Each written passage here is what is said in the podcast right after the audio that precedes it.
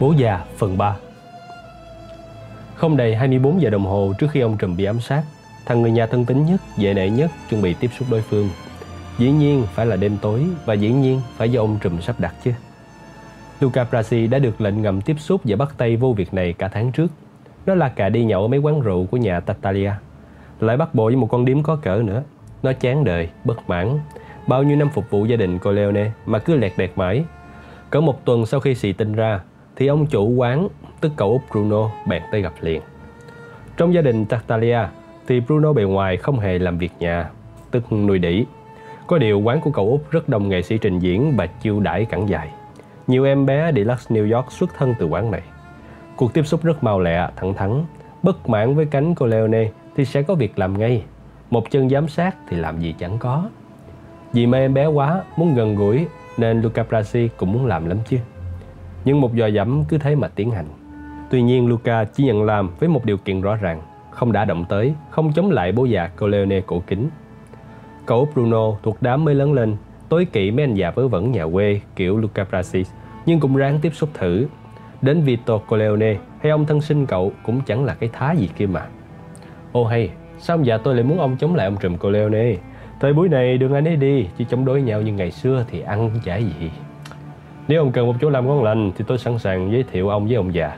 Công việc của ông bao giờ chẳng cần những người biết làm và dám làm như ông. Nếu muốn thì ông cứ việc đến. Luca Brasi nhún vai. Tôi hiện giờ cũng chưa đến nỗi phải đi tìm việc. Theo đúng kế hoạch, Luca làm ra vẻ muốn làm và từng có ít nhiều kinh nghiệm ma túy, nên nếu có làm thì phải cũng có tí gì làm ăn riêng. Chỉ cốt để đánh hơi xem đứng sau lưng nhà Tattaglia, thằng Sollozzo có tính toán gì không? Có định chơi cánh Corleone không? Việc cứ dây dưa tới hai tháng mà vẫn chưa thâu nhập được tin tức gì, nên Luca báo cáo lại là không nghe nói Sollozzo có mưu toan. Tuy nhiên, ông Trùm ra lệnh tiếp tục giữ đường dây, không đi đâu mà dội. Ngay buổi chiều hôm trước ông Trùm bị sát hại, Luca Brasi cũng mò lại quán và được Bruno tới ghé tay cho biết. Tôi có một người bạn muốn tiếp xúc với ông. Rất sẵn sàng, biểu hắn tới đi. Đâu có được, hắn muốn gặp riêng kìa. Ai gì? Một người bạn, hắn có một đề nghị muốn nói với ông khuya nay được không? Được, lúc nào, ở đâu? Bruno Tattaglia ngẫm nghĩ rồi nói. Quán sẽ đóng cửa lúc bốn giờ sáng, tại sao không hẹn gặp ở đây ngay sau giờ đó? Lúc tụi nó sắp công tác dọn dẹp. Nó hẹn gặp lúc bốn giờ sáng là nó đã điều tra kỹ về lối sống của mình. Luca Brasi nghĩ vậy, vì Luca Brasi khác người ở chỗ, quan lệ bốn giờ chiều mới ngủ dậy, rồi giải trí bằng cách đánh bạc cò con với mấy anh em nhà hay bắt một em nào đó. Thỉnh thoảng đi coi hát, vô ba nhậu một mách và không bao giờ chịu ngủ trước lúc trời tờ mờ sáng. Như vậy cái hẹn bốn giờ khuya đâu có gì ngược đời. Chiều hôm đó, sau khi hẹn Luca trở về nhà, một căn phòng trọ trong gia đình một bà con có họ Sa ở trong khu nhà ga đại lộ số mười. Nó ở riêng một mình hai phòng, nhưng muốn vô phòng nó thì bắt buộc phải đi qua nhà ngoài, nên Luca Brasi khoái địa điểm này. Vừa có không khí gia đình lại vừa an ninh đảm bảo. Muốn thịt Luca Brasi ở nhà đâu có dễ. Nó biết người bạn của Bruno lắm chứ. Khuya nay thế nào thằng đường thổ chẳng ló đuôi chồn. Nếu nó hé cho biết điều gì thì tốt quá. Còn món quà mừng Giáng sinh nào ông Trùm khoái bằng. Luca Brasi sửa soạn kỹ. Giường nó phía dưới có một ngăn kính. Nó kéo ra lấy chiếc áo lót, thứ áo đỡ đạn diệt cộm nặng kinh khủng, mặc vô rồi mới đến sơ mi, vest tông. Mấy lần đã định phone về ông Trùm thông báo gấp cái hẹn khuya nay, nhưng không dám. Bố già tuyệt đối ít chịu xài điện thoại. Ông lại giao công tác này cho một mình nó. Ngay đến Tom Hagen và câu cá Sony cũng không được quyền biết đến thì thông báo với ai. Luca Brasi lúc nào chẳng kè kè khẩu súng trong người. Đâu phải súng lậu mà súng có giấy tờ đàng hoàng. Cái giấy phép mang súng của nó có lẽ mắc nhất thế giới vì khó cấp nhất. mười nghìn đô la, thân thể lắm mới có. Nhưng vẫn phải có, vì không lẽ tay súng số một của gia đình Corleone lại không có súng hay xài súng lậu để rớ tới là ở tù. Vừa này, nếu mọi việc xong hết và cần đến súng thì Luca Brasi phải xài một khẩu khác, thứ súng an toàn, nghĩa là không có góc nào để phân ra kìa. Nhưng mới lần sơ thì có lẽ chưa cần nổ. Cứ lắng nghe và về kể lại cho ông Trùm là tốt rồi. Luca Brasi trở lại quán nhưng không nhậu nữa. Một mình nó tha bộ đến đường số bốn mươi tám, chén một bữa Pasi, nhà hàng chuyên bán toàn món Ý. Nơi đây bán suốt đêm, ông khách quen có quyền kể cả đến sáng. Gần đến giờ hẹn, Luca Brasi mới mò tới.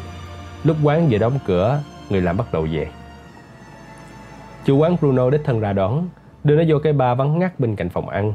Luca Brasi đưa mắt nhìn ra cả một khoảng mong mênh bàn ghế để lỏng chỏng, và ở giữa là sàn nhảy đánh xì bóng láng, dàn nhạc trống trơn, mấy cái micro đứng đơ trụi. Luca tới ngồi quầy rượu, ông chủ Bruno ngồi phía trong bồi tiếp. Nó nhất định từ chối, không chịu uống mà chỉ đốt thuốc hút. Biết đâu lỡ người hẹn gặp không phải Sollozzo thì sao? Đúng lúc đó, nó đề cao cảnh giác thì từ bóng tối đầu phòng đằng kia, Sollozzo thủng thỉnh bước tới. Nó ngồi cạnh Luca. Thằng Bruno bưng rượu lại. Sollozzo gật đầu rồi lên tiếng. Chưa còn biết tôi là ai rồi. Luca gật đầu cười lạnh. Tao biết mày là con trộm ở hang, và bây giờ con trộm ló ra. Tao biết mày là thằng dễ nể, và chơi với mày là phải coi chừng kịch liệt. Nhưng có vậy mới thú. Ông biết tôi sắp thưa chuyện gì không? Luca Brasi lắc đầu. Tôi đề nghị một chuyện làm ăn, làm ăn lớn, làm ăn bạc triệu. Ngay chuyến đầu phần ông đảm bảo là năm mươi ngàn đô la. Tôi muốn nói ma túy, chỉ có ma túy mới ngon ăn như vậy. Sao lại đề nghị với tôi? Chắc ông muốn nhờ chuyện lại lên ông Trùm. Không, ông Trùm tôi đã nói rồi, nhưng ông đâu có chịu nghe. Ông từ chối thẳng. Dĩ nhiên không có ổng tôi cũng vẫn làm, và làm được chứ. Nhưng tôi cần một tay chì, rất chì để đứng đằng sau yểm trợ cho công cuộc làm ăn. Tôi biết ông có chỗ không hài lòng với gia đình Corleone, và có thể bỏ đi làm ăn nơi khác nếu quyền lợi đúng mức. Cặp mắt Sollozzo nãy giờ nhìn nó chòng chọc, hình như nó đã có quyết định. Quyền lợi thì cứ như con số tôi vừa nói. Ông suy nghĩ vài ba bữa cho chín chắn, rồi ta sẽ gặp nhau sau. Nói dứt là Sollozzo chia tay ra bắt, nhưng Luca lờ đi, làm như không thấy mà cứ chăm chú vào điếu thuốc vừa gắn lên môi. Bên kia quầy rượu, Bruno bèn mau mắn chỉ bật lửa ra. Coi, bật lửa chưa tới đã rớt cây đập. Ra nó cố tình buông để nắm cứng lấy tay mặt Luca Brasi. Hai tay giữ một, kèm cho chặt. Luca có phản ứng ngay, người nó tuột ra khỏi ghế và vặn mình một cái là vượt. Nhưng hai tay Sollozzo lập tức kẹt cứng tay trái, đúng chỗ cổ tay. Hai thằng bốn tay giữ nó cũng khó quá. Nó dùng dãy và chắc sẽ sút một cái nếu đúng lúc đó nhân vật thứ ba không xuất hiện. Từ khoảng tối phía sau lưng Luca, một thằng giọt ra, cấp tốc đi một đường dây lụa quanh cổ hung thần. Sợi dây lẹ làng siết lại, siết gọn, còn thở sao nổi nữa. Mặt Luca tím, tím bầm, sức vùng vẫy hai bên tay đi đầu mất. Sollozzo và Bruno Tattaglia, hai thằng nắm hai bên bỗng nhàn nhã quá, gần như khỏi cần xuất lực, mà chỉ đứng yên, đứng ngay người ngó thằng cô hồn phía sau nghiến răng siết cứng sợi dây, siết cứng nữa. Đột nhiên mặt sàn ướt sũng nước và cả phòng bỗng thối hoang, cực đai văng tư tung. Người Luca Brasi nhũng ra, gối lỏng và sụm xuống. Bruno và Sollozzo vội buông nó ra gấp để một mình thằng em ghì chặt lấy và hạ người thấp dần theo cái thân xác nặng nề. Nó siết chặt đến nỗi sợi dây lụa văng tuốt lút vô cần cổ, không trông thấy đâu nữa kìa mà. Đôi mắt Luca lồi ra như muốn nhảy khỏi chồng, làm như nó ngạc nhiên, ngạc nhiên lắm, và vừa kịp ngạc nhiên là chết. Phải thu tiêu nó gấp, bây giờ tuyệt đối chưa thể lộ một tí gì về đó. Buông xong khẩu lệnh nhắn tắt, Sollozzo quay phát đi, biến vào trong bóng tối. Ngày hôm sau, gia đình của Leone bận tiêu tích. Michael ngồi ôm máy điện thoại suốt ngày giùm Sony và Hagen, thì lo kiếm ra một thằng trung gian mà Sollozzo chịu tiếp để chuẩn bị cho hai bên gặp nhau. Công việc đâu phải dễ, vì Sollozzo đa nghi hơn bao giờ hết. Chỗ nào cũng thấy đầy những người của Tessio và Clemenza nghe ngóng, do xét tin tức nó. Dĩ nhiên nó lặn rất kỹ, cũng như bọn chủ chốt cánh Tattaglia, dạy gì thò mặt ra cho bọn Sony làm thịt. Clemenza đảm trách thằng Paulie, còn Tessio phải lo tìm cho bằng được Luca Brasi. Vì đêm ông Trùm bị ám sát, nó cũng không về nhà. Vậy ác có chuyện chẳng lành, nhưng Sony vẫn không tin bọn Sollozzo có thể mua được hay chơi được nó bất ngờ. Bà Trùm lên hẳn New York ở đậu nhà bà con ít hôm để vô nhà thương săn sóc cho tiện. Cậu rể Carlo cũng xung phong xin giúp đỡ việc nhà, nhưng được nhắn lời hãy cứ lo làm tròn vụ làm ăn hàng ngày là phụ trách biên đệ biên sổ số trọn một khu có nhiều dân Ý ở trung tâm Manhattan. Trong khi đó Connie ở chung với bà Trùm để phụ giúp công việc. Còn Fred vẫn phải nằm tĩnh dưỡng ở nhà, dân phải chích thuốc an thần. Có lần đến thăm nó tận giường, cả Sony và Michael cùng ngạc nhiên. Không ngờ người Fred xanh lè, bít bát đến vậy, coi nó còn tệ hơn ông già nữa. Thấy Sony chê Fred quá, Michael nhún vai. Ngoài mặt trận, nó từng thấy thiếu gì thằng vì quá sợ mà mất tinh thần tệ hại. Nhưng không ngờ ông anh thứ hai hồi nhỏ đô con khỏe mạnh là vậy, mà xuống mau đến thế. Ai chẳng biết thằng Fred coi bố như trời. Dù ông chê nó yếu, nhát gan nên không có mảy may hy vọng làm lớn. Xế chiều có phone của Johnny Fontane từ Hollywood gọi sang. Johnny la lối: đâu có được, mày về thăm ổng không tiện chút nào đâu, ổng còn mệt lắm. Với lại thấy mày đến là bọn nhà báo sẽ làm ào ào, chắc chắn là bất lợi cho mày. Ổng không chịu. Chừng nào ổng về nhà mày tới thăm cũng phải hơn không? Được thế nào tao cũng nói lại. Johnny gác máy quay sang Michael: bố mà biết thằng Johnny đòi từ Hollywood bay về thăm thì bố chắc khoái lắm. Lát nữa có thằng thủ hạ Clemenza kêu Michael xuống bếp nghe phone.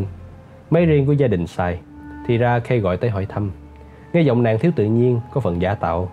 Không lẽ nàng không tin là bố anh Mike lại có thể là một tướng cướp, một ông trùm vì bị đối phương thanh toán? Ông già bệnh tình thế nào hả anh? Ông sẽ qua khỏi.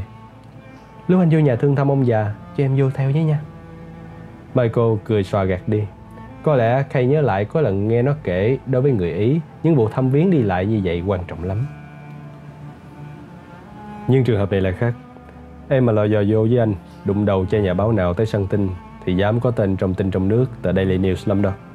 Đại để sẽ có tin cô con gái một dòng họ danh giá Hoa Kỳ mê con lão tướng cướp bàn tay đen đây. Liệu ông bà già em có chịu hay không? Ba má em đâu có đọc Daily News. Nhưng được rồi, anh ổn chứ? Anh không có gì nguy hiểm chứ? Ừ, anh thì ăn nhậu ở trong nhà. Thứ gà chết mà tụi nó theo dõi đe dọa, thậm chí cho mất công. Nhưng em yên trí đi, mọi chuyện xong đâu vào đây hết cả rồi. Không có chuyện gì nữa đâu. Bất quá chỉ như một tai nạn. Khi nào gặp nhau anh sẽ nói sau. Nhưng bao giờ gặp mới được chứ? Thì tối nay anh sẽ tới phòng em, rồi tụi mình đi chơi trước khi anh vô bệnh viện thăm ông già. Nói thiệt là anh chán cảnh ngồi nhà canh telephone lắm rồi. Anh sẽ tới em, nhưng chớ có cho ai nghe. Khi không đụng một thằng phó nháy chặn đường, chụp hình cả hai đứa mình đăng báo là phiền lắm. Bộ anh giỡn sao? Phiền nhất là đối với bà má em kìa. Được rồi, em đợi anh. Anh có cần phải mua quà Giáng sinh gì không? Không, mình em đợi và sẵn sàng là đủ. Trong máy tiếng Kay cười nghe khanh khách. Thì sẵn sàng. Có bao giờ em không sẵn sàng với anh đâu. Michael lúng túng đưa mắt ngó bốn thằng cô hồn đang ngồi lù lù, ngồi đầy cả bếp. Nó yêu em thế nào được. Đành ok rồi gác máy. Trở về văn phòng, Michael gật đầu chào Clemenza lúc lão đang giở tay nấu một nồi sốt cà chua khổng lồ. Vừa bước vô nghe Sony hỏi đến lão, nó cười đáp: đang ngồi bế một thùng spaghetti, làm như thứ cho lính ăn vậy. Sony gắt lên: bảo lão ấy làm nâng vô đây gấp, liền mấy cái thứ dơ dẫn đó đi. Bao nhiêu chuyện cần quá mà, bảo cả Tessio nữa. Vài phút sau, đông đủ mọi người. Sony hỏi vắn tắt: xong cái vụ đó chưa? Clemenza gật đầu: rồi, khỏi thấy nó nữa. Họ đối đáp vắn tắt, giản dị có vậy mà Michael nghe như một luồng điện chạy qua. Vậy là Paulie Gatto không còn nữa. Thằng Paulie người nhà đã bị ông thầy Clemenza bụng bự thủ tiêu em rồi. Đưa mắt qua Hagen, Johnny hỏi: dù tiếp xúc Sollozzo, mày tiến hành đến đâu rồi? Nó lắc đầu giải thích: thằng này có bộ nguội cái vụ điều đình, in hình nó cũng không có vẻ lo ngại nữa. Có thể vì nó chơi rất kỹ để mấy thằng đàn em của mình mất hút nó luôn. Nó không tin bất cứ sứ giả nào mình nhờ làm trung gian. Nó phải hiểu là nó bắt buộc phải điều định chứ. Nó liều chơi ông già mà ông còn sống sót là nó xuôi tận mạng rồi. Thằng Sollozzo quá thật chị. Có lẽ nó là đối thủ chi nhất mà cánh mình đụng độ hồi nào đến giờ. Nó nghĩ tụi mình chơi trò kiên trì để ông già bình phục, hay nó sợ tụi mình dàn xếp chơi nó? Đương nhiên nó phải nghĩ vậy. Nhưng nó vẫn chẳng có cách khác hơn là điều định. Tao đã đưa ra hàng định rồi ngày mai. Một đàn em Clemenza gõ cửa bước vô báo cáo. Radio lan tin cớm vào tiệm rau sát thằng Paulie, chết gục trong xe. Clemenza gật đầu: biết rồi, bỏ vụ đó đi. Thằng đàn em trợn tròn mắt ngạc nhiên, nhưng nhìn sếp một cái là biết ngay. Nó thản nhiên như không có chuyện gì, lật đật bước ra.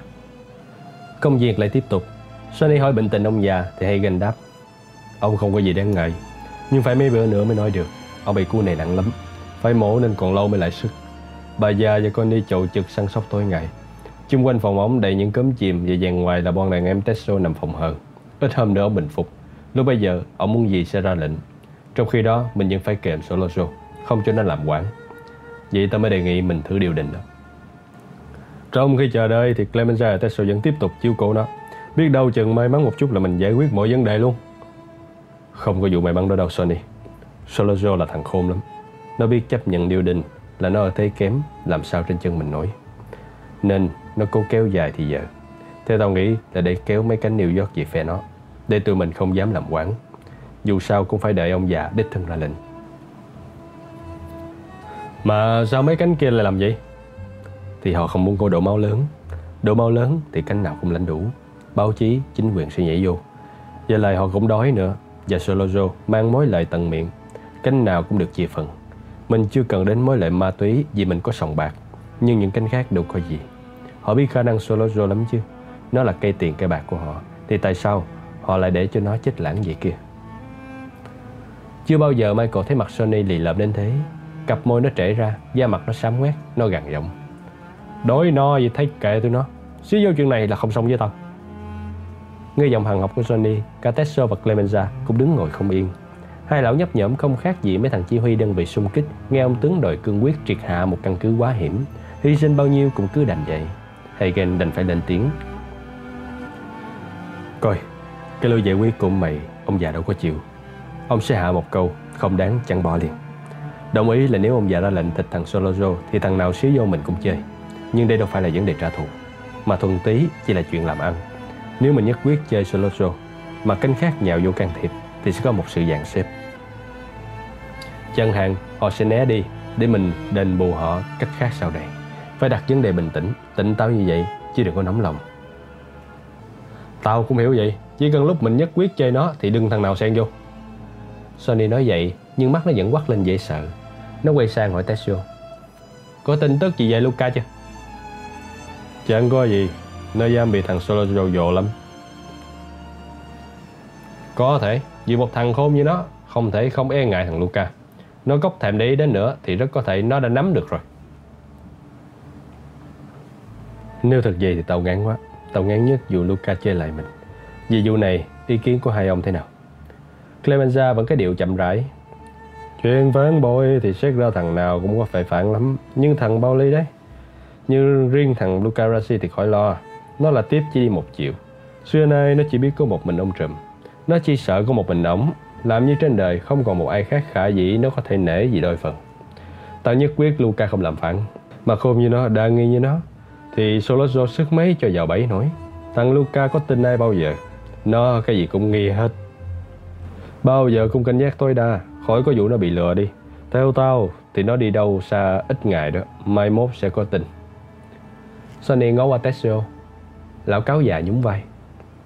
Thằng nào chẳng có thể làm phản.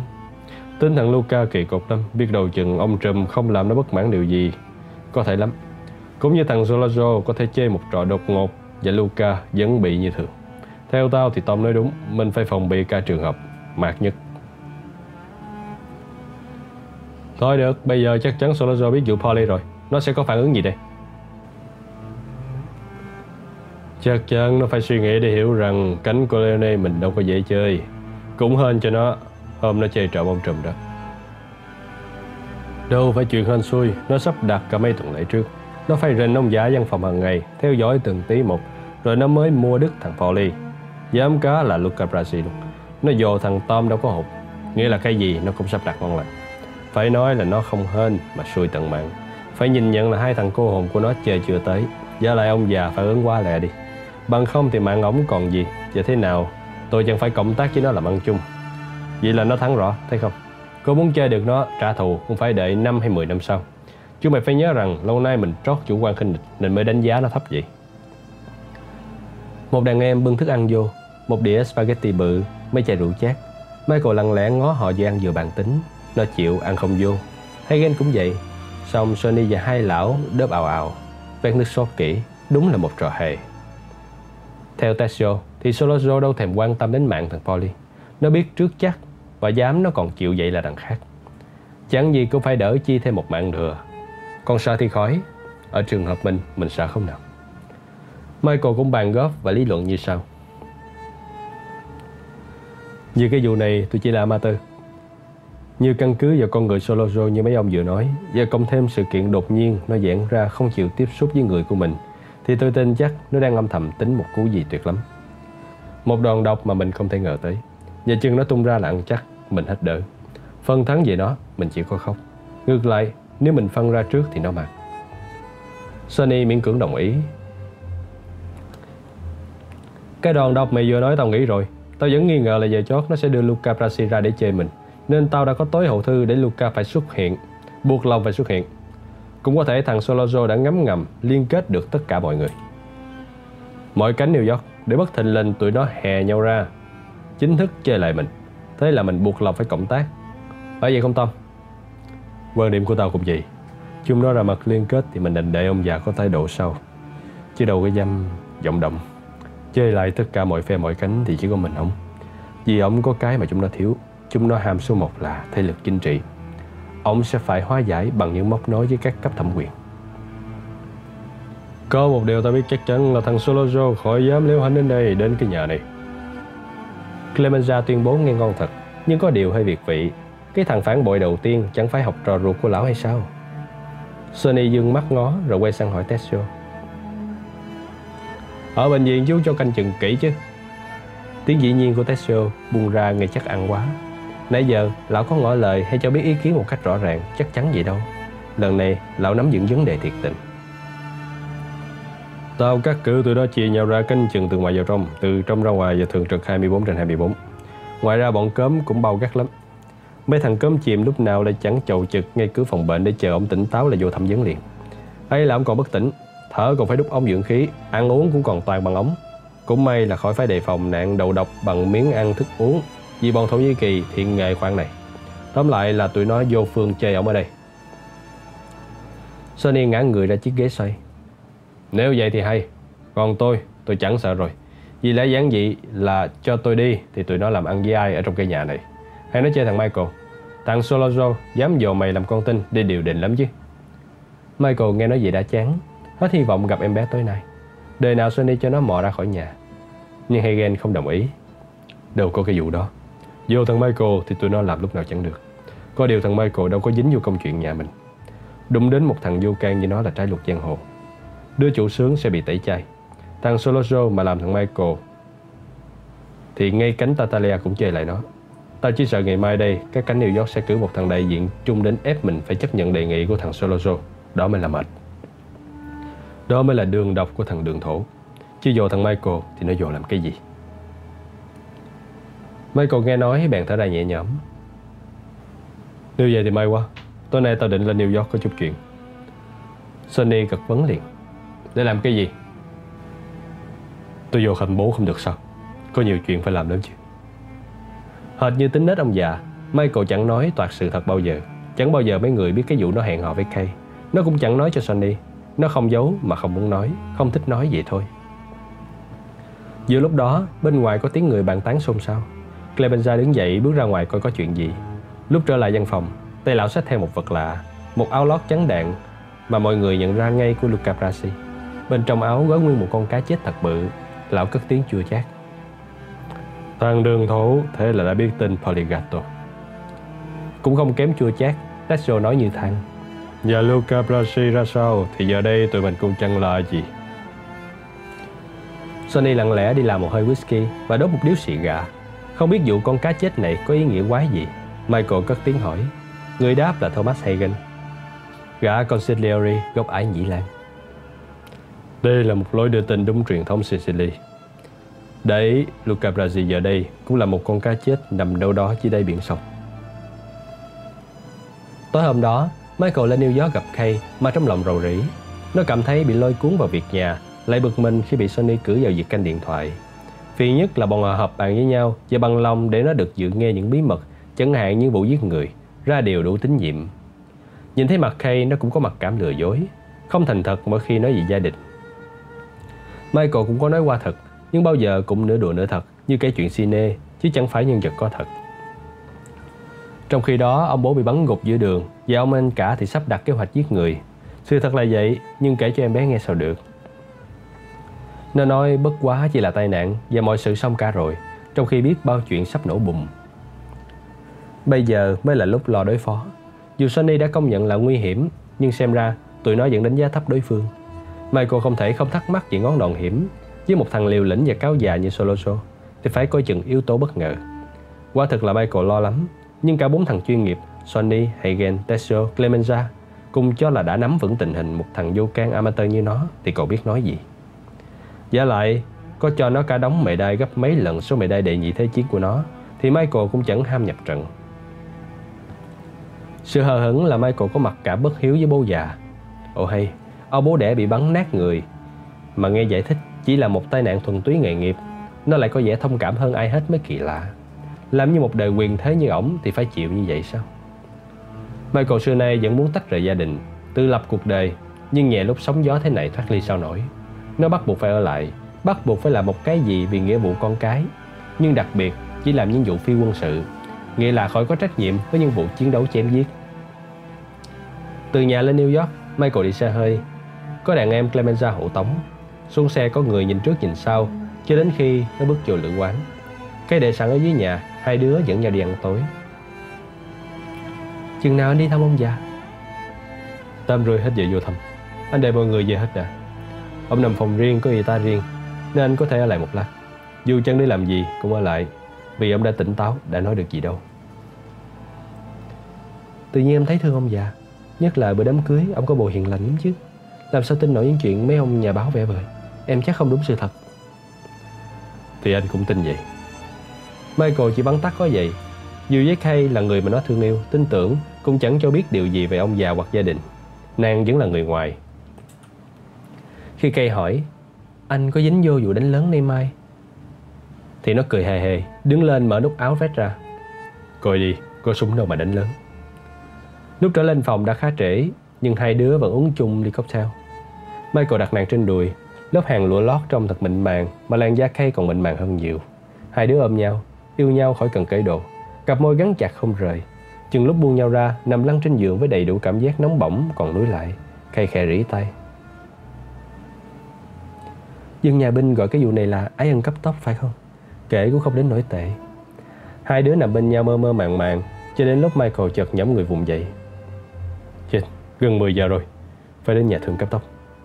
Nó lật đật chạy vô phòng tắm để lau mặt, chải đầu. Kay chạy theo đứng phía sau, ôm choàng ngang lưng nũng nịu hỏi. Chừng nào tụi mình làm đám cưới? Bao giờ chẳng được, để ông già bình phục, tình hình yên tĩnh một chút. Chắc em phải giải thích cho ông già bà già trước quá. Giải thích cái gì? Vừa ngó gương vừa chải đầu, Michael vừa nói. Đời để em phải nói con gặp một chàng rể trẻ tuổi gốc Ý, đẹp trai, hào hùng, sinh viên Dartmouth mau ngon lành, từng phục vụ tổ quốc trên chiến trường, có anh dũng bội tinh, chiến thương bội tinh, đàng hoàng, chăm chỉ. Cô điều ông thân sinh ra, chàng là một chàng tay tổ mafia, từng giết người như bẩn và hối lộ nhà nghề, vừa bị thanh toán nát bay người. Cam đoan không có vụ cha nào con nấy, cha tướng cướp thật, nhưng con chịu khó làm ăn vô cùng. Liệu em có thuộc lòng cái bài đó hay không? Kay buông chàng ra, đứng giữa cửa phòng tắm cất tiếng hỏi. Bộ, ổng thay tổ mafia thiệt và ổng dám giết người thiệt sao? Sự thật thì anh đâu có biết, mà có mấy ai biết được đâu. Nhưng nếu có thật, anh cũng chẳng ngạc nhiên. Bao giờ mình gặp lại nhau hả anh? Bây giờ em nên về nhà suy nghĩ lại cho chín chắn, quên hết mọi chuyện vớ vẩn đi. Rồi nghỉ Giáng sinh xong, chúng ta sẽ gặp nhau ở lại trường.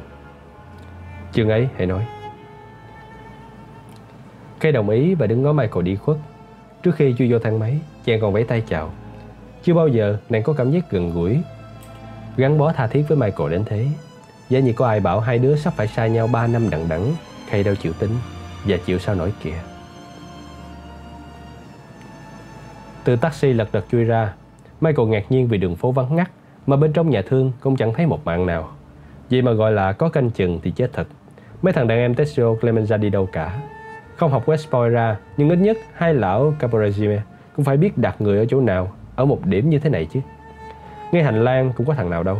Giờ đây là mười giờ ba mươi, còn ai thăm viếng gì nữa. Hoảng quá, Michael khỏi vô phòng đợi hỏi. Biết số phòng ông già rồi, nó nhảy đại vô thang máy của nhân viên, phóng thẳng lên lầu bốn. Kỳ quá, chẳng ai hỏi han gì đến nó. Đứng ngay trước phòng ông già cũng chưa thấy mặt con y tá mướn riêng để săn sóc ổng, và hai thằng cớm chìm thường trực ngày đêm để chuẩn bị lấy cung cũng đi đằng nào mất biệt. Thế này thì bọn đàn em Tessio, Clemenza cắt gác biến đi đâu. Cửa phòng bệnh mở toang mà Michael ló đầu vô chẳng thấy mà nào, ngoài một bóng người lù đù nằm trên giường. Nhờ ánh trăng vàng úa hắt qua khung cửa sổ, nó nhận ra khuôn mặt đau khổ của ông già. Bộ ngực phập phồng lên xuống, coi bộ mệt mỏi quá. Từ chiếc tủ kê đầu giường, Mấy ống dưỡng khí ngồng nghèo chạy chui vào lỗ mũi ổng, và dưới chân giường là cái chậu để nhận đồ dơ do cơ thể ổng bài tiết ra. Cũng do mấy ống thông hơi dẫn xuống. Ngó một lát coi ổng vẫn còn thở. Michael yên trí quay trở ra và đụng đầu con y tá. Michael tự giới thiệu: Tôi là con của ông già. Tôi muốn thăm bố tôi một lát. Mấy ông cảnh sát vẫn canh chừng ở đây. Đi đâu vậy? Con nhỏ mặt còn non choẹt nhưng có bộ rành nghề, biết bổn phận lắm. Nó chững chạc giải thích: Người bệnh mệt quá vì quá nhiều người vô thăm, vượt ra ngoài thể lệ bệnh viện. Cách đây chừng mười phút cảnh sát vô mời ra hết rồi. Mấy ông bận thường phục vẫn canh chừng ở đây thì có điện thoại của ty cảnh sát kêu cách đây khoảng năm phút. Tôi đưa máy cho họ nghe thì không hiểu có chuyện gì, họ cũng lật đật chạy về luôn. Nhưng ông yên trí đi, tôi ngồi ngoài canh chừng ông già cũng được. Có gì trong phòng là tôi biết ngay. Tôi để ngõ cửa vậy mà. Cô chịu phiền cho tôi ngồi với bố tôi một lát được không? Ít phút thì được. Xong ông nhớ ra ngay đi. Luật lệ nhà thương là vậy. Có gì thì tôi bị la đó. Michael trở vô, kiếm điện thoại, nhẹ nhàng nhấc lên nhờ tổng đài bệnh viện, gọi ra ngoài. Nó quay số phone nhà. Số phone đặt ngay trong văn phòng ổng ở Long Beach để thông báo gấp cho Sonny. Sonny hả?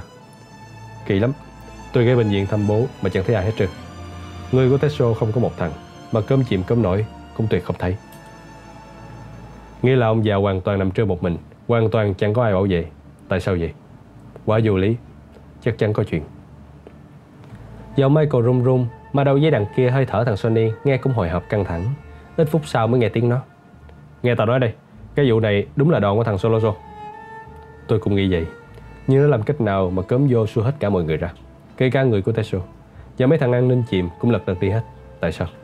Không lẽ thằng cáo già Sollozzo đã mua đứt được sở cảnh sát New York? Nếu vậy thì mình nguy lắm. Đúng, nguy lắm.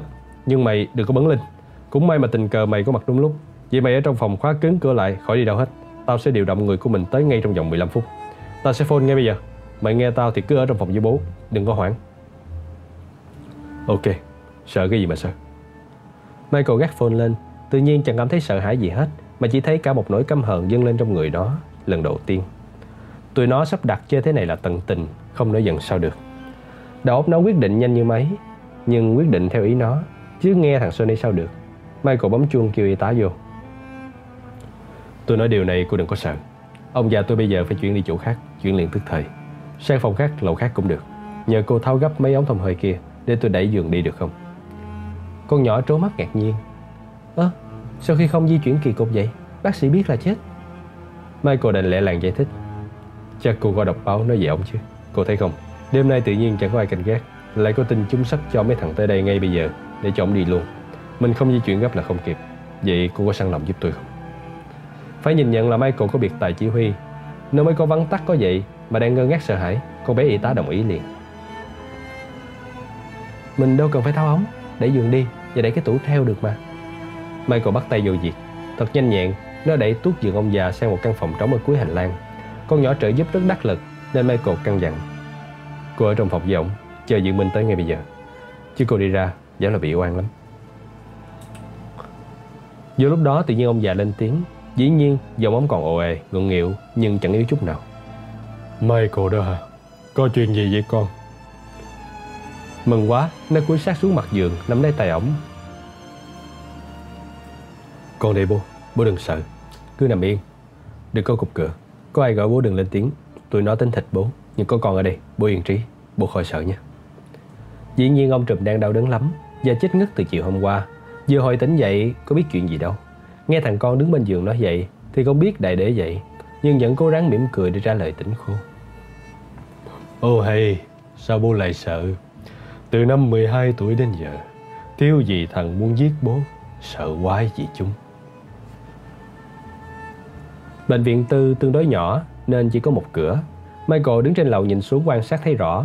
Muôn dò bắt buộc phải đi hết những bậc thang cuốn, không còn một lối nào khác. Hết bậc thang là ra tới ngoài đường. Lúc bấy giờ còn đèn sáng nhưng vắng tanh, không có lấy một chiếc xe. Thời giờ gấp rút nó chạy như bay như biến xuống bốn tầng lầu, xuống dưới nhà chạy thẳng ra cửa.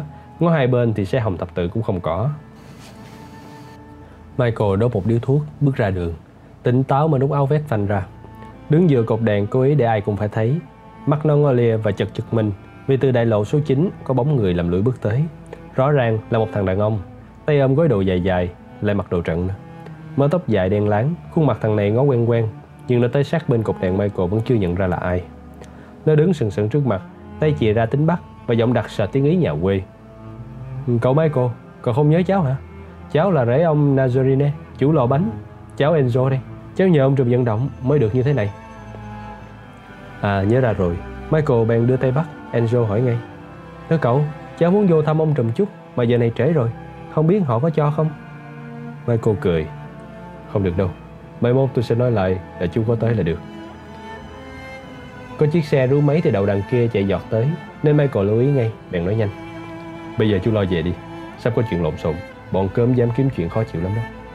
Cô cậu nghe tiếng cớm mặt đã tái nhợt.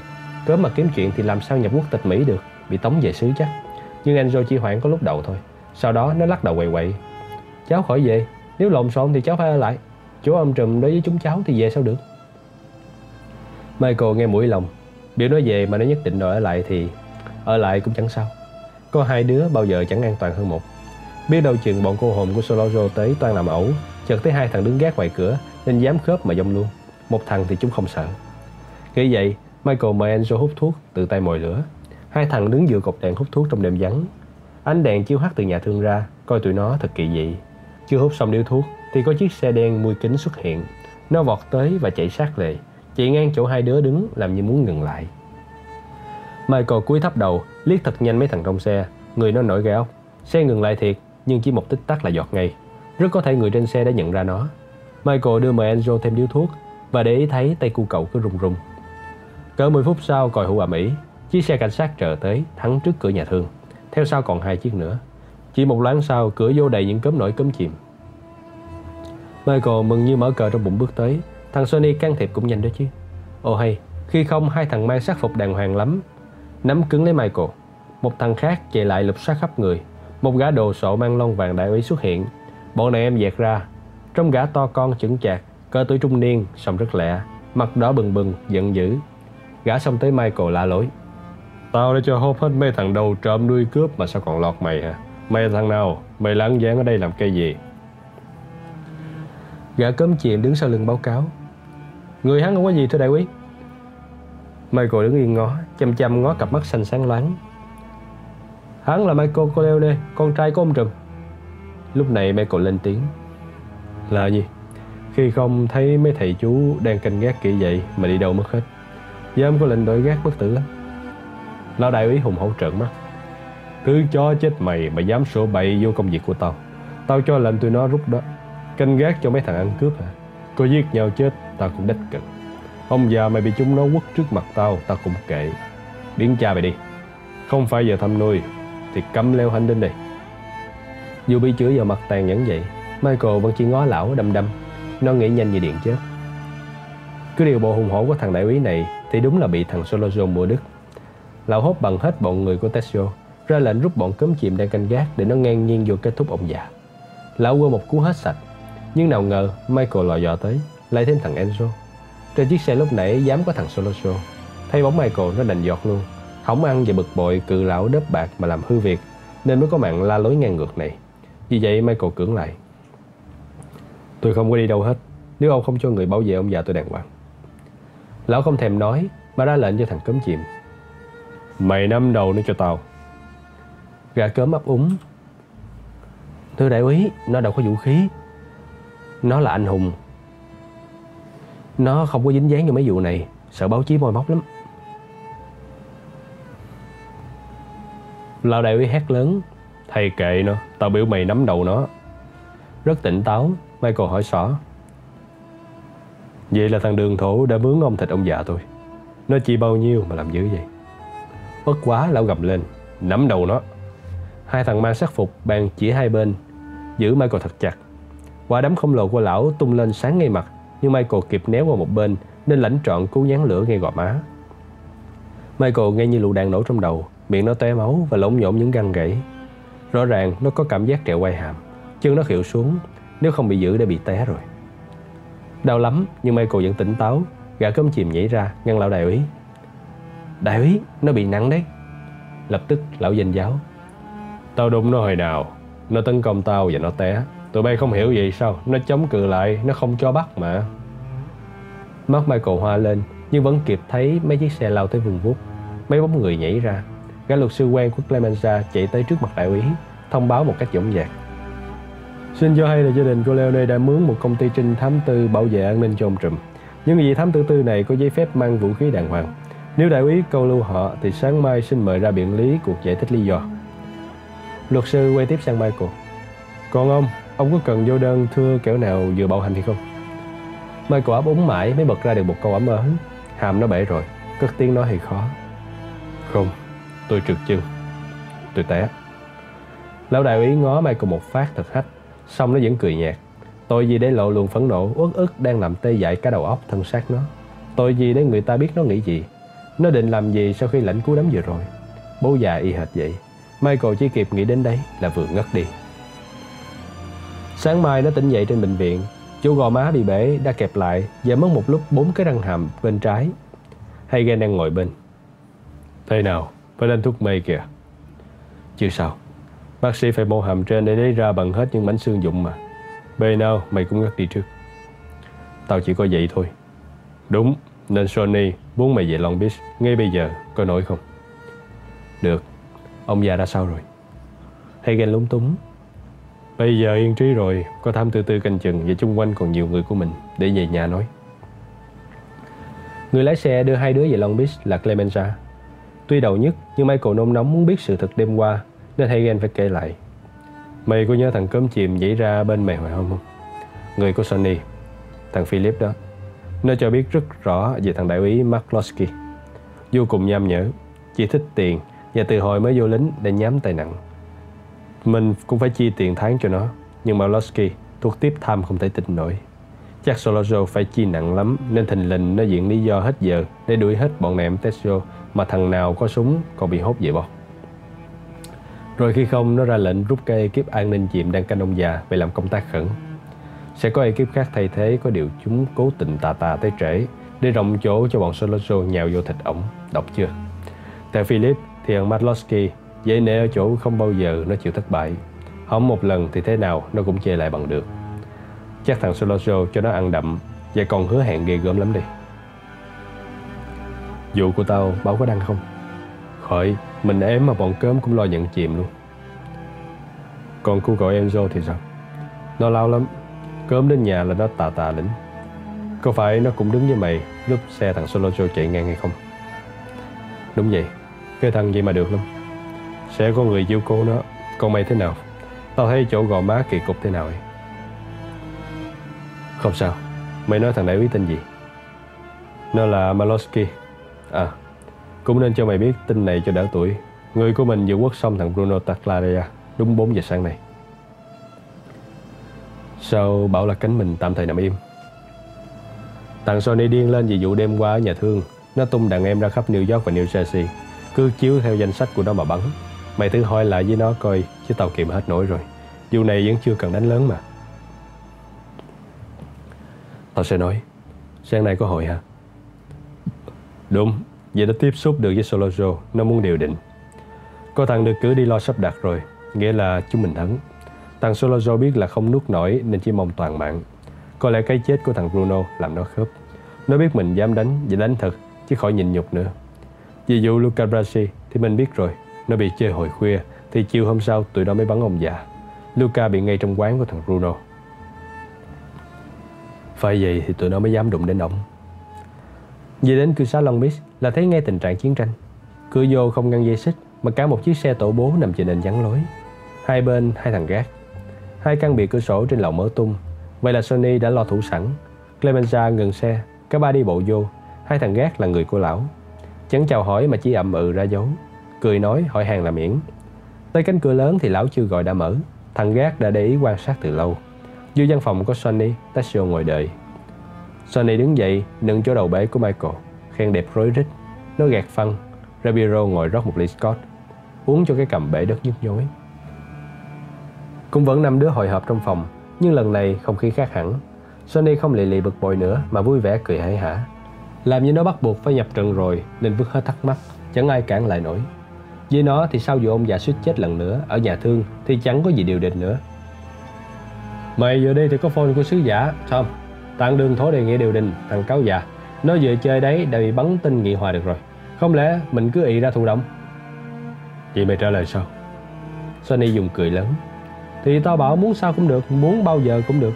Tao chẳng đi đâu mà dội, cả trăm đàn em tao đã gài sẵn cho nằm đầy đường rồi. Nó muốn kéo dài bao lâu thì kéo, có điều đừng có thò mặt ra, ló một sợi tóc cũng chết cha nói với tao. Mà nó đề nghị cụ thể những gì? Nó chỉ đích danh, yêu cầu tụi mình cử thằng Michael tới tiếp xúc nghe đề nghị của nó. Dĩ nhiên thằng trung gian phải đảm bảo sinh mạng Michael, còn nó thì chẳng dám đặt vấn đề bảo đảm. Bảo đảm thế quái nào, nhưng nó yêu cầu người của nó đưa thằng Michael đến địa điểm do nó chọn. Sau khi nghe nó nói thì Michael ra về thông thả. Nó giữ bí mật nơi gặp gỡ, nhưng cho hay trước là đề nghị của nó rất biết điều. Chắc chắn mình sẽ chấp thuận. Nhưng còn cánh Tattaglia, con mang thằng Bruno bỏ hả? Cánh Tattaglia bọc xuôi tay Sollozzo, không gợi dụ Bruno ra nữa, kể như què. Chúng dám chơi ông già thì một thằng của chúng phải nạp mạng. Mình phải tới coi nó đề nghị cái gì. Dù Hagen lên tiếng rất thận trọng, nhưng Sonny vẫn gạt phắt. Nó lắc đầu quậy quậy, bắt chước điều bộ ông già. Thôi đi ông Consigliere, khỏi điều đình đề nghị gì hết. Tao không có gì để đi nói đi nói lại thằng Sollozzo hết. Chừng thằng sứ giả trở lại thì tao sẽ trả lời thẳng, nạp thằng Sollozzo, bằng không thì đổ máu. Nệm sẽ trải ra và đạn bay đầy đường, chừng đó thì thằng nào cũng đau hết. Đời nào các cánh khác chịu đổ máu, tốn kém lắm. Vậy thì nạp mạng thằng Sollozzo, vậy thôi. Sau khi buông gián tắt, Sonny quay sang Hagen. Mày khỏi cần cố vấn về cái vụ điều đình nghe không? Quyết định tao đã có rồi, và bổn phận của mày là giúp tao thắng, mày hiểu chứ? Hagen cúi đầu suy nghĩ một lát rồi lên tiếng. Tao đã tiếp xúc với người của mày, đàn Bót. Ra thằng Malosky bị Sollozzo mua đứt và nó chi nặng lắm. Nó còn hứa hẹn cho ăn chia vào vụ ma túy sau này, nên thân danh đại úy cảnh sát mà chịu làm cận vệ cho nó. Nghĩa là Sollozzo đi đâu cũng cặp kè Malosky một bên. Đi gặp Michael cũng phải có nó ngoài cạnh, coi về thằng Đường Thổ mới dám lo mặt ra. Dĩ nhiên nó đâu cần mặc sắc phục, nhưng súng lúc nào chẳng kè kè. Và như vậy thì chơi thằng Sollozzo sao nổi. Đúng giờ nó là có chuyện với Malosky, mà xưa nay cha thằng nào dám nổ một thằng đại úy cảnh sát rồi rút êm. Đúng đến một sĩ quan cảnh sát giữa New York thì không riêng họ nhà cớm phản ứng tàn nhẫn, mà cả nước sẽ ồn ào phản đối. Toàn thế giới giang hồ sẽ nghẹt thở, chịu hết nổi và cứu cánh Corleone mình mà đổ dạ. Lúc bây giờ tụi mình sẽ thành một thứ hủi chẳng ai dám gần. Ông già có tạo được bao nhiêu tí thế lực chính trị thì cũng vứt đi, họ sẽ là cây một. Mày đã tính trước cái hậu quả đó chưa hả Sonny? Cả hai ông Tessio và Clemenza cùng ngồi thường người, ngồi đổ mồ hôi hột, lặng yên kéo gói xì gà. Chẳng dám có ý kiến gì, vì sơ sẩy một chút thì mạng dám đi luôn. Dân đào búa chịu trận bao giờ chẳng lãnh đủ trước. Rốt cuộc Michael phải lên tiếng. Mình có thể đưa ông già về nhà điều trị được không Tom? Không thể được, ông còn nhiều thứ săn sóc, con bắt buộc phải nằm lại. Có thể phải giải phẫu nữa không chịu, tao đã tính rồi mà không thể. Như vậy mình chơi thằng Sollozzo tức thời, chờ đợi là chết với nó, vì thua kèo này nó sẽ bại kèo khác. Mình không biết đường nào mà đề phòng, trong khi nó nhất định thịt ông già cho bằng được. Nó phải thịt vì tình hình bất lợi cho nó. Nó thấy trước mắt đằng nào cũng bị, thì chơi ông già biết đâu chừng lật ngược tình hình. Nó lại có thằng đại úy cảnh sát yểm trợ sát sạc như vậy thì nguy hiểm cho ông lắm, không thể đợi được. Sonny đưa tay gãi cầm. Mày nói đúng, mình không thể chờ đợi, không thể để nó thí mạng ông già được. Nhưng còn thằng Malosky đó, giải quyết cách nào đi? Sonny quay sang Michael mỉm cười. Ừ, mày tính sao vậy Malosky? Michael chậm rãi lý luận. Malosky là một ca đặc biệt, một quá độ phải không? Nhưng nhiều khi, biết là quá độ mình vẫn cứ phải làm. Chẳng hạn, nếu bó buộc phải nổ Malosky thì mình vẫn phải nổ. Nhưng mình nổ một thằng cớm bẩn, một thằng cớm bán đứt lương tâm, dính do phe ma túy để ăn chia, chứ chẳng phải một sĩ quan cảnh sát gương mẫu làm công vụ đàng hoàng. Mình có móc nói sẵn với báo chí thì phải, mớm cho chúng nó đủ sự kiện để chúng dịch ra những thối nát rành rành của thằng cớm bẩn Malosky. Nghĩa là mình chuẩn bị dư luận chu đáo để phản ứng sẽ tới yếu đi phần nào. Tôi nói vậy, nghe có được không? Michael gần lại để nhìn mặt dò hỏi. Tessio và Clemenza làm ra dễ quan tâm nhưng vẫn ngồi yên.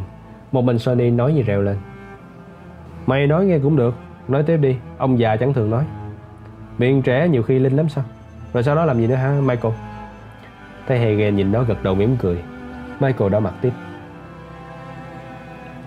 Sollozzo muốn tôi đến gặp nó thì tôi đi. Chỉ có ba thằng, Sollozzo, tôi và Malosky ngồi một bên chứ gì. Mình cứ hẹn cỡ hai ngày. Nó giữ bí mật địa điểm thì mình cố dò tìm bằng được. Buộc nó phải gặp gỡ ở một chỗ nào công cộng, chứ đi nhà riêng thì khỏi. Một bar rượu, một nhà hàng nào đó, vào giờ đông khách thì khỏi sợ thằng nào làm ẩu, đúng không? Thằng Sollozzo sẽ yên ký lớn, đời nào mình dám nổ một thằng đại úy cảnh sát. Trước lúc gặp gỡ, nó vẫn phải đi kiếm cách kiểm soát cả người tôi. Vậy mình phải lo đặt đồ nghề ở ngay địa điểm họp, giấu sẵn đâu đó. Tôi sẽ chớp lấy để thành định cho cả hai thằng đi luôn. Cả bốn thằng giật mình, nhìn Michael trừng trừng. Hai lão Capo regime cũng sững sờ. Hagen không lạ mà chỉ hơi buồn. Sonny lỏ mắt ngó tới rồi cười ngặt nghẽo, cười sặc sụa.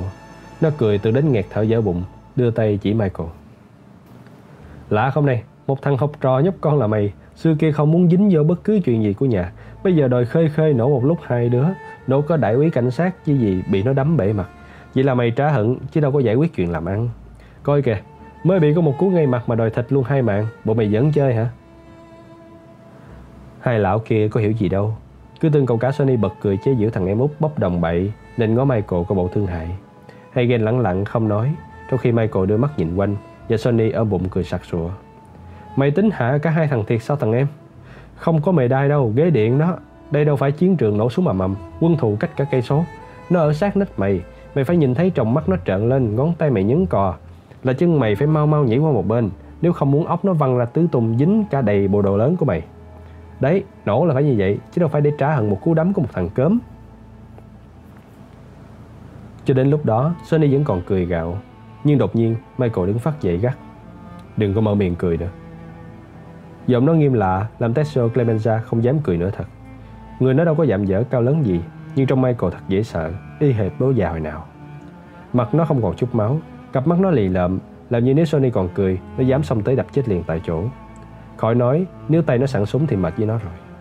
Quả nhiên, Sonny khựng lại khi giọng Michael cất lên hằn học gay gắt. Mày tưởng tao không dám làm hả? Sonny vội cải chính. Coi, tao đâu có cười mày không dám, tao biết mày dám. Tao chỉ bật cười vì khi không có chuyện thay đổi tức cười vậy thôi. Chứ hồi nào đến giờ tao vẫn biết mày là thằng lì. Mày lì còn hơn ông già nữa kìa. Cả nhà xưa nay chỉ có mình mày dám cưỡng lại ổng, phải không? Hồi nhỏ mày có chút xíu mà mày dám chê tay đôi với cả với tao. Còn thằng Fred với mày thì có tuần nào không đập lộn. Vậy mà thằng cáo già Sollozzo cứ tưởng đâu mày là thằng yếu. Mày để cho thằng cớm đập mà không dám phản ứng. Và mày không muốn dây dưa đến những vụ đánh đấm ở nhà này. Nó tưởng đâu nuốt sống mày như không. Và thằng cớm thì cứ đinh ninh mày là thằng chết nhát. Ngừng lại một chút, Sonny ôm tồn nói. Nhưng mày mới là con của bố. Khỏi có ai biết ngoài tao. Mấy bữa nay từ hôm ổng bị chúng chơi, tao vẫn có ý chờ mày tự ý chui ra khỏi tháp ngà, dứt bỏ cái vỏ trí thức dám dớ bấy lâu nay. Tao vẫn chờ mày đổi lớp để sát cánh cùng tao thịt bằng hết những thằng dám chê ông già, dám đụng đến nhà mình. Chỉ nhờ có một cú đấm thôi, một cú đấm như thế này mà được việc quá chứ. Sonny ra điệu bộ coi thật tức cười, làm tất cả cùng cười ồ lên. Michael lắc đầu giải thích.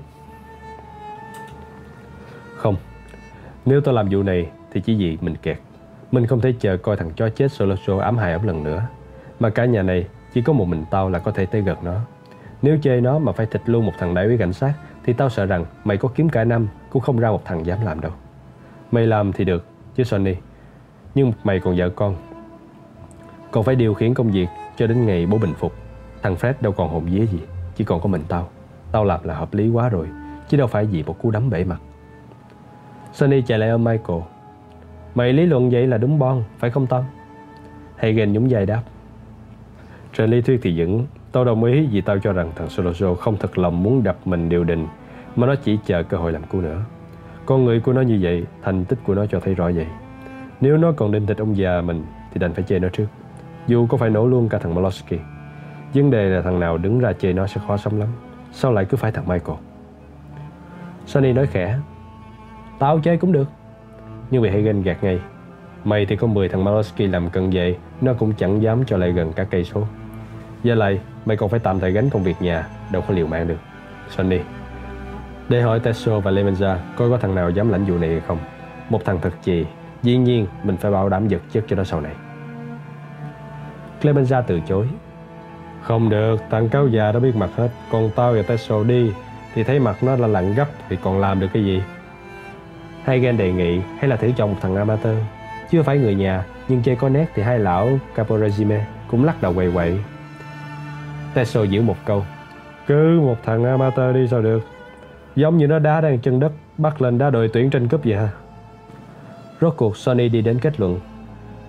Vụ này phải cứ Michael đi, có cả triệu lý do rồi. Xong lợi hại nhất ở điểm tụi nó vẫn tưởng đâu thằng này chết nhát. Còn tôi, tôi dám đảm bảo Michael làm được, làm ngon lành. Đó là chi tiết tối quan trọng. Vì với thằng Sollozzo mình chỉ có một cơ hội này mà thôi. Bây giờ mình phải dồn nỗ lực yểm trợ cho Michael. Địa điểm tụi nó giấu thì mình phải cấp tốc tung người ra, buộc tụi nó phải nghe ngóng, phân ra cho bằng được với bất cứ giá nào. Phải biết chắc chỗ đó rồi mới giấu được đồ nghề chứ. Sau đó Clemenza phải kiếm cho ra một khẩu an toàn nhất, nòng thật ngắn, đạn chì, nhồi thuốc lấy. Phải có sức công phá tối đa, nghĩa là phải thật dữ. Khỏi cần phải chính xác vì mình chơi gần quá mà. Kể như dí sát vào đồng chúng mà nổ, và nổ xong là buông súng tức khắc, buông ngay lập tức. Khỏi lo để lại dấu tay luôn. Mình đã có đồ thoa sẵn ở nòng cũng như cò súng cho trơn tru. Quan trọng nhất là chớ để nó vô được quả tang mày đang cầm súng, mày còn cầm súng. Bao nhiêu nhân chứng mình cũng cốc cần, miễn là mày buông được súng ra. Ngược lại thì trời gỡ, nhớ chưa Michael? Sẽ có người bảo vệ mày, đưa mày đi cấp tốc và mày có quyền lặn luôn. Em xuôi hết mới ló rặt ra. Có thể mày sẽ phải biến một thời gian khá lâu, nhưng chớ có giở trò từ biệt, nhắn nhẹ con nhỏ đó, gọi điện thoại cũng khỏi luôn. Khi mày ra khỏi xứ này an toàn rồi, tụi tao sẽ có tin cho nó sau. Mày cứ như vậy mà làm. Nơi đến đó, Sonny ngó thằng em út cười mỉm, rồi ôm tồn nói tiếp. Ngay từ bây giờ mày khỏi đi đâu hết.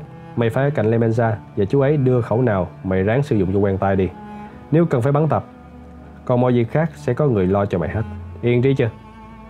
Tự nhiên Michael nghe một luồng khoái cảm dạt dào chạy ngang cơ thể. Nó phải chỉnh thằng anh một cú. Nó quát mắt lên. Bộ mày phải dạy tao phòng gian bảo mật nữa sao? Bằng không tao sẽ chạy lại nó, nắm tay dặn dò từ biệt chắc. Bỏ mấy cái trò sơ đẳng con nít đó đi. À xin lỗi chú mày, tao cứ nghĩ mày là amateur nên dặn cho chắc ăn. Michael vùng nói lớn. Mày nói sao? Tao mà amateur. Ông già truyền cho mày cái gì thì tao cũng lãnh vậy. Chứ tao đuôi tao điếc hay sao? Tao cũng truyền ngon lắm. Hai anh em nhìn nhau cười ha hả, làm mọi người cũng bật cười. Hagen tự động làm chân rót rượu, pha cho mỗi đứa một ly, mặt nó rầu rầu. Vậy là con nhà văn sắp phải dỡ vỏ đến nơi. Một thằng học luật đầy mình nay phải chơi luật rừng. Nhưng trong thâm tâm nó tự an ủi, bề nào cũng đỡ khổ ở chỗ mình còn nắm được phần nào chủ động.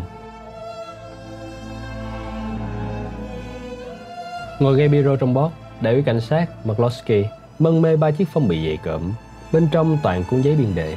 Lão nhăn nhó, phải chỉ biết được ám hiệu của mấy thằng bao đề này thì đỡ khổ biết mấy. Hồi hôm đi hành quân Tạo Thanh, lão đã ghé ngang một ổ chơi đề của cánh Corleone và chớp được bao nhiêu cuốn tang vật lại nhét hết cả vô đây. Thằng chủ đề chắc chắn sẽ phải lạy để chuột bằng được ba cái phong bì quý giá này. Không có cuốn để so thằng nào cũng chìa giấy biên ẩu ra đòi chung thì tiền đâu ra mà chung cho đủ. Vậy là toàn quyền ra giá. Nhưng nó ghi lằng nhằng điều này thì biết tổng số tiền có biên cỡ bao nhiêu mà đòi. Nếu tiền quyện năm mươi nghìn đô la thì cho chuột năm nghìn là điệu rồi. Nhưng biết đâu gần này là cuốn giám một trăm nghìn, vài trăm ngàn thì sao? Đòi năm giấy lớn để mà hố với nó sao? Molosky nắng nắng mấy giấy bên trong. Tốt hơn là cứ để cho nó rét. Nó chạy tới năn nỉ lại gian xin chuột thì có quyền bắt thóp. Đớp của nó một cú cho ra gì chứ. Cứ để nó bấn lên xin nạp. Lão nhìn đồng hồ trên vách. Sắp tới giờ hẹn đưa thằng Đường Thổ đi gặp đại diện cánh Corleone rồi. Muốn đi đâu thì đi, lo kể bộ đồ lính để mặc thường phục cái đã. Xong ngay, lão nhấc phone gọi về nhà tối nay đi công tác, đừng có chờ cơm. Mụ vợ đâu biết công tác gì. Ngay tiền lão đưa về chi tiêu cũng tưởng lương lính kia mà. Molosky mỉm cười thú vị. Bà mẹ lão ngày xưa cũng in hệt. Lão được ông bố đích thân truyền nghề từ hồi còn bé tí. Nghề lính là cha truyền con nối. Hồi đó ông bố đội cảnh sát có lệ mỗi tuần dẫn thằng con lên sáu đi một tour, hết biro trong sở đến tất cả mọi cửa hàng trong vùng trách nhiệm. Hai bố con đi tuần đến tiệm nào, chú tiệm chẳng xoa đầu chú nhỏ khen ngoan, rồi mở két lấy tiền lẻ, biếu chú năm đô, mười đô tiền mới. Chú nhỏ mỗi lần được cha cho đi tuần như vậy là đầy túi tiền mới, nên càng yêu nghề lính, mai sau nhất định làm lính giống bố. Nên các chú các bác trong bót lấy làm khoái chí, chầu lương nào chẳng lì xì cho cháu tí tiền lẻ xài chơi. Có điều tối đa chú Molosky cũng chỉ được bố phát cho năm cắt, còn bao nhiêu phải gửi vô băng hết để sau này lấy tiền ăn học lên đại học. Ông bố tính sai như vậy, nhưng cậu con ham làm lính hơn theo đại học nhiều. Hết trung học, đủ tuổi là hăm hở như vào ngành cảnh sát tức thì. Làm lính mà bắt bạc ngon lành thì cần quái gì mấy cái bằng đại học. Cậu Molosky ham vô nghề lắm, nếu được mặc bộ sắc phục vô là phải biết. Phục vụ gương mẫu, nghề nghiệp trên hết. Mấy thằng ma cà bông đứng đường thấy bóng cậu cớm trẻ là lặn gấp, và hết giờ cậu đi tuần mới dám thò mặt ra. Cậu có ông bố để noi gương phục vụ và bắt bạc, Khỏi cần phạt vạ đổ rác bậy, đậu xe láo, tiền phạt cứ đưa đây cho vô túi. Đâu thèm nhào vô rạp hát bóng coi cọp hay vô nhà hàng ăn đớp miễn phí. Tiền mặt mới quý, nhưng lo phục vụ đúng mức quý vị chủ tiệm trước. Thằng nào ăn quỵt phá phách thì chỉ cần cấp báo, Kamalowski sẽ có mặt để nhân danh pháp luật và trật tự công cộng, đập cho một trận thừa sống thiếu chết. Bị trừng tri một lần thì cạch luôn, hết dám lại vãng. Vậy là tháng tháng cậu cớm có quyền tới quý vị chủ tiệm bắt tí tiền bảo vệ thật chính đáng. Với giới giang hồ, nghĩa là dân làm ăn không hợp pháp lắm trong vùng trách nhiệm, thì cậu Malosky vô cùng điệu nghệ ở chỗ đi đúng sách, ai sao ta vậy. Cứ anh em trong list chi bao nhiêu thì cậu cũng cứ bằng đó mà đưa. Con số đã có sẵn, khỏi thèm đòi hỏi chấm mút thêm mà đại kỵ vụ kiếm chuyện đòi ăn bẩn. Do đó công vụ chạy do do, chẳng ai phiền trách thư kiện nên làm gì mà không lên lon. Thời gian qua, Kamalowski lập gia đình rồi, lần lượt có bốn mặt con. Từ trung sĩ nhảy lên trung úy, đại úy, nghề nghiệp thăng tiến rõ ràng. Nhưng cả bốn đứa con đều phải lên đại học, không được nhảy vô lính. Có tốn kém thật, nhưng lương nhà nước không đủ thì ông bố đại úy đã có cách cho con cái khỏi thiếu một thứ gì. Giới giang hồ trong quận của đại úy Malosky chỉ phải chi nặng thêm một chút đỉnh, nặng hơn bất cứ một quận nào khác vì cái phí khoản đại học đặc biệt này. Số tiền ngoại tài hàng tháng được đại úy Malosky kể như một thứ phụ cấp, chẳng kê bẩn sạch. Coi, nếu không thì lấy đâu ra cho đủ để nuôi bốn thằng con leo lên đại học. Lương lính ít, phụ cấp gia đình nghèo nàn thì bắt vợ nhịn, con thất học hay sao? Đâu phải tự nhiên mà có ngoại tài. Muốn được ăn no đủ thì ngoài bộ quần áo lính cũng phải mang thân ra phục vụ, phải đánh đấm và lâu lâu cũng phải nổ để lãnh tiền của các thân chủ cho đáng. Trong đời lính của Malosky, hồ sơ ghi thiếu gì những vụ đụng độ nặng với du đảng Bắc Địa. Anh chị đứng bến và Marco nuôi điếm, phải nhìn nhận là những vụ mất trật tự này lão dẹp mau lắm.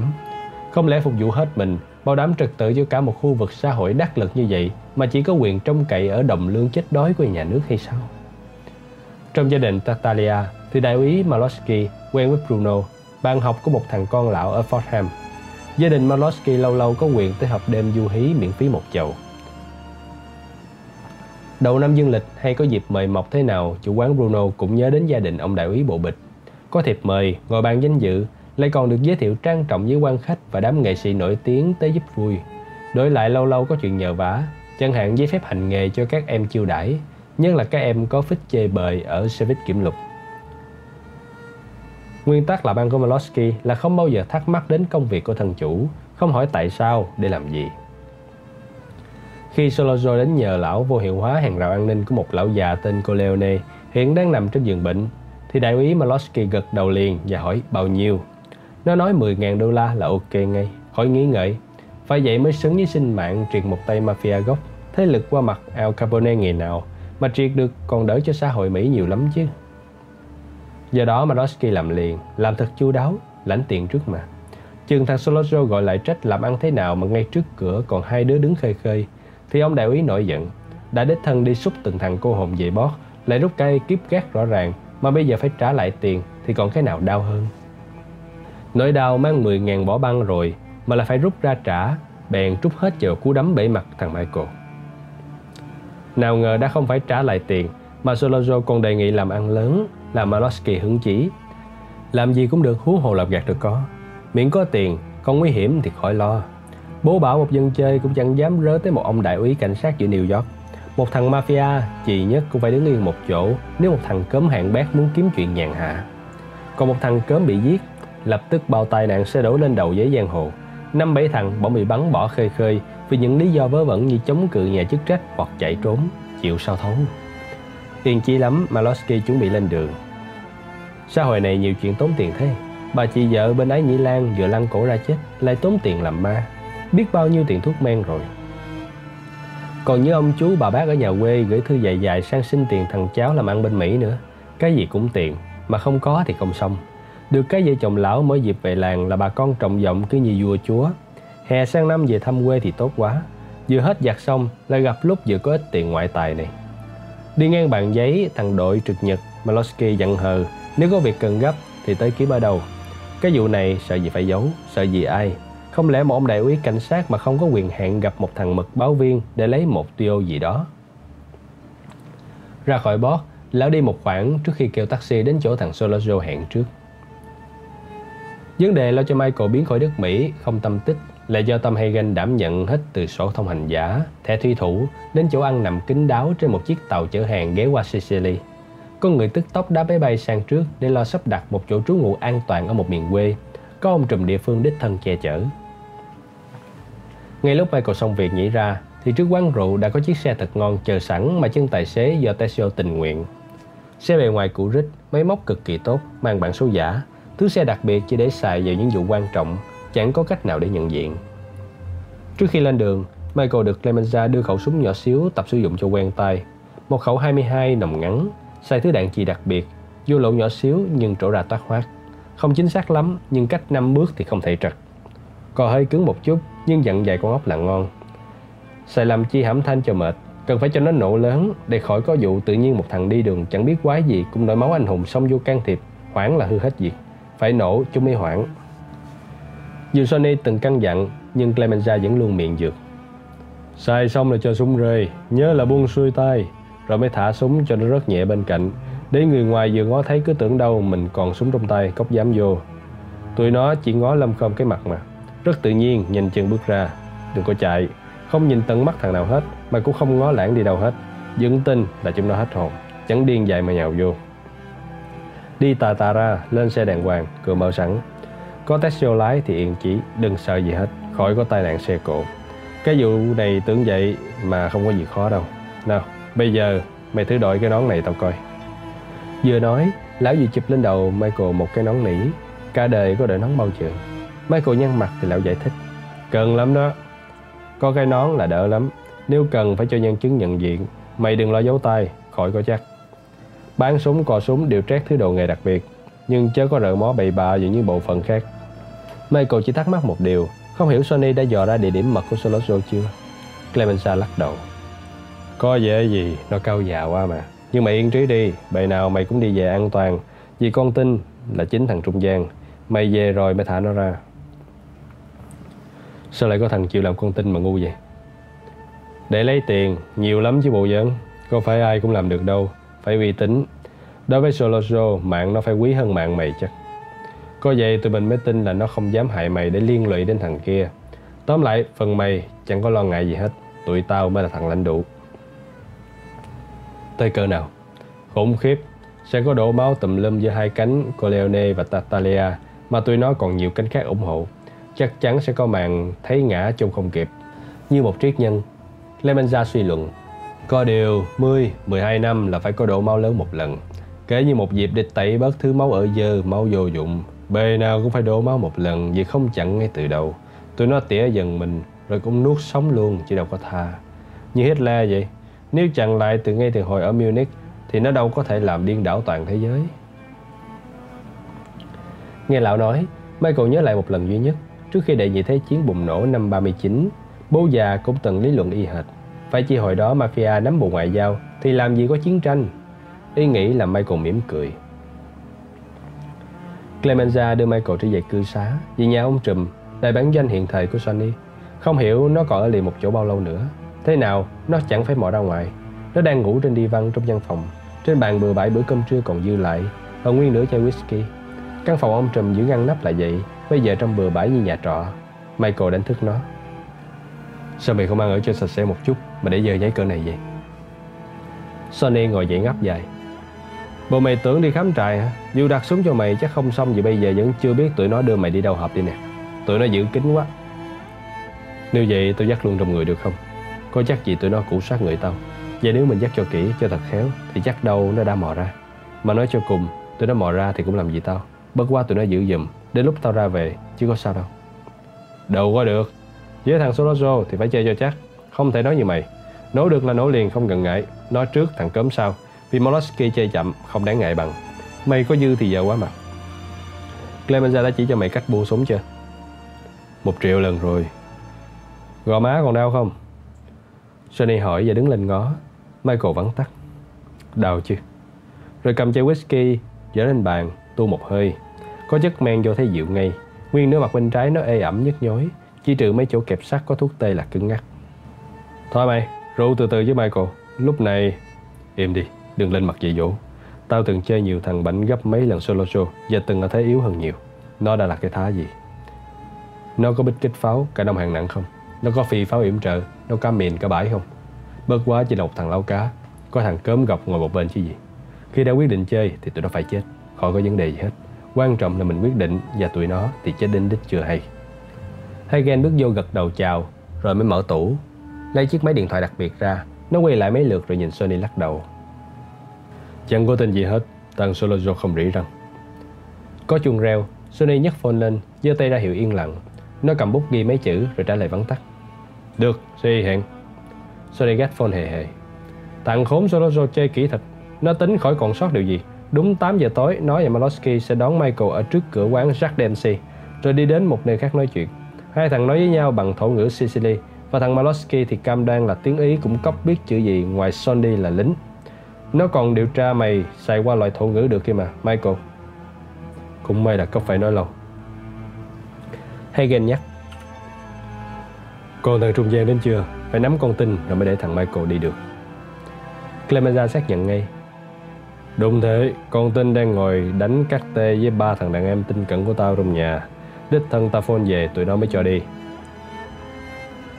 Sonny mệt mỏi ngồi ngã ra ghế bệnh. Bây giờ chỉ còn vấn đề địa điểm.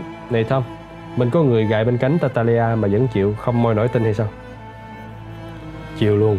Thằng Sollozzo cấm có hé môi, vậy mới quỷ quyệt. Nó chẳng cần thằng vệ sĩ nào, mình thằng McCluskey đủ rồi. Về cái vụ này bao nhiêu súng cũng chẳng bằng một màn bí mật. Đúng lắm. Có lẽ mình phải đành cho người theo dõi Michael, rồi tới đâu thì tới. Không được, một là tụi nó cho ra mấy hồi, hai là đời nào nó chịu cho mình bám theo, nó sẽ củ sát vụ đuôi trước. Lúc bấy giờ đã năm giờ chiều, Sonny nóng ruột mặt mày nhăn nhó đưa ra đề nghị. Hay mình đành chơi rừng vậy, đợi xe nó vừa về lại, đón thằng Michael quất bừa một loạt vào để thằng nào ngồi trong cũng lãnh đủ. Hagen lắc đầu. Không được, có chắc gì Sollozzo có mặt trên xe lúc đó, thằng khác thì sao? Có phải chưa gì hết mà mình đã lỗ nặng hay không? Phải làm cách nào biết được chỗ nó dẫn Michael đến. Clemenza bỗng dưng có ý kiến. Hay là mình thử đặt lại vấn đề, tại sao nó phải chơi quá kỹ như vậy? Michael nôn nã giải đáp ngay. Vì nó không thể chỉ trò may rủi mà phải nắm chắc an ninh tối đa cái đã. Nó phòng gian bảo mật được đến đâu hay đến đó, chứ đâu thể đánh đuôi với mình. Nó đánh hơi thấy nguy hiểm, nên có bùa McCluskey bên cạnh mà vẫn chưa trọn tin đó. Bỗng nhiên Hagen búng tay tách một cái rồi nói như reo. Có vậy mà cũng quên, thằng Philip, người của mày ở đằng Bót. Sonny, sao mày không phone cho nó một cú dò hỏi? Nó là nhân viên thì phải biết sếp McCluskey giờ đó ở chỗ nào để có việc cẩn còn kịp liên lạc che chở chứ. Phải rồi, thằng cớm phải biết chỗ nó sắp tới. Mà ở đằng Bót thì nó có sợ gì mà không cho biết địa điểm phải không? Gọi thằng Philip đi. Sonny nhấc điện thoại, quay số và nói khe khẽ vào ống. Nó đặt máy xuống. Nó sẽ gọi lại cho mình. Cả bọn chờ đến nửa giờ mới có phone của thằng cớm. Sonny hối hả ghi mấy chữ rồi cúp máy, mặt nó căng thẳng ra. Rồi, vậy là chắc ăn. Trừ khi ở nhà, ngoài giờ làm việc muốn đi đâu sếp McCluskey cũng phải cho biết để tiện kiếm. Sếp cho hay từ tám giờ đến mười giờ tối nay có việc gì cứ lại đằng quán Luna Azure trong khu Bronx. Có ai biết quán này? Tessio hớn hở. Có tao đây, Luna Azure tao rành quá, một chỗ tuyệt đẹp cho mình chơi. Quán nhỏ, chia từng ngăn ngồi cho ấm cúng, thức ăn chiến, kín đáo, thực khách chẳng ai buồn đi đến ai, tuyệt diệu rồi. Nói rồi lão đứng phát dậy, bê dụng mấy điếu thuốc lá ra để lập bản đồ hành quân ngay trên bureau Sonny. Đây là cửa ra vào nghe Michael. Chơi xong mày tà tà đi ra, quẹo tay trái, tới góc đường quẹo trái nữa. Thấy mày là tao bật pha lên cho xe giọt tới, mở cửa sẵn để mày nhào lên. Có gì nguy hiểm thì mày la lên, tao sẽ nhào vô tiếp cứu. Còn Clemenza, phải cho người đi đặt gấp khẩu hai mươi hai đi. Trong cầu tiêu của quán này có cái khe không ai để ý tới, ở giữa vách tường và bồn nước xả cầu. Lấy băng keo dính cứng nó phía sau bồn nước là tha hồ chắc. Michael nhớ sau khi sát người mày không thấy gì, tụi nó sẽ gì?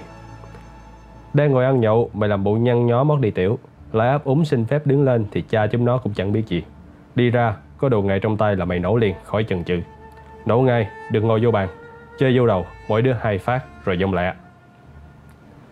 Sonny gật gù ngồi nghe cô bộ đồng ý lắm, nhưng vẫn phải dặn Clemenza. Đặt súng chứ phải lựa thằng nào thật đàng hoàng, tín nhiệm một trăm phần trăm nha. Đừng có để thằng em tôi vô rồi ra tay không là không xong đâu. Yên trí đi, khẩu hai mươi hai này sẽ nằm đó liền tức thời. Nếu vậy thì hay. Nào, tiến hành. Tessio và Clemenza lật đật đi trước. Hagen đề nghị đích thân lái xe đưa Michael lên New York. Tới đây hẹn xong, Sonny không chịu. Mày phải ở đây, thằng Michael chơi xong là tới lượt tụi mình bạch. Tao cần mày ở đây, đã lo mớm đầy đủ cho mấy thằng nhà báo của mình chưa Tom? Kể như xong, đã có một nơi sẵn. Tin tức bài dở sẽ ra đều, đúng như ý mình. Sonny đứng lên, lại trước mặt Michael, đưa tay ra bắt. Thôi, mày lên đường đi, tao sẽ lựa lời nói với má và con nhỏ của mày. Cũng sẽ có tình đúng lúc, ok chưa? Được rồi, tao sẽ vắng mặt cỡ bao lâu? Ít ra là một năm. Đứng bên cạnh, Hagen lên tiếng.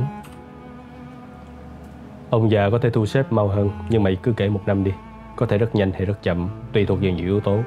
Ăn thua mấy thằng nhà báo viết bài, ăn thua phản ứng của bọn cớm nữa, ăn thua thực lực của mấy cánh kia. Còn nhiều thứ có thể xảy ra, nhưng chắc chắn nhất là tụi mày sẽ khó sống. Nghẹt thở lắm lắm đó. Michael nắm tay Hagen. Ăn thua mày cố lo giùm tao. Chưa lại tái diễn vụ ba năm xa nhà nữa thì tao khổ lắm. Nếu mày ngại thì mình thay đổi chương trình liền bây giờ còn kịp chán. Mình thiếu gì biện pháp khác, à tất cứ phải nổ thằng Sollozzo. Biện pháp thì thiếu gì thật, nhưng tao đã suy nghĩ kỹ rồi. Cả đời chân ấm nệm êm thì lâm nguy cũng phải gồng mình chứ. Đồng ý vậy, nhưng chớ để tình cảm lớn vô. Đừng vì một cú đấm mà liều mạng đó. Chắc mày hiểu. Tình cảm và công chuyện làm ăn. Tom ngước nhìn lên. Và đây là lần thứ hai nó thấy khuôn mặt Michael lạnh tanh, tinh hệt ông trùm. Nó nói chững chạc. Tom, mày mà còn phân biệt tình cảm với công chuyện làm ăn. Trên đời này, cái quái gì chẳng là làm ăn. Và tình cảm với làm ăn chẳng qua chỉ là một. Gọi là làm ăn thì gọi, chứ tình cảm vẫn nằm sẵn ở trong. Mày biết tao học ở đâu không? Ở ông trùm, ở bố già, bố tao đi. Ông người lớn, ông ngon chính ở chỗ nhận ra lẽ tình cảm bên trong bất cứ mọi sự việc. Một thằng bạn già bị sát đánh, một thằng con cứng nhào đầu vô, rõ ràng là việc cá nhân. Cái chút tình cảm lại là việc của ổng. Ổng xem ra biết hết và lo hết. Một khi coi như chuyện rủi ro cá nhân thì tai nạn đâu có nghĩa lý gì. Tao hiểu vậy hơi trễ, nhưng còn hơn không chứ. Nếu cái mặt bể thì việc riêng của tao, thì vụ Sollozzo thịt ông già còn là việc của ai? Cũng của tao vậy. Nhờ mày nói lại với ông già là tao học được ở ổng rất nhiều và hoan hỷ có vụ này đền đáp. Ông cho tao hưởng nhiều, ông xứng là cha hiền, đúng vậy. Michael ngừng dặn dò, ngó ngay mặt Hagen hỏi. Nhưng cái vụ này tao chưa hiểu. Ông già đối với tụi tao hiền khô. Tao cũng như Sonny, Fred, có mấy khi bị ổng đập đâu. Mà con Connie thì chẳng bị la bao giờ. Nhưng với những người khác thì sao hả Tom? Tổng cộng ổng đã thịt cỡ bao nhiêu mạng rồi? Hagen nhìn lãng ra chỗ khác, thông thả đáp. Michael à, có một cái mày chưa học được ở ổng đâu. Đó là khoa nói. Có bao giờ ổng nói như mày, hỏi như mày đâu. Trên đời này thiếu gì việc phải bắt buộc phải làm, và làm xong là phải quên, khỏi nhắc tới. Lý luận giải thích để làm gì? Có giải thích lý luận được đâu. Cứ làm và quên phức đi. Trán Michael Corleone cau lại. Nó nghiêm giọng hỏi. Tao hỏi thật mày, trên cương vị Consigliere, mày có đồng ý để thằng Sollozzo sống là nguy hiểm cho ông già, cho cả mình không? Đúng. Đúng hả? Tao phải giết nó. Trước cửa nhà hàng Jack Dempsey, Michael đứng đợi nãy giờ. Tám giờ thiếu năm. Nó sắp đến đón. Thằng Sollozzo đúng hẹn lắm. Biết vậy nhưng Michael vẫn cứ để dư cả mười lăm phút. Từ nhà sang New York, nó cố quên những lời vừa nói với Hagen. Nếu nó nói sao tin vậy thì cuộc đời của chính nó bắt buộc phải lái theo một chiều, không thể có một ngã thoát nào khác. Mai đây để nó sẽ ra sao. Coi, cứ biết tối nay, lát nữa đây này. Cứ nghĩ dấn dơ dấm dớ thì chết liền tại chỗ, hết ngày mai. Phải vứt bỏ hết chỉ để còn nhớ có hai đứa, một thằng cáo già và một thằng cớm gọc. Gò má Michael bỗng nhức nhối. Cũng may, phải đau đớn thế này mới khỏi quên. Tám giờ, sắp đến giờ hát mà cô Broadway chẳng bao nhiêu người, có lẽ vì lạnh. Đột nhiên có chiếc xe mui kính cúp cua chạy tới, chạy sát lệ. Thằng lái xe nhòi người sang cửa, kêu lên đi. Không biết nó là ai, Michael nhanh nhẹn lên. Băng sau nguyên cặp Sollozzo Malosky, thằng đường thổi nhòi người lên đưa tay bắt, bàn tay đắng chắc, ấm như khô khan. Rất mừng gặp anh bạn tối nay để ta giải quyết công việc cho xong. Mình phải làm lại, chứ để tình hình này nguy quá. Tôi không muốn công việc diễn tiến kỳ cục thế này, bất lợi lắm. Tôi cũng muốn sắp đặt cho em tối nay. Tôi không muốn ông già bị thêm nữa. Sollozzo lên tiếng chân thành. Không có vụ đó đâu anh bạn. Tôi dám thề trên đầu mấy đứa con tôi. Chỉ mong anh bạn thông cảm. Đừng có nóng nảy bốc động như ông anh Sonny, thì mình chẳng có cách nào mà nói chuyện. Tự nhiên Malosky cũng nhoài người lên thân mật vỗ vai Michael. Không, cậu đây người đàng hoàng. Xin lỗi vì vụ lộn xộn tối hôm qua nghe Michael. Tôi nóng bậy quá, mà hồi này hình như có tuổi, ưa nổi sụp bất tử, không dặn nổi. Nên phải cởi cái áo lính, chứ điều này tinh thần căng thẳng chịu hết nổi, càng ai càng chịu không nổi.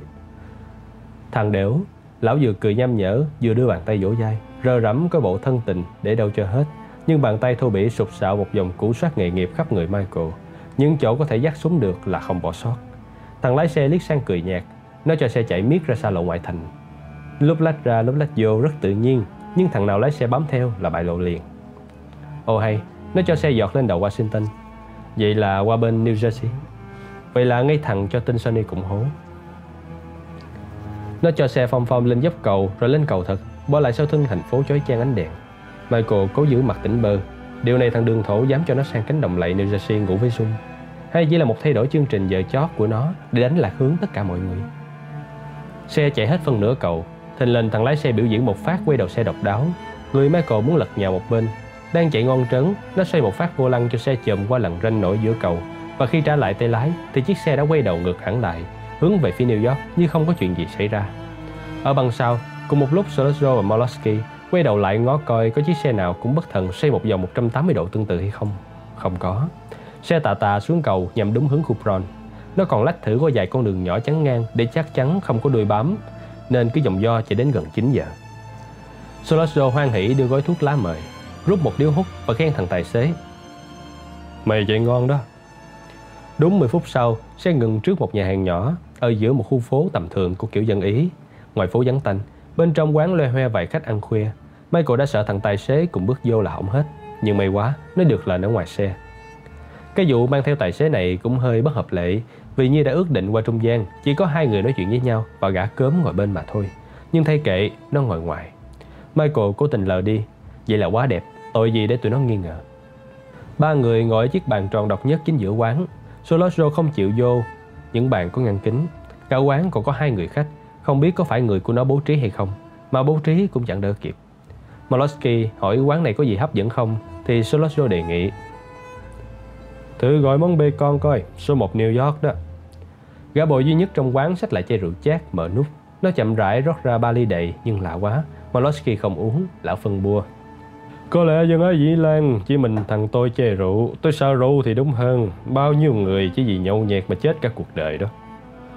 Sollozzo quay sang Malosky giải thích: "Xin lỗi đại quý trước ngang, câu chuyện giữa anh bạn Michael và tôi tối nay, tụi tôi xài tiếng Ý, chẳng phải có gì quan trọng muốn giấu giếm, mà chỉ vì có những danh từ làm ăn nói tiếng Anh không trôi. Tôi chỉ muốn thuyết phục anh bạn dàn xếp nội đêm nay cho xong mọi chuyện lộn xộn bất lợi cho tất cả mọi người. Đại quý đồng ý chứ?" "Ờ à, được, có gì đâu. Hai người muốn nói với nhau cái gì thì nói, tôi chỉ nói với cái nĩa business spaghetti này." Thế là Sollozzo dở thổ ngữ Sicily ra nói: "Xin anh bạn hiểu cho những gì đã xảy ra giữa ông già và tôi hoàn toàn chỉ do vụ làm ăn mà ra. Ông Trùm là người tôi hằng ngưỡng mộ, và chỉ mong có ngày được ổng sai bảo. Đó là một sự thật. Có điều ông cổ quá, ông không chịu làm ăn theo thời thế, ông không chịu đi vào ngành ma túy. Dù ai cũng phải thừa nhận rằng chẳng có thứ gì sinh lợi lớn bằng lẹ bằng. Ông Trùm nhất định không làm và bảo tôi: tôi không thể làm ăn với ông được, nhưng phần ông thì cứ làm đi. Ông nói vậy, nhưng sự thật đâu có giản dị vậy. Tôi phải hiểu, cứ làm đi chứ thế nào được. Mình dân giang hồ mà. Không lẽ ông nói anh không làm chuyện đó được đó thôi. Xin nói thật, tôi kính mến vẻ ngại thế lớn của ông già thiệt, nhưng không thể vì ổng không muốn mà phải bỏ dở một công cuộc làm ăn sinh lợi. Đó là lẽ tự nhiên. Do đó mới xảy ra chuyện đáng tiếc. Chắc anh bạn không lạ gì các cánh New York đã ủng hộ tôi, dù họ chưa công bố. Nhưng cánh Tattaglia thì đi hẳn với tôi, cùng ăn cùng chịu. Bây giờ không hòa giải gấp thì thế nào cũng có đụng độ lớn. Cánh Corleone sẽ phải chống tất cả mọi phe nhóm khác. Nếu ông Trùm còn mạnh thì có thể chống được đấy. Nhưng giờ đây cả Sonny thay thế sao nổi, và con Larry Hagen sức mấy mà được như Genco Abbandando ngày nào. Đó là lý do tôi đề nghị tạm hòa, tạm ngưng chống đối nhau, chờ ông Trùm bình phục, đặng đích thân ổng thương nghị sau. Tôi đã thuyết phục cánh Tattaglia đồng ý bỏ qua vụ Bruno để tránh đổ máu nữa. Trong thời gian này, tôi vẫn phải có ít việc làm ăn kiếm sống trong ngành của tôi. Tôi không đề nghị cánh Corleone nên hợp tác làm ăn, mà chỉ xin mấy ông đừng phá. Có vậy thôi. Rồi ra sau này chuyện gì chẳng giải quyết được. Đề nghị của tôi có bấy nhiêu, tôi chắc anh bạn đủ thẩm quyền đại diện cánh Corleone để ta nghị hòa với nhau chứ." "Xin cho biết thêm về đề nghị khởi sự làm ăn của quý ông. Nghĩa là trong công cuộc làm ăn đó, gia đình tôi giữ vai trò gì?" và được hưởng những gì đó chứ. Nghĩa là anh bạn muốn biết chi tiết về đề nghị của tôi. Quan trọng nhất là điểm tôi muốn có những đảm bảo chắc chắn rằng sinh mạng ông già tôi không bị đe dọa nữa. Sollozzo đưa cả hai tay lên thang. Trời đất ơi, tôi mà đảm bảo được gì?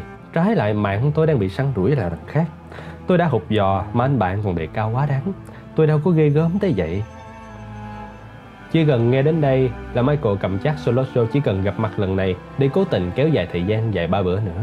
Nó rình thịt ông già và nhất định làm bằng được. Có điều khoái nhất là cho đến bây giờ thằng đường thổ vẫn liệt nó vào hàng chết nhát.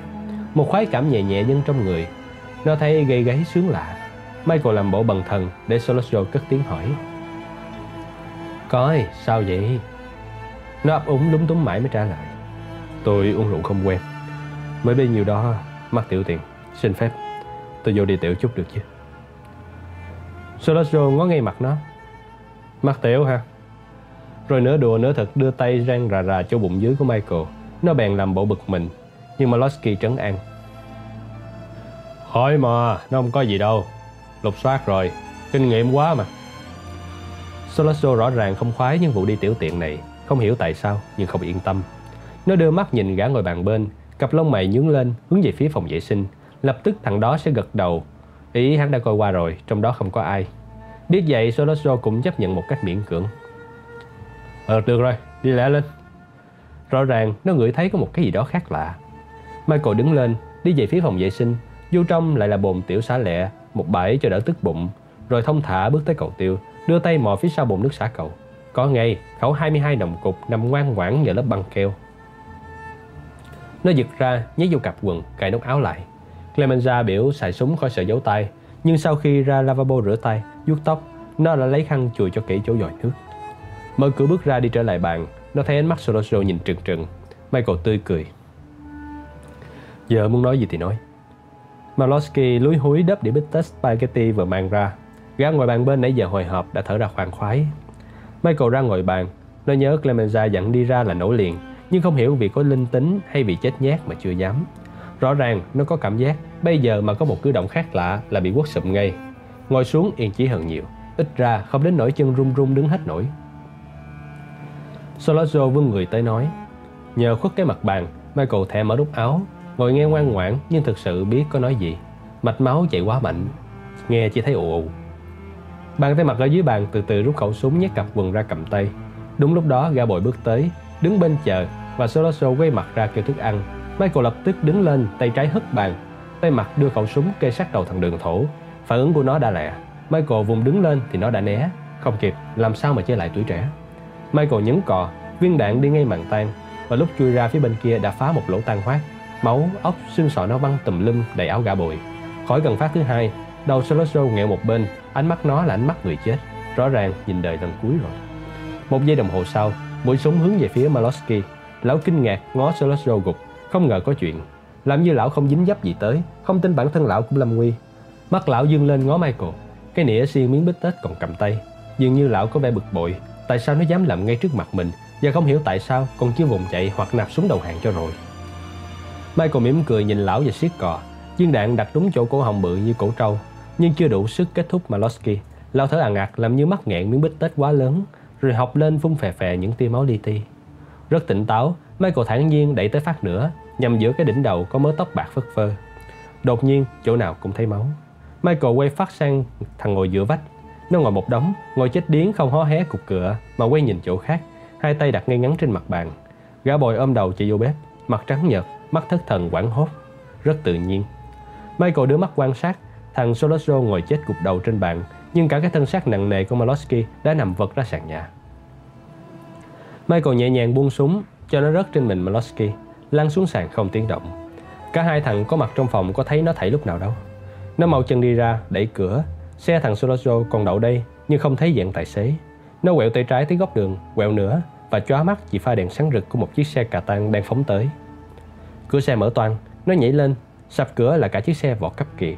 Tessio ôm vô lăng, mặt lạnh như tiền. Mày làm xong Sollozzo chưa? Làm xong chưa? Làm như làm xong một con nào vậy? Lão hỏi kỳ cục quá. Michael lạnh lùng. Cả hai thằng. Chết không đó. Ốc tụi nó văng tùm lum. Trên băng xe đầy đủ quần áo thay, xe lao vun vút. Cỡ hai mươi phút sau, Michael tà tà ngồi trong cabin một chiếc tàu hàng sửa soạn nhổ neo sang Ý. Cỡ hai giờ sau, tàu hướng mũi ra biển cả, bỏ lại phía sau có một đô thị New York sáng rực ánh đèn hỏa ngục. Michael thấy nhẹ cả người, vậy là thoát. Cảm giác nhẹ nhõm khoan khoái in hệt như ngày nào sư đoàn nó đổ bộ lên đảo đánh cận chiến ác liệt, và vì một vết thương nhỏ, nó được cán xuống xuồng cấp tốc chở ra tàu bệnh viện ngoài khơi. Thoát khỏi hỏa ngục, đúng vậy, phong ba sắp nổi dậy ầm ầm, nhưng nó có ở đấy đâu mà lo. Ngay sau ngày Sollozzo và đại úy cảnh sát McCluskey bị hạ sát, toàn thế giới giang hồ New York được cấp báo ngưng hết làm ăn. Khỏi có sòng bạc ổ điếm nào được hoạt động, phải tóm bằng hết. Cho đến ngày tìm ra thằng khốn đã dám nổ một sĩ quan cảnh sát. Cả thành phố bố ráp tùm lum, tạo thành liên miên, dân giang hồ bắt buộc lặn hết. Ngay sau đó cánh Corleone được các phe nhóm bạn cử đại diện tới. Liệu đã sửa soạn nạp thằng sát nhân chưa? Coi, cái vụ này đâu có ăn nhập gì với tụi tôi. Thế là cư xá Long Beach ăn bom. Trong đêm tối một chiếc xe lạ phóng tới, thấy một trái nổ ngay trước cửa rồi giọt mất.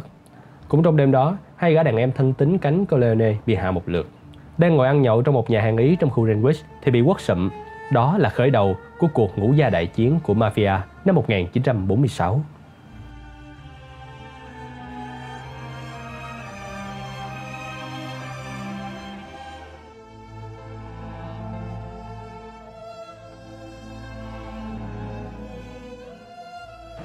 Bố già phần bốn. Mai tới nghe. Johnny Fontane ngoắt tay ra hiệu cho gã quản gia. Gã da đen cúi đầu chào, rút lui khỏi căn phòng ăn rộng mênh mông ngó thẳng ra Thái Bình Dương. Hiệu lệnh không có vẻ chủ tớ mà thân mật. Đại để tối nay mất khách về sớm đi. Khách tối nay là Sharon Moore, một con nhỏ tiếp chịu chơi khu bụi đời Greenwich, New York. Qua Hollywood đóng một vai nho nhỏ trong cuốn phim do một tên tuổi lớn sản xuất. Nó đi thăm phim trường và bắt gặp Johnny đang đóng phim cho lão Woltz. Con nhỏ dễ thương, duyên dáng và láo lĩnh nên được anh Johnny mời về nhà chơi dùng cơm tối. Johnny Fontane mời về nhà chơi thì còn hân hạnh nào bằng. Nghe danh Johnny hào hoa, em Sharon cứ tưởng đâu đàn anh phải tấn công hăng lắm. Nào ngờ đàn anh kỵ món thuế thịt Hollywood. Con mồi phải có điểm gì hạp nhãn, trừ khi nhậu say vô thấy gái lại khác. Huống hồ ba mươi lăm tuổi, một đời vợ ly dị, một đời vợ ngoại tình và em bé bám theo cả đàn thì Johnny còn tha thiết gì.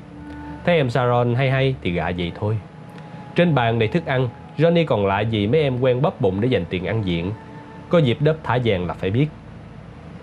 Rượu cũng sẵn, đủ thứ, sâm banh ướp lạnh, whisky, cognac và bao nhiêu thứ khai vị, món ăn sắp sẵn.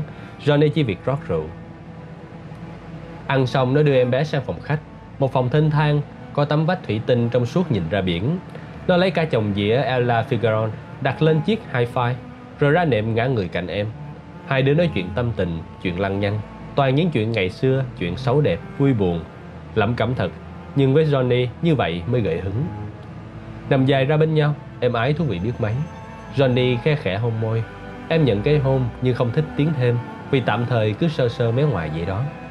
Xa xa ngoài kia mặt Thái Bình Dương êm ả gần gần ánh trăng. Sao anh không chơi dĩa của anh? Giọng nó nũng nịu vuốt ve lạ. Đâu cần khoe em. Nhưng Sharon thì nài nỉ. Thì không khoe, nhưng dành riêng cho em nghe được không? Hay anh hát cho em nghe? Như trên cine anh cất tiếng ca làm bao nhiêu cô rạo rực lên, chết mê chết mệt đó. Johnny bật cười. Hồi còn trai trẻ, cái mục anh hát em nghe này nó biểu diễn biết bao nhiêu lần. Giọng cao cất lên là các em rạo rực bằng thích. Giờ hết điệu bộ màu mè con cái, mắt sáng lên như đâu đây có sẵn máy quay phim. Bây giờ thì hết ham. Cả tháng nay sợ thử giọng. Và lại cóc ở trong nghề các em đâu biết kỹ thuật phụ họa nó quan trọng như thế nào. Có phải muốn ca lúc nào cũng được đâu. Giờ nghe lại dĩa mình, cái giọng lả lướt quyến rũ, làn hơi phong phú. Trẻ trung ngày nào quả có thê thảm. Khác gì anh kép già sói đầu, bụng bự cho chiếu lại những hình ảnh hào hùng của buổi thiếu thời. Johnny thú thật. Giọng anh bây giờ dở lắm. Nghe mình hát chán không thể tưởng tượng. Nghe nói cuốn phim đang đóng, anh hy sinh mọi quyền lợi. Anh đóng không lấy tiền có phải không? Đúng rồi, cá xê tượng trưng, danh dự thôi. Nó đứng dậy rót rượu thêm cho em, đưa điếu thuốc chữ vàng bật lửa cho em mồi. Sharon thông thả kéo khói, lót từng ngụm brandy. Johnny ngồi bên, ly của nó rõ ràng đậm hơn. Nó cần nhiều chất men cho máu chảy phừng phừng, cho bùng lên. Đó là một sự ngược đời. Thông thường phải cho em say để mình tỉnh táo, cần phải cho người đẹp bốc. nhưng người cần bóc lại là Johnny. Vì hai năm nay nó quá phung phí sức lực, cần có hơi men hỗ trợ. Hai năm nay cứ thấy em nào vừa mắt là mời đi ăn nhậu du dương vài hôm, rồi tặng em món quà đích đáng để cho em ve cái một khỏi lộn xộn.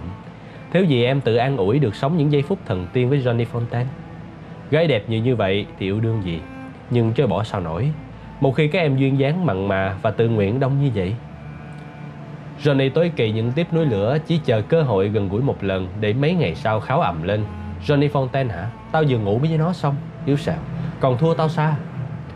Lại có những thằng chồng không lạ gì con vợ ngủ với nó mà mặt vẫn cứ nhân nhân ra được. Thiếu điều muốn báo thẳng thằng đó rằng ai chứ ông đại tài tử đại ca sĩ Johnny Fontane thì chấp nhận được. Đó là những vụ lạ nhất trong đời nó. Nó khoái nghe giọng ca Ella Figaro, rõ ràng, chắc nịch, Caraca. Nó hiểu giọng ca rành mạch của ca sĩ này hơn hết mọi thứ, và cảm thông thì còn ai cảm thông bằng. Nằm dài ra nệm nghe hơi rượu bốc hừng hực, rõ ràng Johnny muốn cất tiếng ca theo Ella, khỏi cần nhịp điệu gì hết. Nhưng có mặt người lạ làm sao mà thử thách. Một tay nâng ly rượu, một tay nó vuốt ve đùi con nhỏ. Luồn dưới lụa tìm đến sự ấm áp mềm dịu của lớp đùi non, làn da nõn nà vẫn có mãnh lực khiêu gợi thiệt sự. Chán chê thừa mứa đàn bà đến như nó vẫn không khỏi rùng mình rạo rực. Cũng may mà nó còn rạo rực. Chơ cứ như giọng ca, khi không đi đâu mất biệt thì hỏng. Johnny khẽ đặt ly rượu xuống bàn, quay mặt lại đối diện với Sharon. Một vuốt ve tiếp tục, nhưng nó tiến hành chậm rãi, chững chạc, chắc chắn nhưng vẫn nhẹ nhàng, êm dịu, tuyệt không hối hả, hầm hở. Môi vẫn gắn môi, tay Johnny lần tìm đến khoảng ngực có làn da vô cùng mềm mại, dịu mát như tơ. Con nhỏ có hôn trả những cái hôn vừa đủ thân tình, nhưng chưa đến độ mê say. Johnny cũng vậy, nó ghét những tiếp đàn bà con gái sớm bốc như kiểu chiếc motor điện. Chỉ cần một nhán lửa sẹt đúng chỗ là máy chạy vo vo, rung lên từng bộ phận một. Bàn tay Johnny tự động chạy theo đường cũ, quen lại rồi. Dĩ nhiên, phản ứng của mỗi đứa mỗi khác. Có đứa làm như không hề hay biết, chẳng hề cảm thấy có sự đụng chạm giữa lúc đang hôn mãi miết đam mê. Có đứa giật mình uốn cong người, có đứa dùng cho anh vài cái tát tay, nhất là hồi Johnny còn chưa có tên. Đó là cả một công trình, cả một kỹ thuật. Phản ứng của Sharon thật bất thường, phải nói là kỳ dị. Cái gì nó cũng chấp nhận, cho phép hết, không hề phản đối, chống cự. Có điều gỡ nụ hôn ra là nó khẽ ngã người về phía sau để nhẹ nhàng đưa tay ra bắt ly rượu là một hơi dài. Thản nhiên như vậy, nhưng rõ ràng là một yêu cầu top. Johnny biết điệu, vụ này đã từng có mà. Nó cũng nâng ly rượu, đốt thuốc hút. Giọng Sharon thật ngoan và dễ thương. Không phải tại em không thích anh đâu, anh dễ thương hơn em tưởng nhiều. Cũng không phải em sợ hay chưa thử, nói thật đấy, em phải bóc mới thấy hứng, còn không thì... Vậy là anh không làm em bóc? Johnny mỉm cười hỏi, coi bộ chẳng có gì buồn hết, làm con nhỏ lúng túng. Sự thật thì hồi anh lên, em còn nhỏ xíu. Em mê giọng ca, mê anh đóng phim lắm chứ. Mê lắm, nhưng có điều mình không cùng một thế hệ, phải chi mình cùng một trang lứa thì xong ngay. Nghe nó nói, Johnny không thấy ham mấy nữa. Con nhỏ duyên dáng láo lĩnh thật. Nó không mê anh Johnny đến độ hiến dân ngay sẵn sàng nạp thuế thịt để tiến thân sau này. Nó là thứ đàng hoàng. Nó không như con nhỏ hồi nào, đi với nhau lu bù nhưng đã nuôi sẵn định ý. Có hàm đến mấy cũng từ chối để tự hào với mình hay với chúng bạn. Biết sao không, Johnny Fontane mê tao, gạ tao quá xá, nhưng tao thèm vào. Có lẽ vì cảm giác thấy già rồi, nên Johnny không bực bội, không ham thì càng đỡ mệt. Nó tỉnh bơ uống rượu nhìn trời, Sharon thỏ thẻ. Anh đừng buồn em nhé Johnny, tại em hơi quê, em chưa hợp cái lối sống của Hollywood. Nó mỉm cười vuốt má con nhỏ, đưa tay kéo cái váy lụa xuống cho nó trùm quá đầu gối. Nó nói dịu dàng. Buồn cái gì mà buồn, lâu lâu cũng phải có vụ yêu đương chơi tình lành mạnh một chút.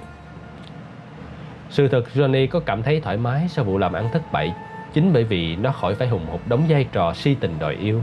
Đã nhập trận là phải gạ gẫm yêu bằng được, phải chiến thắng đàn bà con gái bằng được như trên màn ảnh. Cái lối yêu thật mệt mỏi. Sau một tô rượu và một chầu hôn sơ sài nữa là Sharon đứng dậy đòi về, lịch sự như thường lệ. Johnny hỏi, lần khác mình sẽ gặp lại nhau nghe em. Con nhỏ đáp thẳng băng thành thực. Thôi, mất thì giờ của anh và chẳng đi đến đâu. Cảm ơn anh. Mai sau về già, biết đâu chừng em chẳng có quyền kể lại cho đám con cháu nghe rằng ngày xưa đã có lần tao và Johnny Fontane, hai đứa ở với nhau một phòng gần trọn đêm và chẳng có gì xảy ra. Chẳng có gì xảy ra vì tao nhất định không chịu hả? Nhất định rồi, là chúng nó khỏi tin. Hứng chí Johnny khôi hài.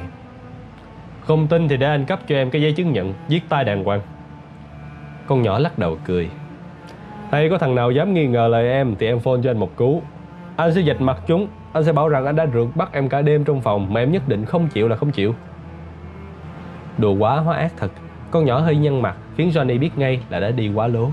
Nói như vậy có khác nào bảo thẳng nó rằng tại tao không muốn nên không thèm gạ gẫm tới, bằng không mà phải bị rơi.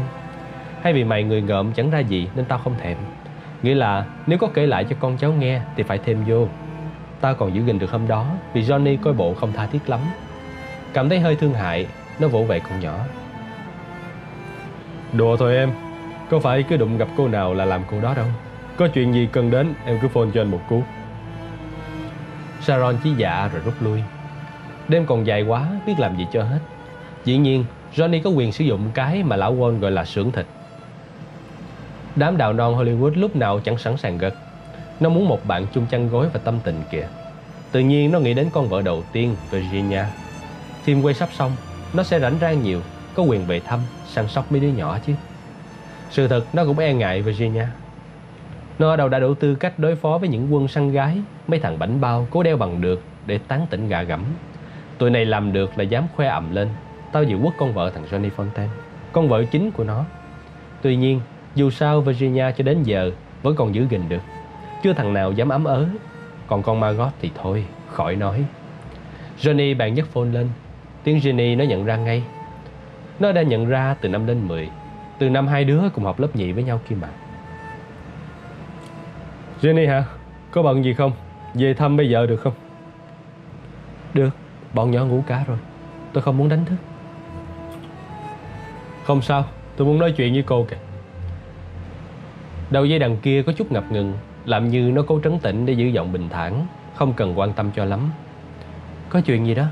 Có quan trọng không? Không, bữa nay phim vừa quay xong. Tôi muốn về thăm cô và tụi nhỏ một chút. Cô chắc là tụi nó ngủ hết chưa? Anh muốn về thì về. Tôi cũng mừng cho anh đóng được phim đó. Cảm ơn. Nửa giờ nữa tôi tới. Ngồi trong taxi ngó vô căn nhà xưa ở Beverly Hills, nó ngẫm nghĩ tới lời bố già. Thằng đàn ông có quyền sống theo ý mình muốn. Cái khó là biết mình muốn gì, nó muốn gì chẳng hạn. Jenny đón nó ngoài cửa. Người nó nhỏ nhắn, xinh đẹp, mớ tóc nâu nâu rõ ràng gái Ý. Đúng tiếp nội trợ và vợ hiền, khỏi có anh nào chản mạc. Đối với Johnny đó là điều quan trọng. Dù tình yêu không còn nữa, nó không còn thấy khoái cảm gì trong vụ ăn nằm với vợ cũ.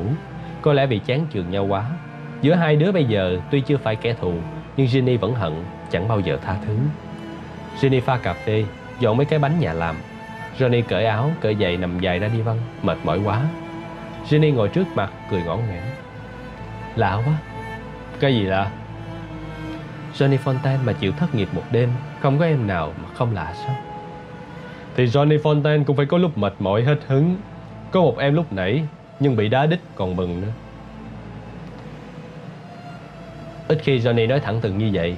Nó cũng ngạc nhiên thấy vợ cũ có vẻ tức tối. Không biết chừng nó làm bộ màu mè vậy để anh kết thêm thì sao? Jenny làm như còn ghen tức nữa mới lạ. Kết cái gì? Chán đến mang tay rồi, mệt mỏi quá. Bây giờ mất giọng ca rồi làm sao mà bừa bãi mãi được. Cũng phải giữ sức khỏe chứ. Thảo nào, trong anh hồi này đỏ da thấm thịt đấy, hơn hình chụp nhiều. Đâu có, thêm nhiều mỡ, sói đầu thêm mới đúng. Chỉ còn trông cậy ở cuốn phim này. Nếu không lên nổi thì giải nghệ về nhà mở quán ăn. Có cô đỏ da thấm thịt thì có, không chừng cô đi đóng phim lại hay hơn. Johnny nói vậy thôi, chứ làm gì nó chẳng biết vợ cũ ba mươi lăm tuổi và ở đất Hollywood này. Đàn bà tuổi ba mươi lăm, có giữ gìn đến đâu cũng vẫn bị liệt vào hạng lão bà. Chỉ vì mấy con nhãi con xinh như mộng đổ về đây nhiều quá. Đứa nào cũng trẻ đẹp, căng nhựa sức sống, chỉ cần một năm, hai năm thử thời vận. Có đứa lộng lẫy đến đứng tim đàn ông. Nếu đừng mở miệng, nếu đừng để sự thèm khát tên tuổi làm nhạt nhòa đôi mắt đẹp như nhung. Một trung niên thiếu phụ làm sao cạnh tranh cho nổi. Có duyên dáng, lịch thiệp, thông minh đến đâu cũng đành phải chịu thua tuổi trời. Nghĩa là đầu hàng tuổi thanh xuân mơn mởn. Phải chi những thứ gái non không nhan nhản thì một thiếu phụ xinh xắn như Jenny cũng có nhiều hy vọng lắm chứ. Nhưng với anh Johnny Fontane thì chúng sẵn sàng quá. Đâu đến lượt Jenny đóng phim. Vì vậy nghe Johnny Fontane nói chuyện đi đóng phim, Jenny làm gì không biết, nó nói lấy lòng. Bản chất của Johnny là vậy, dù lên bao nhiêu, dù bao nhiêu nàng chạy theo, nó vẫn quý trọng đàn bà. Lúc nào cũng sẵn sàng khen đẹp, khen duyên dáng, mau mắn bật lửa cho người đẹp hút thuốc, mở cửa nhường đi trước. Với bất kỳ cô nào, dù không biết tên, dù chỉ tình nghĩa một đêm, Johnny cũng thực lòng quý mến. Chiều chuộng khéo đến như vậy thì làm sao không nhiều cô chết mê chết mệt. Còn lạ gì tính nết nó, nên Jenny mỉm cười. Thôi, cho tôi xin đi ông. Ông ngọt với tôi mười hai năm nay, tôi còn lạ gì mà phải bóc. Không, tôi nói thật, tôi chỉ mong được như cô hồi nãy. Johnny gật gù, đầm già đã đi văng, trông có vẻ mệt mỏi thật, nên Jenny không cãi nữa mà hỏi một câu an ủi. Cuốn phim có khá không? Liệu có mang lại cho anh cái gì hay không? Nhất định có. Nhờ nó tôi có thể lên trở lại cái một. Nếu bắt được một Oscar và chịu khó vận động thì có thể chẳng cần phải ca hát, tôi cũng có thể thành công lớn. Nghĩa là có thể chu cấp cho cô và các con thêm chút nữa. Mẹ con tôi đủ rồi, thừa là khác. Tôi cũng muốn săn sóc tụi nhỏ nhiều hơn, nghỉ ngơi một chút cũng là vừa. Chẳng hạn mỗi thứ sáu mỗi về nhà ăn cơm với tụi nó, xa đến đâu bận bao nhiêu cũng về. Rồi mấy ngày nghỉ cuối tuần bố con đi chơi với nhau, rồi nghỉ hè nữa. Jenny bước tới đặt cái gạt tàn lên trên ngực cho nó gạt tàn thuốc. Vụ đó tôi đồng ý. Anh biết không, sở dĩ tôi không đi lấy chồng là vì tôi muốn anh còn được làm cha chúng nó. Jenny nói thật tỉnh táo, tuy không xúc động nhưng nằm ngó nhìn lên trần nhà. Johnny cảm thấy hết nỗi cay đắng chất chứa, sự oán hận dằn vặt đã có lần nó đổ lên đầu thằng chồng bỏ vợ bỏ con. Sẽ dễ giá thú để chạy theo một con điếm, để rồi sự nghiệp bắt đầu suy sụp theo. Để lãng sang chuyện khác, bất thần Jenny hỏi. Có người về điện thoại cho tôi, đố anh biết là ai? Cái trò đố biết úp mở là Johnny không khoái. Nó nằm yên không trả lời, không đoán. Rốt cuộc Jenny phải xị ra. Bố già của anh đấy. Johnny ngồi nhẩm vậy. Bố dạ? Quái lạ, ông có xài phone bao giờ? Mà ông nói cái gì? Ông biểu tôi phải giúp anh, làm anh có thể lên trở lại. Anh đang lên, anh cần phải có người trọn tin anh. Tôi có hỏi tại sao tôi phải làm vậy thì ông nói vì anh là cha sắp nhỏ, có vậy thôi. Ông nói nghe dễ thương hết sức vậy mà báo chí đăng những chuyện ghê gớm gì đâu không ạ? À? Jenny cũng thuộc tiếp ghét telephone. Trong nhà bắt buộc phải có thì chỉ để dưới bếp một, trong phòng ngủ một, còn bao nhiêu cho gỡ hết. Chợt nghe điện thoại reo dưới bếp, nó chạy xuống nghe và trở lại liền, vẻ ngạc nhiên còn hiện rõ trên khuôn mặt. Điện thoại của anh mới lạ, Tom Hagen kêu, biểu có chuyện quan trọng lắm. Johnny lật đật chạy xuống bếp nhấc phone lên. Johnny nghe đây Tom. Ông già muốn tao gặp mày, thu xếp về công chuyện cho mày khi cuốn phim vừa quay xong. Ông biểu phải đáp phi cơ sang Los Angeles ngày sáng mai. Mày ra phi trường đón tao được chứ? Rồi tao phải trở về New York. Mày không phải sợ uổng một đêm vui vẻ vì có mặt tao. Bậy nào Tom, cái gì mà uổng một đêm vui vẻ. Mày ở lại đêm tao còn mừng chứ. Tao sẽ tổ chức một chầu gặp mặt vui vẻ và giới thiệu vài nhân vật có cả Hollywood. Johnny muốn vậy thực tình. Hắn chỉ sợ bố già trách hay bà con phàn nàn lên chân, rồi không thèm nhớ đến ai. Cô gặp chỉ sợ mất mặt với khách sang, nhưng Hagen từ chối. Tao phải lên phi cơ về ngay thật, sáng sớm cũng phải về. Mày nhớ ra phi trường đón tao chuyến mười một giờ ba mươi từ New York sang. Ờ, chắc chắn tao sẽ ra. Mày cứ ngồi nguyên trên xe, nhớ cho thằng nào ra đón. Lúc thấy tao ra khỏi máy bay, nó sẽ đưa đến xe mày. Johnny ok rồi gác phone, đi ra phòng khách. Jenny ngước nhìn muốn biết chuyện gì xảy ra. Ông già muốn tôi giúp thêm một vài việc nữa. Cái vụ đóng phim này cũng ổng lo giùm mới được. Mà chẳng hiểu ổng làm cách nào hay tuyệt. Nhưng sự thật mình chẳng muốn ổng dính dáng thêm vô nữa. Johnny ngã người đã đi văng, mệt mỏi thiệt tình. Jenny bèn đề nghị. Khuya rồi, nếu mệt anh chẳng cần về nhà mất công. Anh có thể ngủ đỡ ở phòng vẫn dành cho bạn bè được mà. Sáng mai anh có thể ăn sáng với bọn nhỏ. Về bây giờ thì buồn. Anh không thấy sợ cô đơn hả? Tôi không muốn anh phải cô độc một mình một nhà ở đằng ấy. Tôi có ở nhà bao nhiêu đâu mà sợ. Cái đó tôi biết, anh khỏi nói. Để tôi đi dọn phòng cho anh. Ủa, mình không ở cùng phòng được sao? Jenny đỏ mặt.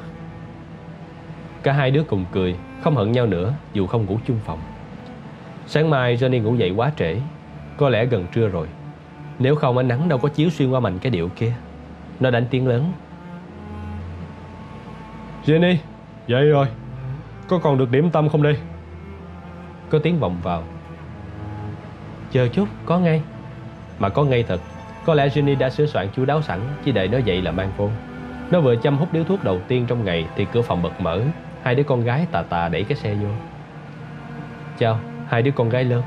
Johnny ngồi sững sờ cảm động. Tụi nó lớn khiếp, mà càng lớn càng xinh. Những con mắt mở lớn sáng long lanh, ngạc nhiên. Chỉ chờ một hiệu lệnh là nhảy vô ôm lấy bố.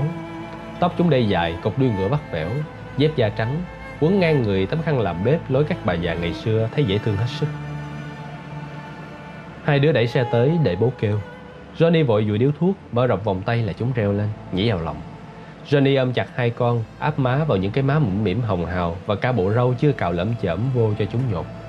Lúc bây giờ Jenny mới vô đẩy tiếp cái xe tới tận giường. Nó chỉ việc nhích người lên chút xíu, mọi việc đã có người hầu. Jenny ngồi mép giường đổ cà phê, trét bơ vô bánh. Hai đứa nhỏ ngồi sang một bên ngó bố ăn. Coi, tụi nó lớn bộn rồi, hết chơi trò ném gối mà bố cũng hết tung lên đỡ nổi. Chóng quá, mới ngày nào. Sắp sửa đến cái tuổi ra ngoài đường có thằng chọc kẹo phá phách rồi đây. Tụi nó há mồm để bố đút từng miếng bánh, xì xập húp cà phê của bố. Hệt như ngày nào Johnny còn theo ban nhạc đi ca. Bận rộn tối ngày nên ăn uống chẳng có giờ giấc. Mò được về nhà lúc nào là Johnny khoái mấy bố con ăn chung. Hồi đó tụi nhỏ thích bảy giờ sáng được ăn bít tết khoai chiên, chiều tối mấy trứng gà chiên thịt muối thì lạ lùng quá, không thích sao được. Johnny cưng con lắm. Đó là một vụ chỉ mẹ chúng nó và mấy anh em thân thích biết. Đó là nỗi khổ tâm cực độ khi phải ly dị nhau và rời khỏi mái nhà này. Johnny đã tranh chấp kịch liệt để giữ nguyên vẹn quyền làm cha, và đã làm đủ mọi cách để Jenny phải chấp nhận sự thật này.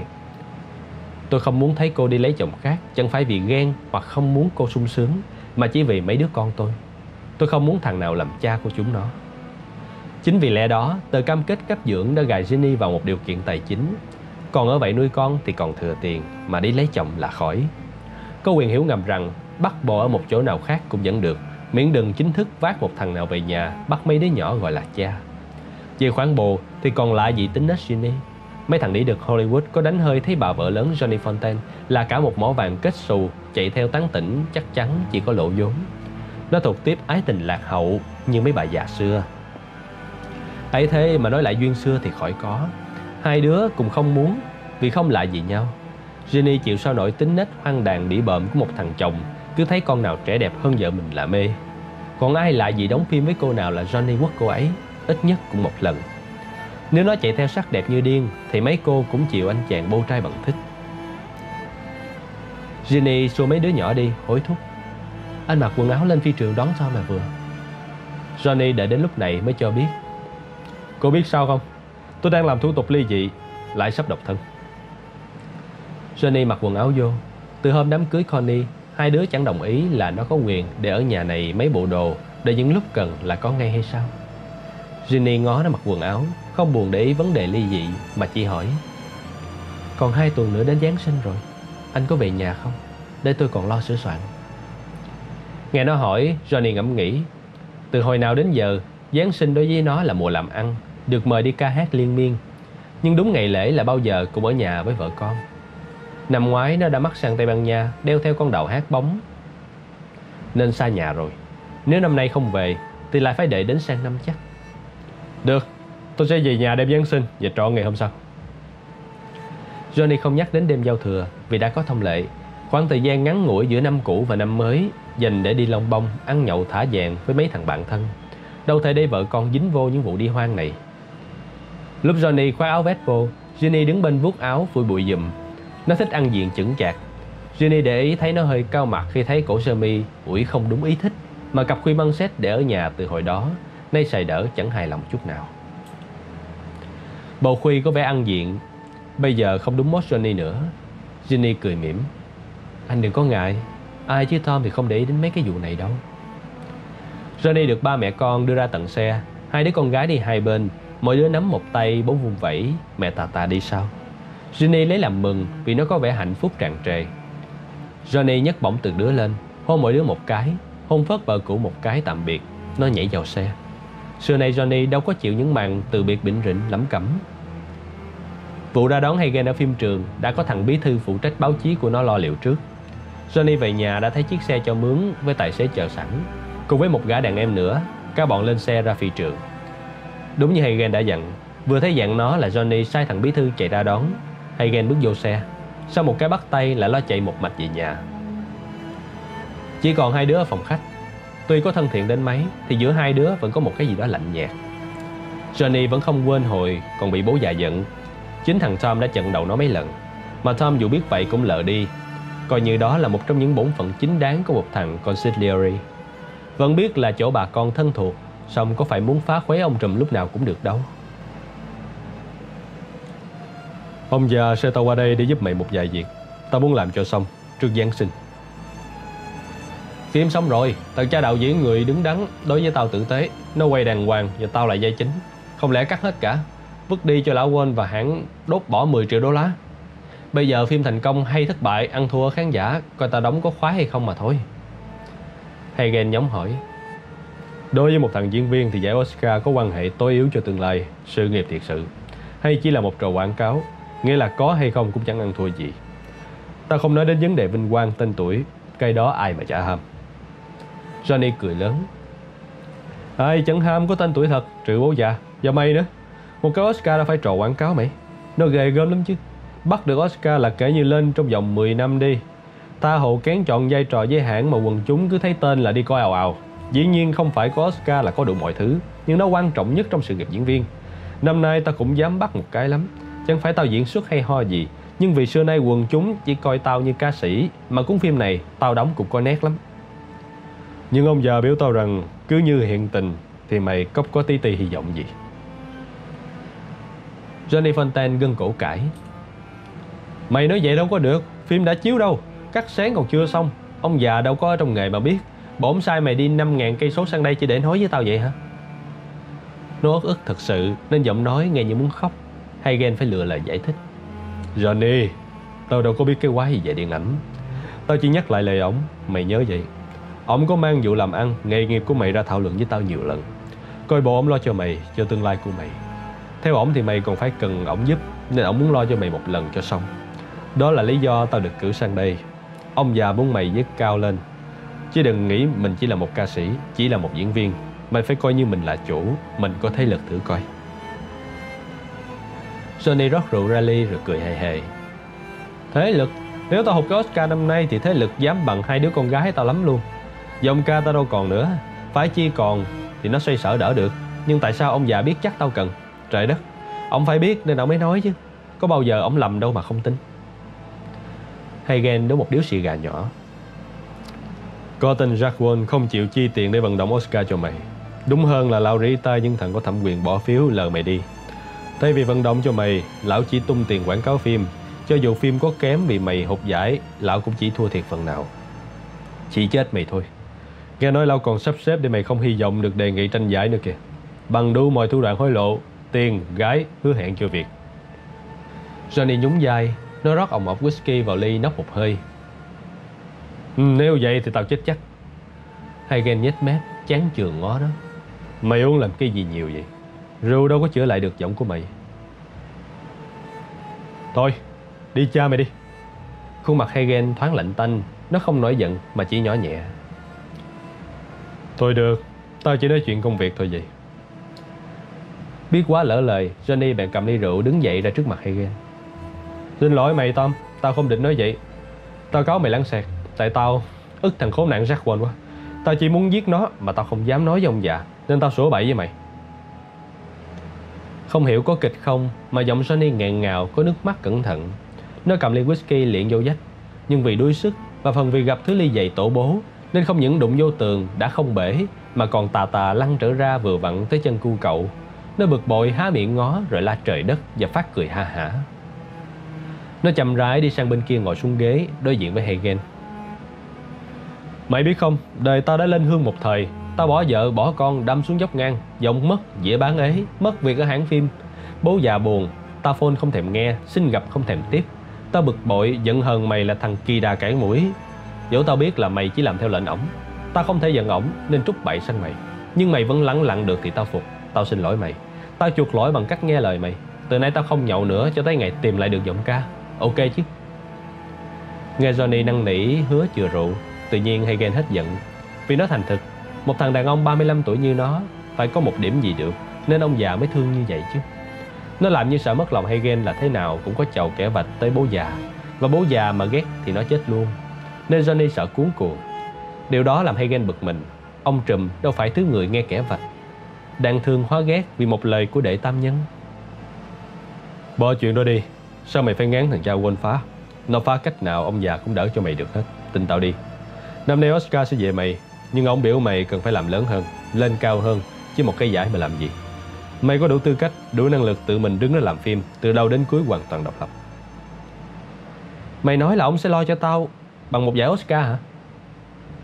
Ồ hay, nếu mày tin là thằng cha quên phá mày được thì tại sao ông già lại không làm ngược lại nổi? Để cho mày vững lòng tin tưởng làm ăn, tao cho mày hay một điều chưa tiết lộ với ai. Ông già mạnh hơn Jack Woltz nhiều lắm.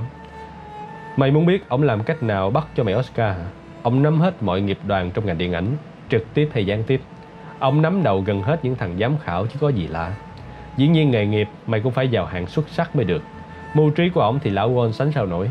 Ông đâu cần dí súng vào đầu người ta, hay dọa đuổi sở để buộc họ phải có bỏ phiếu cho mày. Vì ổng, họ sẽ bỏ phiếu cho mày. Như vậy mày đã tin là có Oscar chắc chưa? Tin chứ, mày nói là tao tin. Còn vụ làm phim thì uh, sự thật tư cách, năng lực tao có chứ, nhưng mà tiền đâu? Nhà băng nào cho dây? Mỗi cuốn phim là bạc triệu chứ đâu có ít. Hagen nói bắn tắt. Bắt được Oscar rồi là mày phải có kế hoạch sản xuất ba cuốn phim đi. Đào kép chuyên viên phải là nhất nước, xuất sắc nhất.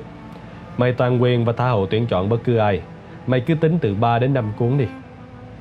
Mày nói dữ quá, là bằng đó phim là hai mươi triệu đô la nghe. Đồng ý. Chừng nào cần tiền mày tiếp xúc với tao. Tao sẽ cho tên một nhà băng California để mày đến mượn vốn. Đừng thắc mắc, cho mượn vốn làm phim là nghề của họ. Mày cứ hỏi tiền theo đúng thủ tục thông thường, đúng nguyên tắc làm ăn, họ sẽ chấp nhận. Nhưng trước lúc đó mày phải tới tao, cho tao biết qua con số và kế hoạch đã. Ok chứ? Johnny ngẫm nghĩ lúc lâu rồi rụt rè hỏi. Còn gì nữa không? Mày muốn nói còn phải làm gì để đền đáp cái sự cho mượn vốn hai mươi triệu ấy phải không? Dĩ nhiên là còn chứ. Không thấy Johnny thắc mắc hỏi tới, Hagen nói rõ. Mày còn phải làm cái điều mà ông già muốn mày làm cho ổng. Dĩ nhiên, lúc đó chính ổng sẽ nói với mày.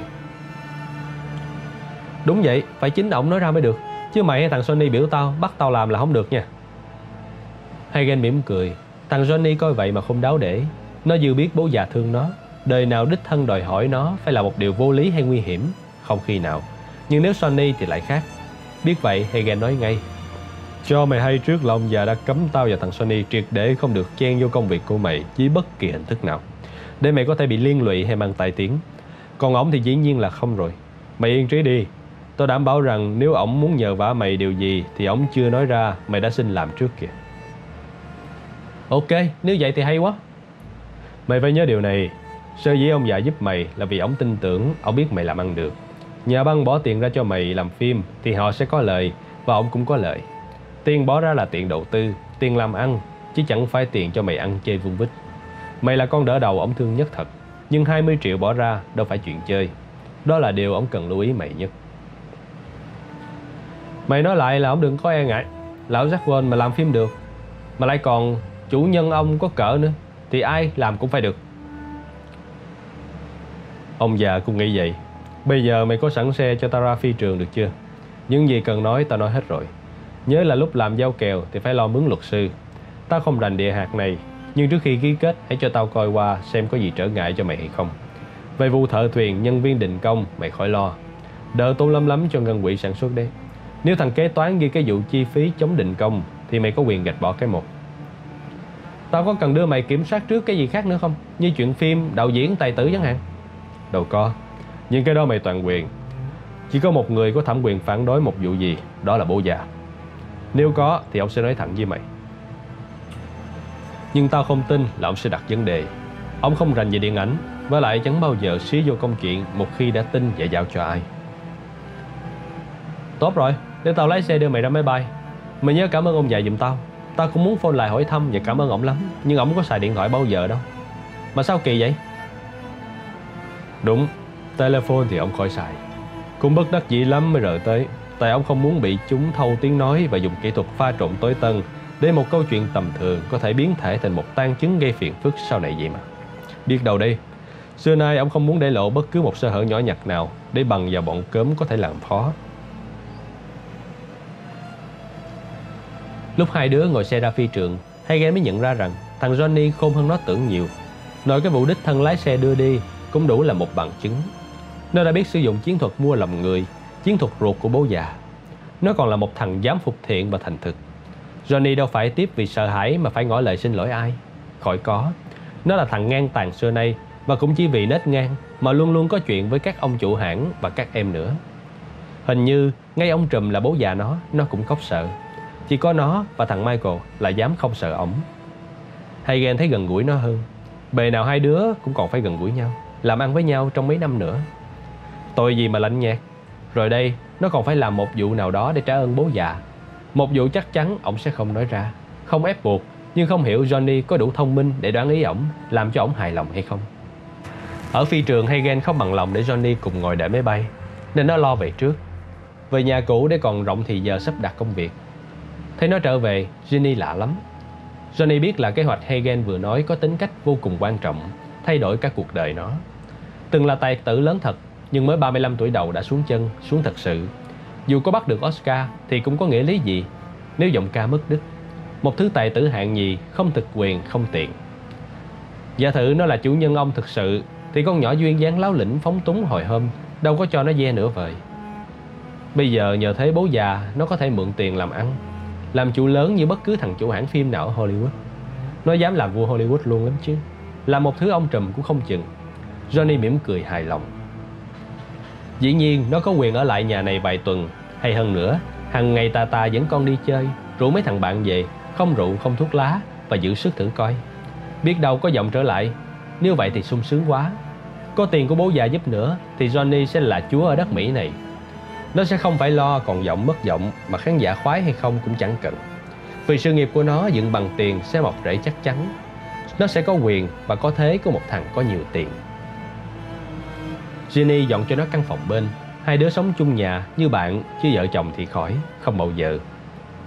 Mấy tên nhà báo kịch trường điện ảnh cũng như đám quần chúng hâm mộ cứ trút tội bỏ vợ lên đầu Johnny. Họ đâu biết, và dĩ nhiên chỉ hai đứa biết với nhau, là trong vụ ly dị chính Jenny mới đáng trách. Vì cho đến khi tên tuổi sáng chói trong bộ môn ca nhạc cũng như điện ảnh, Johnny đâu dám nghĩ đến việc bỏ bê gia đình. Nó là người Ý chính gốc, cổ hủ là khác. Trăng gió, đĩ bợm là chuyện diễn viên nghề nghiệp của nó, bắt buộc phải vậy. Nhưng bỏ vợ thì không. Johnny người Bình Dây, đẹp trai thật, nhưng không phải tiếp cứ thấy đàn bà là nhào vô. Nó tìm đến đàn bà như một khám phá mới bất ngờ. Xưa nay Johnny vẫn thích đi với những em bề ngoài hiền hậu ngoan ngoãn, làm như chưa hề biết đàn ông là gì. Trái lại, nó cũng thích tiếp bề ngoài ngổ ngáo dạng dày, làm như ngủ với hàng trăm thằng, nhưng thật sự lại nhát nhúa, sợ đàn ông hơn cái gì hết.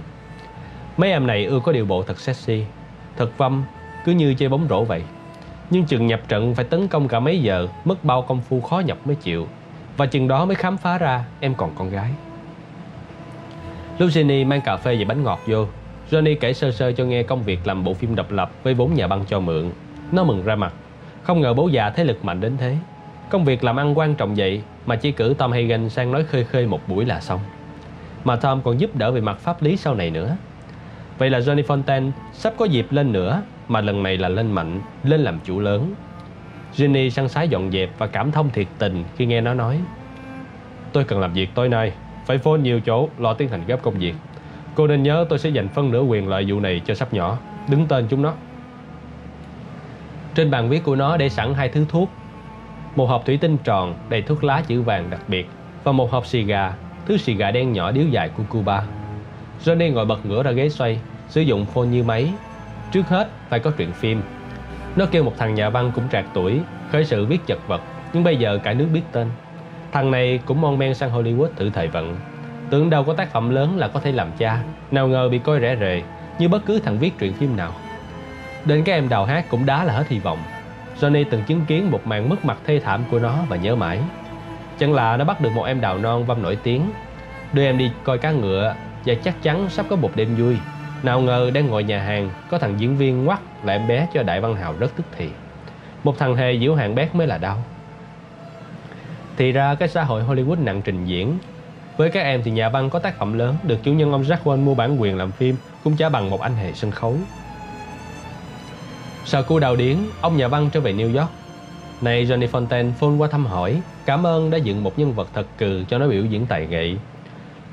Luôn thể nó cho ông nhà văn đi tàu bay một phát, rồi mới hỏi thăm đang viết gì, tác phẩm đang thành hình ra sao.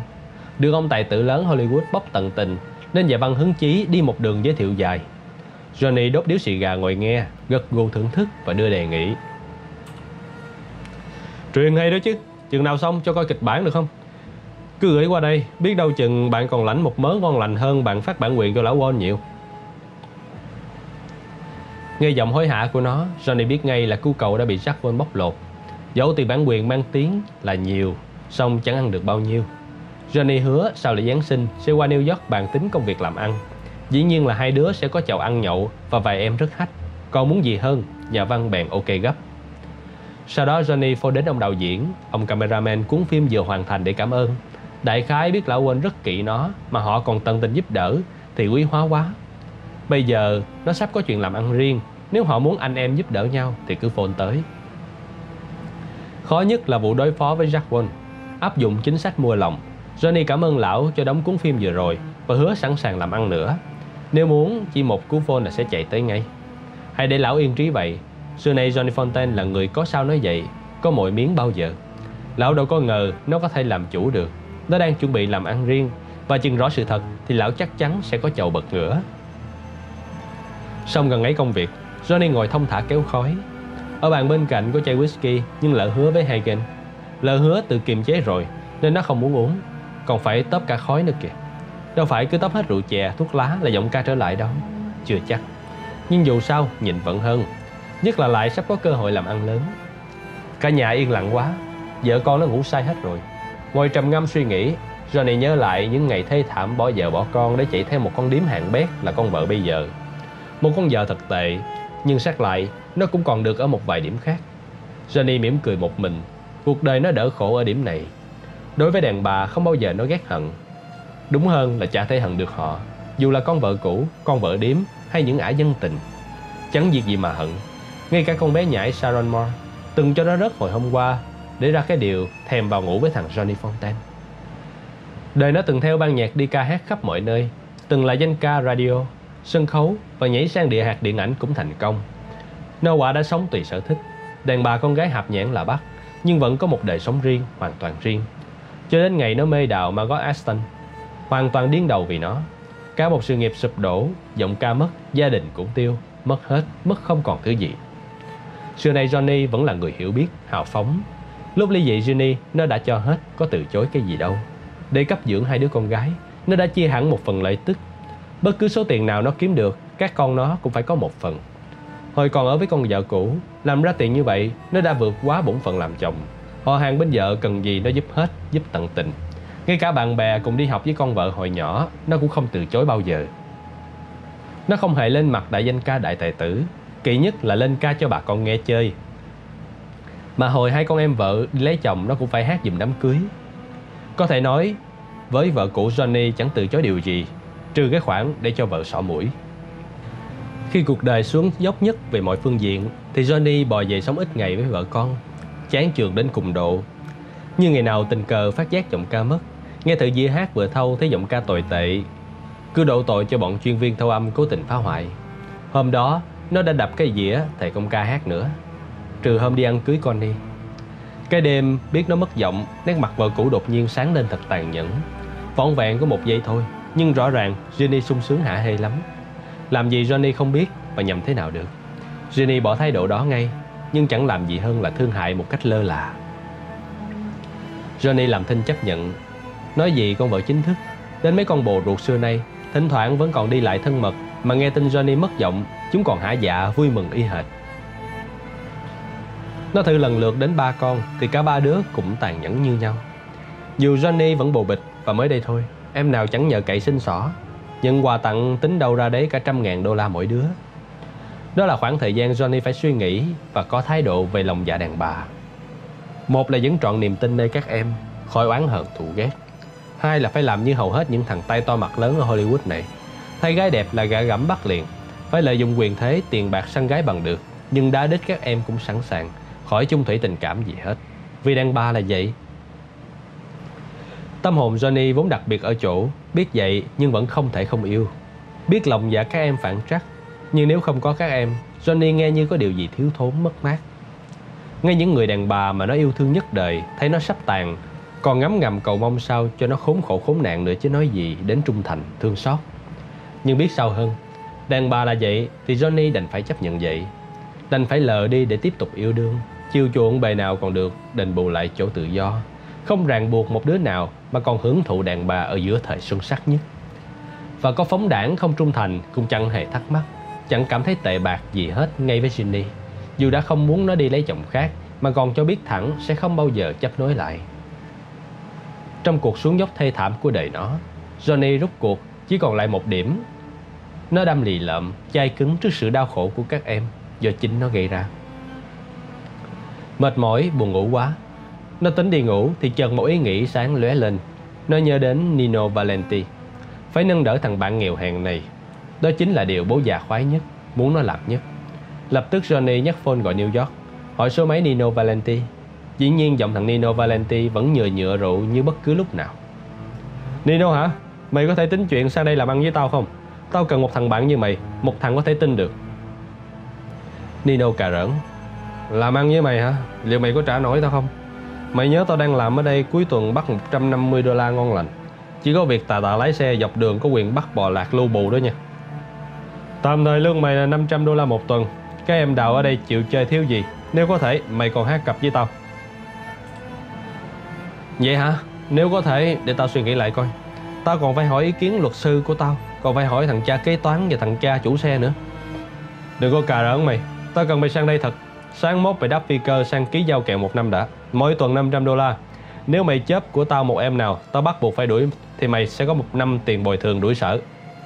Ok không? Nino ngẫm nghĩ một lúc lâu, giọng nó tỉnh rượu. Johnny, mày nói thật hay nói chơi? Ủa? Sao tao lại nói chơi? Mày chỉ việc đến văn phòng đại diện của tao tại New York, sẽ có giấy máy bay và tí tiền lẻ cho mày.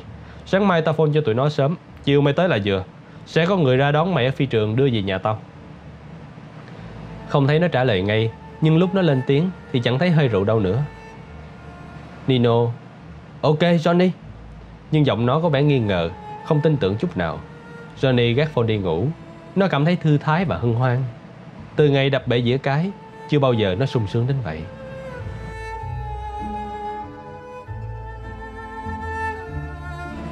Ngồi trong phòng vi âm lớn, Johnny Fontane cầm cuốn sổ thử tính chi phí. Mấy thằng nhạc sĩ lục đục bước vô, toàn những mặt cũ quen biết từ ngày nó mới tập tọe bước vào làng ca nhạc. Lão nhạc trưởng dàn dò từng đứa, phát mỗi đứa một tập nhạc. Nhạc trưởng Eddie News đứng số một về trình diễn nhạc pop. Và những lúc Johnny xuống chân, lão đối xử rất tử tế. Gây vụ làm ăn với Johnny bữa nay cũng là nể nang, cảm tình lắm chứ. Eddie đâu có rảnh rang mấy khi. Nino Valenti ngồi trước dương cầm gõ phím giật loạn. Một ly whisky hạng nặng to tổ bố để bên cạnh, thay kệ cho nó nhậu. Giọng thằng Nino tỉnh hay say thì cũng vậy, mà bữa nay đâu đã cần nó trổ tài. Thể theo lời yêu cầu của Johnny, nhạc trưởng Eddie News nhận viết phần hòa âm cho mấy bản tình ca cổ của dân Ý và Sicily. Đặc biệt chú trọng đến bài hò đối đáp, một trình diễn ruột của cặp Johnny Nino. Hai đứa đã đấu khẩu tuyệt diệu hôm đám cưới và tặng bố già dĩa hát này làm quà Giáng sinh thì ổng khoái nhất. Bán trên thị trường cũng chạy phải biết, dù chẳng thể tới số triệu. Nhưng điều làm Johnny khoái chí nhất là nó đoán ra thâm ý bố già. Nếu mày muốn trả ơn tao thì dễ quá, mày thử giúp thằng Nino một lần coi. Nó cũng như là con đỡ đầu của tao như mày. Johnny để sắp giấy tờ trên ghế, ra đứng cạnh cái dương cầm. Nó nháy Nino. Ê thằng nhà quê. Nino ngẩng lên nhìn, cố tạo một nụ cười, nhưng coi nó mệt mỏi thế nào ấy. Johnny bàn vỗ vai cổ vũ. Bữa nay ráng rồi mày, tao hứa bắt cho mày một em hách nhất nước. Nino nốc một hơi whisky hỏi lại. Em nào? Dặn hay giỡn? Bậy nè, Denadun đàng hoàng, bảo đảm tuyệt diệu. Cô cậu chịu bằng thích, nhưng còn vợ vịt hỏi lại. Chơi dặn dện không có hả? Đúng lúc đó ban nhạc bắt đầu dạo loạn mở đầu bản hò đối đáp. Johnny lắng tai nghe, Eddie News cho ban nhạc chơi phần hòa âm đặc biệt, xong mới bắt vô họ. Johnny chăm chú theo dõi từng câu, từng đoạn để sắp xếp sẵn trong óc, lát nữa phải uốn éo gò gẫm những chỗ nào. Nó cẩn thận vậy thôi, chứ bữa nay gần như một mình Nino trình diễn, nó chỉ phụ họa theo. Nó kéo Nino dậy, hai đứa ra đứng trước máy vi âm. Đúng lúc phải bắt vô, nó ra dấu nhưng Nino vô hụt, chơi lại vẫn cứ hụt. Cô cậu lúng túng đỏ cả mặt, làm Johnny phải giễu. Bộ mày tính kéo dài thì giờ để bắt thêm tiền phụ trội hả? Tao quen đệm mandolin, không có ngượng ngượng thế nào. Mày thử cầm ly rượu đi, làm như vừa hát vừa nhậu coi. Không ngờ ly rượu được việc quá. Nino vừa hát vừa nhậu thiệt, và giọng ca nó cất lên dễ dàng mà lại hay. Johnny chỉ cần hòa theo, phụ họa cho nổi bật giọng cao chính, chẳng khó ngọc gì. Có thằng ca sĩ nào thích phụ họa bao giờ, nhưng Johnny không ngờ nó đeo theo và nâng giọng Nino lên điệu nghệ thế. Mười năm kinh nghiệm có khác. Đến phần điệp khúc, Johnny mới cất giọng. Cũng may vừa hát xong là nó nghe đau nhói chỗ cổ họng. Đoạn điệp khúc hấp dẫn đến nỗi toàn ban bỗng nổi hứng. Mấy bố nhạc công nhà nghề này dễ gì còn nổi hứng được vì một đoạn nhạc. Nhưng bữa nay bắt vô điệp khúc tự nhiên họ hăng lên chơi lia lịa, và chân bố nào cũng rập nhịp rầm rầm. Gã chơi trống gõ một hồi kết thúc tuyệt diệu.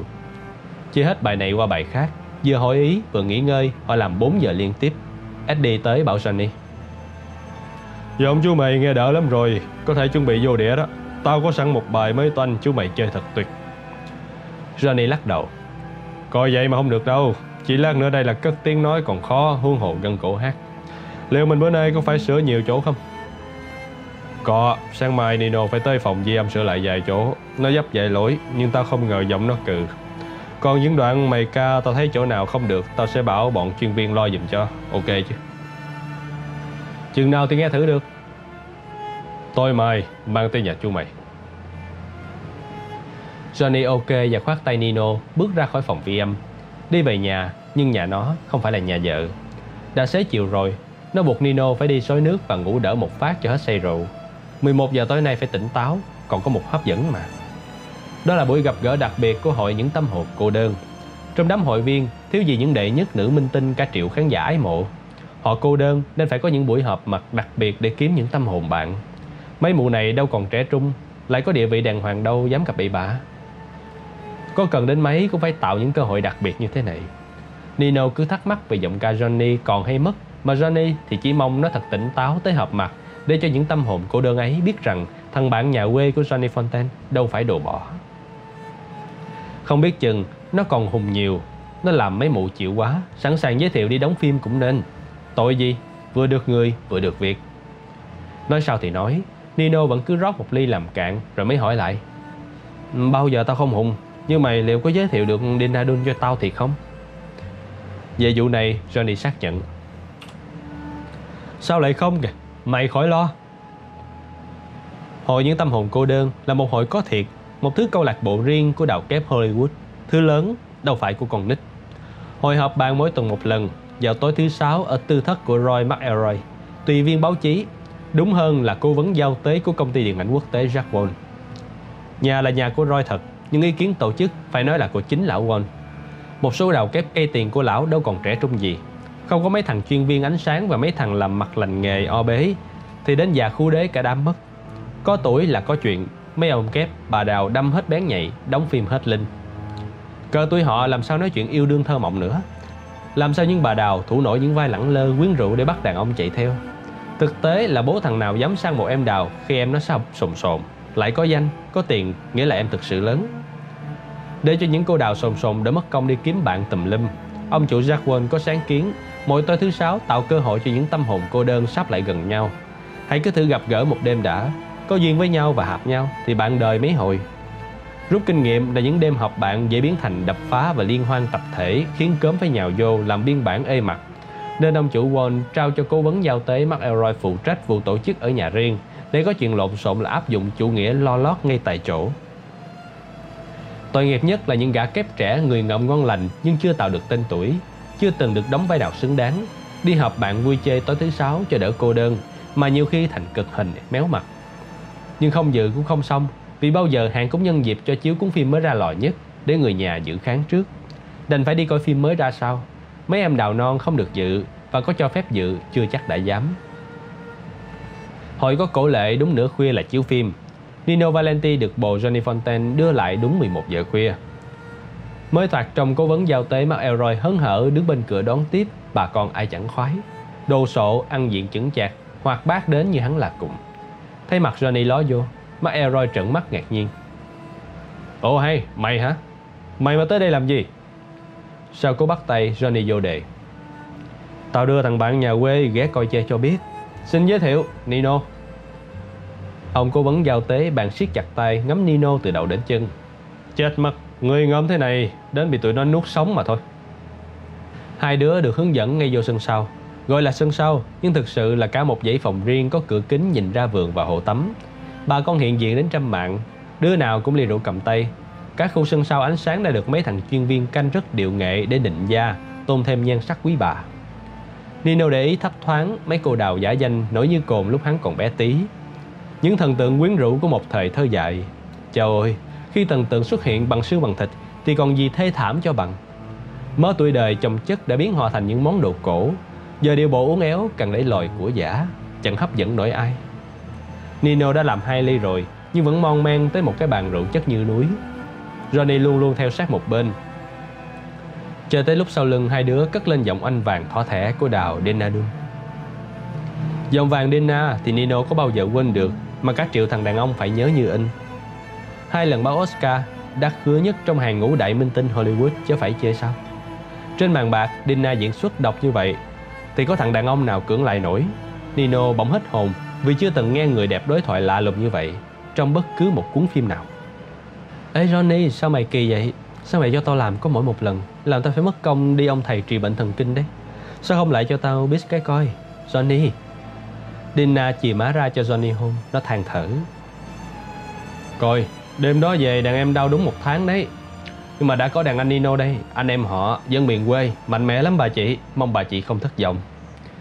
Dina Đun lạnh lùng ngó qua. Bạn có thích coi thứ phim mới ra lò của tụi mình không đã? Johnny được dịp cười ha hả. Hắn đã được coi bao giờ đâu mà thích hay không. Sao bà chị không cho hắn nhập môn? Lúc Johnny bỏ đi, một mình ở lại với người đẹp, Nino phải lo làm một ly đúp cho đỡ lóng ngóng. Định chơi dơ lơ là làm cao, nhưng sao khó quá. Khuôn mặt Dina Đun sắc nét, đúng là tiêu biểu cho vẻ đẹp đặc biệt của Bỉ. Nhân dáng ấy muốn quên cũng không nổi vì đã quen quá nhiều, qua đủ thứ vai trò trên màn bạc. Khi cười khóc, lúc giận hờn nũng nịu, đau khổ nhục nhã cũng có, mà kênh kiệu cao kỳ cũng nhiều. Chỉ có vài điểm là nàng không thèm đóng nên chưa biết ra thế nào thôi. Run rẩy trong vòng tay của người tình đầu hay nhắm mắt hơi thở cuối cùng thì Nino từng coi Dina Đun biểu diễn tới năm bảy lần, năm bảy cách khác nhau. Cứ nhắm mắt tưởng tượng cũng biết nàng làm gì, nói gì thật. Nhưng không thể ngờ câu đầu tiên của Dina ở ngoài đời nói riêng cho một mình nó nghe lại có thể là: Cậu biết không, cả cái Hollywood này chỉ có một vài thằng như Johnny, còn lại toàn thứ người ngợm ù lì, bết bát chẳng làm ăn gì nổi. Có bơm vô cả xe thuốc tráng tinh bổ thận thì cũng cứ ì ra. Dina nắm tay Nino kéo phát qua một góc phòng cho khỏi đụng chạm, cho hết giành giật. Nàng thỏ thẻ gợi chuyện tâm tình, gạn hỏi từng câu, làm như chú ý lắm, nhưng rõ ra vẫn giữ cung cách của một bề trên ban phát ái tình cho kẻ dưới. Một tiểu thư khuê cát, yêu gã chăn bò hay tài xế chẳng hạn. Điều này cứ như nàng từng biểu diễn thì chắc chắn gã tình nhân sẽ bị đá đít đau khổ nếu hắn là Spencer Tracy. Nhưng ngược lại, nếu là Clark Gable thì sẽ có một chầu em bỏ hết mọi thứ để đánh đổi lấy một mình anh. Có hơi rượu vô thì Nino cần quá gì, nàng hỏi thì nó kể, kể hết, kể tùm lum chuyện bạn bè thân thiết giữa nó và Johnny, hai đứa chơi với nhau thế nào, ca hát hồi hè ra sao. Coi bộ Dina khoái chí lắm. Nhưng khi nàng tính bơ hỏi: Cậu có biết thằng Johnny làm cách nào mà lão già Woltz phải cho nó đóng cuốn phim vừa rồi không? Thì Nino nhăn mặt lắc đầu quậy quậy. Đã đến giờ chiếu phim mới ra lò, cuốn phim mới nhất của hãng Woltz rồi. Dina nhanh nhẹn dắt Nino vào phòng chiếu rộng mênh mông như một đại sảnh đường bích bùng, rải rác có tới năm mươi tấm nệm thứ hai người nằm. Trại lối biệt lập riêng lẻ, không ai nhòm ngó dính dáng tới ai. Bên cạnh mỗi cái nệm là một chiếc bàn con thấp bày rượu khai vị, nước đá, gạt tàn thuốc. Nino mồi cho người đẹp điếu thuốc và pha hai ly rượu. Hai đứa ngồi im, đèn bỗng tắt ngấm. Trong bóng tối lù lù, Nino có ý chờ đợi một cái gì đó ghê gớm, đồi bại lắm lắm, như tin đồn đại. Vậy mà đâm hoảng vì Dina bỗng khởi sự yêu nó dữ dằn quá, tởm quá mà không hề đánh tiếng hỏi han gì hết. Sau phút bàng hoàng, Nino ngồi uống rượu coi phim. Có thấy gì đâu, hơi rượu cũng khỏi có. Quả thực, nó thấy hứng thú hơn bao giờ hết, nhưng phải nhìn nhận rằng chỉ vì cảm giác được hầu hạ bởi người đẹp thần tượng ngày nào. Tuy nhiên, thằng đàn ông bên trong nó vẫn bị xúc phạm. Khi cô đào lừng danh thế giới Dina Đun yêu nó xong, khoan khoái dọn dẹp giùm nó, thì Nino thủng thỉnh đưa ly rượu và điếu thuốc mồi sẵn, sau đó ý kiến. Cái thứ phim mới ra lò này coi cũng hay đấy chứ. Nino nghe thân hình nàng đụng phải nó trên nệm, người đẹp không hó hé, bộ định bắt nó ngợi khen chắc. Khỏi, nó với đại chai rượu, không cần biết thứ rượu gì, rót ra là một ly. Điều này nó dám bị coi như là một thứ đĩ đực, đĩ đực thụ động còn gì. Thứ đàn bà này tởm quá. Nó cố coi cine cỡ mười lăm phút rồi né sang một bên, không muốn đụng chạm đến người mụ nữa.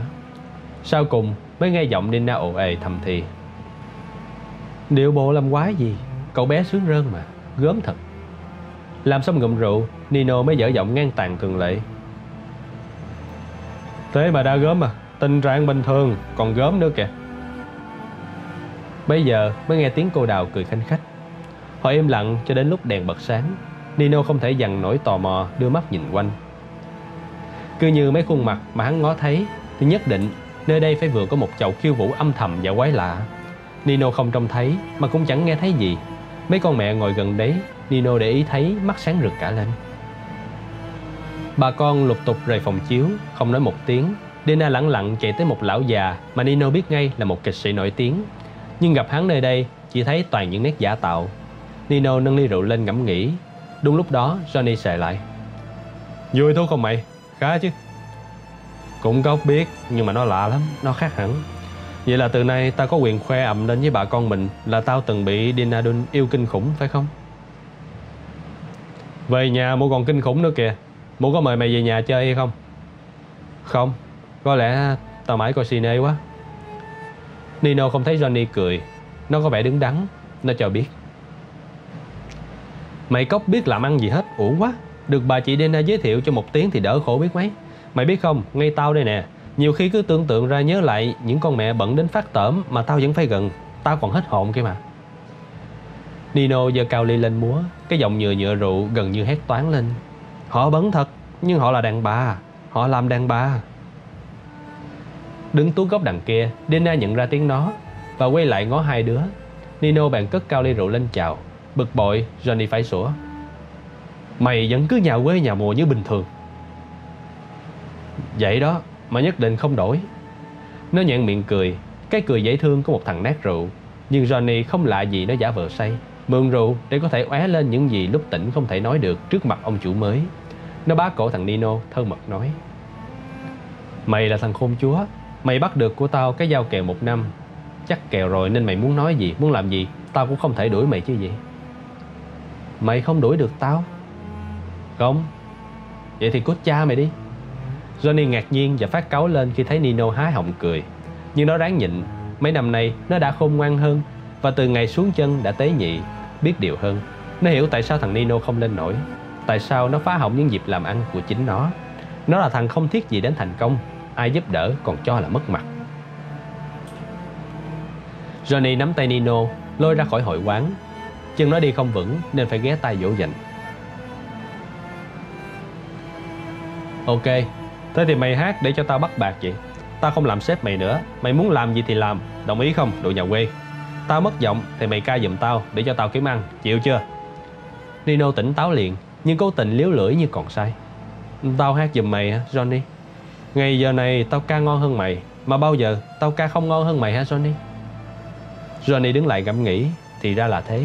Thằng Nino vẫn cho là nó ca ngon hơn. Sự thật, nếu nó còn giọng ca thì thằng nhà quê này sánh sao nổi. Ngay từ hồi nhỏ, hai thằng còn đi ca chung cũng vậy. Dưới ánh trăng, nó nhìn thằng bạn cũ buột miệng chửi thề: "Đi cha mày đi." Hai đứa cùng cười rủ rượi, in hệt hồi xưa còn nhỏ. Nghe tin ông Trùm bị bắn, Johnny vừa lo cho sinh mạng bố già, vừa sợ công việc quay phim đột ngột bỏ dở. Muốn sang New York thăm không được, ông già không muốn nó bị dây dưa mang tiếng, đành phải đợi. Cỡ một tuần sau mới có người của Hagen đến hay, cho công việc cứ tiến hành, nhưng làm mỗi lần một phim thôi. Johnny cứ để Nino sống tùy thích, muốn làm gì thì làm. Nó giao du tốt đẹp với cả đám đạo non Hollywood. Thỉnh thoảng Johnny có rủ đi chơi đêm tay đôi, nhưng nhòm ngó vào đời sống của nó thì tuyệt nhiên là không. Lúc hai thằng bàn nhau vụ bố già bị bắn, Nino mới cho Johnny hay: "Có lần lái xe chán quá, mệt quá, tao đã mở miệng xin bố già cho làm một chân gì trong việc nhà để kiếm nhiều tiền một chút. Mày biết bố già biểu tao sao không? Ổng biểu mỗi người mỗi phần số, Và phần số của tao là làm nghệ sĩ, nghĩa là tao không thể làm gangster được. Johnny ngẫm nghĩ, công nhận ngay bố già quả biết người biết của. Thằng Nino mà dính vô bất cứ công việc gì trong giới giang hồ thì có chuyện quanh năm và sớm muộn cũng bỏ mạng. Chỉ vạ miệng mà bỏ mạng chắc. Nhưng phần số Nino mà nghệ sĩ là thế nào? Đúng là bố già muốn mình nâng đỡ, dẫn dắt nó vô nghề. Ông muốn mình, ông buộc mình trả ơn cách đó mà không nói ra. Đúng vậy, đúng là điều ông mong muốn nhất. Nhưng giờ này ông bị bắn gục, cả nhà đang có chuyện lộn xộn thì sức máy Johnny chơi lại Jack Woltz để bắt Oscar năm nay. Phải có ông vận động làm áp lực mới xong, mà giờ này cánh Corleone còn bao nhiêu việc cấp bách. Trong khi đó phải bắt tay làm phim, thằng nhà băng đúng lời hẹn đã vác bản thảo sang Hollywood và hai đứa đã mang ra bàn bạc kín với nhau.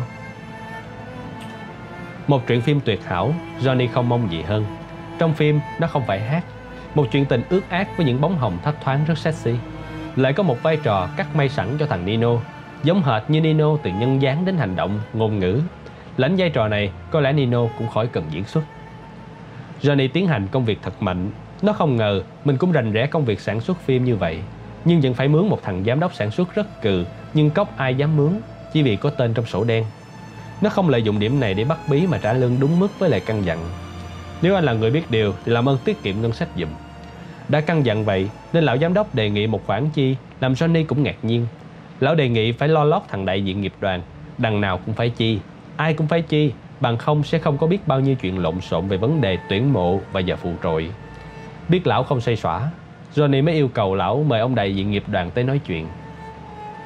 Lúc Billy Goff tới, Johnny nói ngay: "Tôi cứ nghĩ rằng nghiệp đoàn có liên hệ với mấy người bạn tôi đấy. Họ biểu tôi khỏi lo bất cứ việc gì về nghiệp đoàn." "Ai biểu ông vậy?" "Ai biểu thì ông bạn biết rõ quá mà. Tôi không nói tên ra nhưng chắc chắn tôi đã nghe như vậy." "Tình hình thay đổi rồi, trước khác giờ khác. Bạn ông đâu còn ảnh hưởng quá gì ở miền Tây này nữa mà nói." Johnny nhún vai: "Thế thì đợi tôi vài ngày được không?" "Ok." "Được, làm gì mà không được Johnny. Có nhiều điện thoại New York can thiệp không ăn thua gì đâu. Tôi cho ông hay chứ." Đó là ý kiến Billy Goff. Sự thật diễn ra khác hẳn. Johnny phone cho Hagen biết và nó trả lời không được chi, một xu cũng không chi. "Ông già mà hay, mày chi cho nó một xu thôi thì mày biết đó. Mày làm vậy là làm ổng mất mặt, ổng không chịu đâu. Bây giờ cũng vậy." "Mày cho tao nói chuyện với ổng chút được không?" "Không được hả? Hay là mày nói lại giùm tao để tao còn bắt tay vô việc liền chứ?" "Bây giờ chẳng ai nói được hết, ổng còn mệt. Nếu cần làm gì thì tao sẽ biểu thằng Johnny làm giùm mày. Chưa có thí một xu cho thằng lão cá đó. Có gì thay đổi tao sẽ cho mày hay." Johnny gác phone lên, không yên tâm chút nào. Không giải quyết được vụ nghiệp đoàn thì tốn tiền kinh khủng, và công việc còn bê trễ ghê gớm. Đã có lúc nó đã tính chi ngầm cho thằng góp năm mươi nghìn đô la cho xong. Hagen nói là một chuyện và bố già ra lệnh lại là một chuyện. Về vụ này nó có toàn quyền mà. Tuy nhiên Johnny quyết định đợi vài ngày coi sao. Mấy ngày chờ đợi khỏi tốn năm mươi nghìn đô la. Hai đêm sau, đại diện nghiệp đoàn Billy Goff bị kẻ lạ mặt bắn chết queo trong nhà riêng ở Glendale. Vậy là hết rắc rối, khỏi sợ nghiệp đoàn tranh chấp. Cái chết của Billy làm Johnny lạnh mình. Đây là lần đầu tiên bố già ra tay gần gũi nó nhất, dễ sợ nhất. Trong mấy tuần lễ liền sau đó, vì bận bù đầu về việc phân cảnh, sắp đặt công việc cho máy chạy, Johnny quên phức vụ mất giọng. Nghe nói trong danh sách các diễn viên được đề nghị trao giải Oscar có tên nó, Johnny lấy làm buồn vì không được mời trình diễn bài ca bắt Oscar trong buổi dạ hội phát giải truyền hình. Nhưng rồi nó nhún vai, khỏi cần. Bố già còn nằm đấy thì bắt Oscar sao nổi. Có tên trong danh sách tranh giải là cũng ngon rồi. Đĩa hát của nó và Nino vừa thâu bán chạy không ngờ, vượt xa những dĩa mới của nó, nên Johnny biết phần lớn là công của Nino. Nó đành phải nghỉ hát một thời gian. Đúng như ước định, mỗi tuần nó về nhà một lần với Jenny và các con. Không bao giờ giới hạn, nhưng dĩ nhiên vẫn chỉ là bạn. Trong khi đó, con vợ đào hát đã sang Mỹ Tây cơ, xoay được bản án ly dị. Do đó, Johnny lại độc thân. Kỳ cục nhất là hồi này cái em đào non nhiều quá, dễ quá mà Johnny không ham. Nó chỉ khoái mấy con đang lên vù vù, nhưng mấy em này không rớ tới được, nên nó cảm thấy ê mặt. Làm việc nhiều cũng có cái hay. Xong việc về nhà một mình làm một ly rượu, đặt mấy cái dĩa cũ lên nghe lại giọng mình và ca theo vài đoạn. Giọng nó hồi ấy hay thiệt tình, nghệ sĩ thiệt tình, và không ngờ quyến rũ tới cỡ đó. Vậy mà nó làm hư cái giọng vàng chỉ vì rượu, vì khói thuốc và vì gái. Lâu lâu Nino cũng ghé chơi để làm ly rượu, cũng nghe lại giọng ca Johnny ngày xưa. Nó sẽ vênh mặt lên: "Coi, tao đó, Liệu mày có hát được như vậy không? Lúc bấy giờ Nino sẽ nở nụ cười tình, lắc đầu và thành thực chấp nhận. Làm sao bằng nổi, không bao giờ bằng nổi. Một tuần lễ trước khi Johnny khởi sự quay phim là đêm dạ hội phát giải Oscar. Nó ngỏ ý mời Nino cùng đi dự. Nino nhất định lắc đầu. Johnny phải nài nỉ. Chỗ anh em với nhau tao đã nhờ cậy mày điều gì bao giờ chưa? Yêu cầu mày đi cùng với tao. Có lẽ chỉ mình mày là còn thực sự thương hại tao nếu tao hụt giải, nên tao mới tha thiết. Nino ngẩn người ra một lát mới gật gù. Được, nếu vậy tao đi với mày. Cho mày hay là nếu hụt giải thì mày phải lờ đi, phải nhậu say cho quên hết. Mày phải nhậu, còn tao, tao sẽ không rớt tới một giọt để tỉnh táo mà ở bên cạnh mày. Có gì tao sẽ khiêng mày về. Yên chí đi, vậy là bộ bịch chứ còn gì. Đúng, bộ bịch là phải vậy.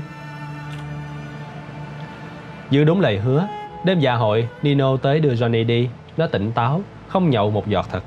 Không hiểu tại sao dịp long trọng này Johnny lại không mời một con nhân tình nào đi cùng. Hay con vợ Jenny. Không lẽ con này cũng không còn tha thiết gì đến nó. Nino thấy thèm rượu quá. Đối với Nino thì cả đêm dạ hội chỉ là một sự nhàm chán. Cho đến lúc ban tổ chức loan báo tên nam diễn viên bắt giải xuất sắc nhất năm nay. Nghe tên Johnny Fontane là nó vỗ tay loạn, nhảy càng lên. Johnny đưa tay ra là nó nắm thật chặt.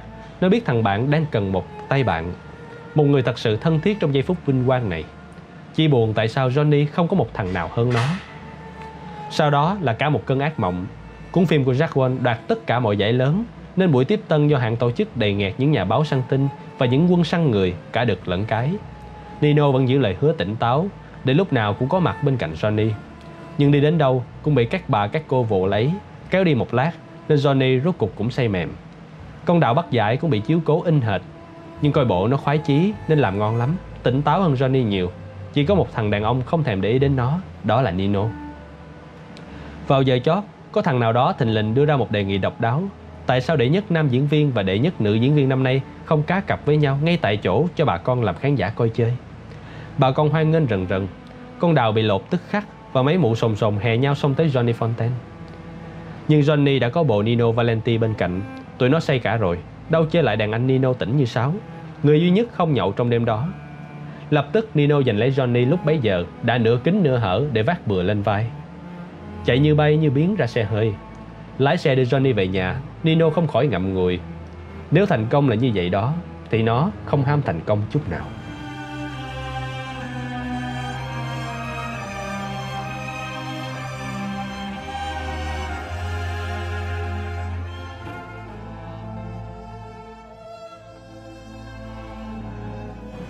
Bố già phần năm. Năm mười hai tuổi, ông Trùm trông đã người lớn bộn, người dông dỏng, nước da ngâm đen. Corleone vốn là tên làng, một làng quê nghèo đảo Sicily, coi na ná một làng châu Phi. Tên cha mẹ đặt là Vito Adolini, nhưng vì có chuyện phải bỏ quê hương, thay đổi tên họ sang Mỹ làm ăn, nên giữ lại tên làng cho khỏi mất gốc. Cả đời Vito Corleone rất hiếm chuyện tình cảm như vậy. Thời buổi đó, vào khoảng sắp bước qua thế kỷ hai mươi, dân Sicily quả có hai chính phủ. Nhà nước La Mã ở xa nên yếu xìu, trên đảo mấy ông mafia mạnh hơn nhiều. Ông bố của Vito có việc tranh chấp với một dân làng, hắn mang ra nhờ mấy ông mafia phân xử. Bị xử ép, bố Vito đâu có chịu, và sau một chầu gây gỗ, lỡ tay đập chết gã đại diện mafia địa phương. Cỡ tuần lễ sau thì ông đền mạng, người nát ra vì đạn. Một tháng sau ngày đưa đám ma bố, thì đến lượt Vito bị hỏi thăm sức khỏe. Nó sắp lớn đến nơi, không lo triệt trước đi thì chắc chắn có hậu họa. Mấy năm nữa thế nào nó chẳng kiếm cách trả thù cha. May cho Vito là nó được họ hàng bà con che chở, rồi kiếm cách gửi tuốt sang Mỹ lánh nạn. Sang đất Mỹ, Vito nương náu trong gia đình Abbandando, và để đổi lấy cơm ăn nhà ở, thằng bé mười hai tuổi phải làm công việc nhà trong cái quán chạp vô đại lộ số chín, khu chợ địa ngục cũ. Năm mười tám tuổi, Vito lấy vợ, một cô bé cùng gốc Sicily vừa sang đến đất Mỹ mới mười sáu tuổi đầu, nhưng đã có tài quán xuyến, tài gia nội trợ rất khá. Hai vợ chồng son đi ở phòng mướn ở xóm lao động đại lộ số mười, xế đường số mười lăm cho gần chỗ làm. Hai năm sau, đứa con trai đầu lòng là thằng Santino ra đời. Hồi đó trong xóm có một đàn anh tên Fanucci, gã to con, trông rõ ra dân chơi người Ý. Quanh năm bận đồ lớn, thứ mất tiền màu nhạt. Nón phải nói là nón nỉ màu mỡ gà. Thấy mặt Fanucci, bà con ngán hết. Nghe nói gã có chân trong bàn tay đen, thối thân của mafia, một tổ chức chuyên dọa nạt những dân có máu mặt để bắt địa. Tuy nhiên, vì dân xóm toàn gốc Ý và coi bộ hung dữ không vừa, nên Fanucci chỉ bắt nạt được mấy ông già bà cả, không có con lớn trong nhà.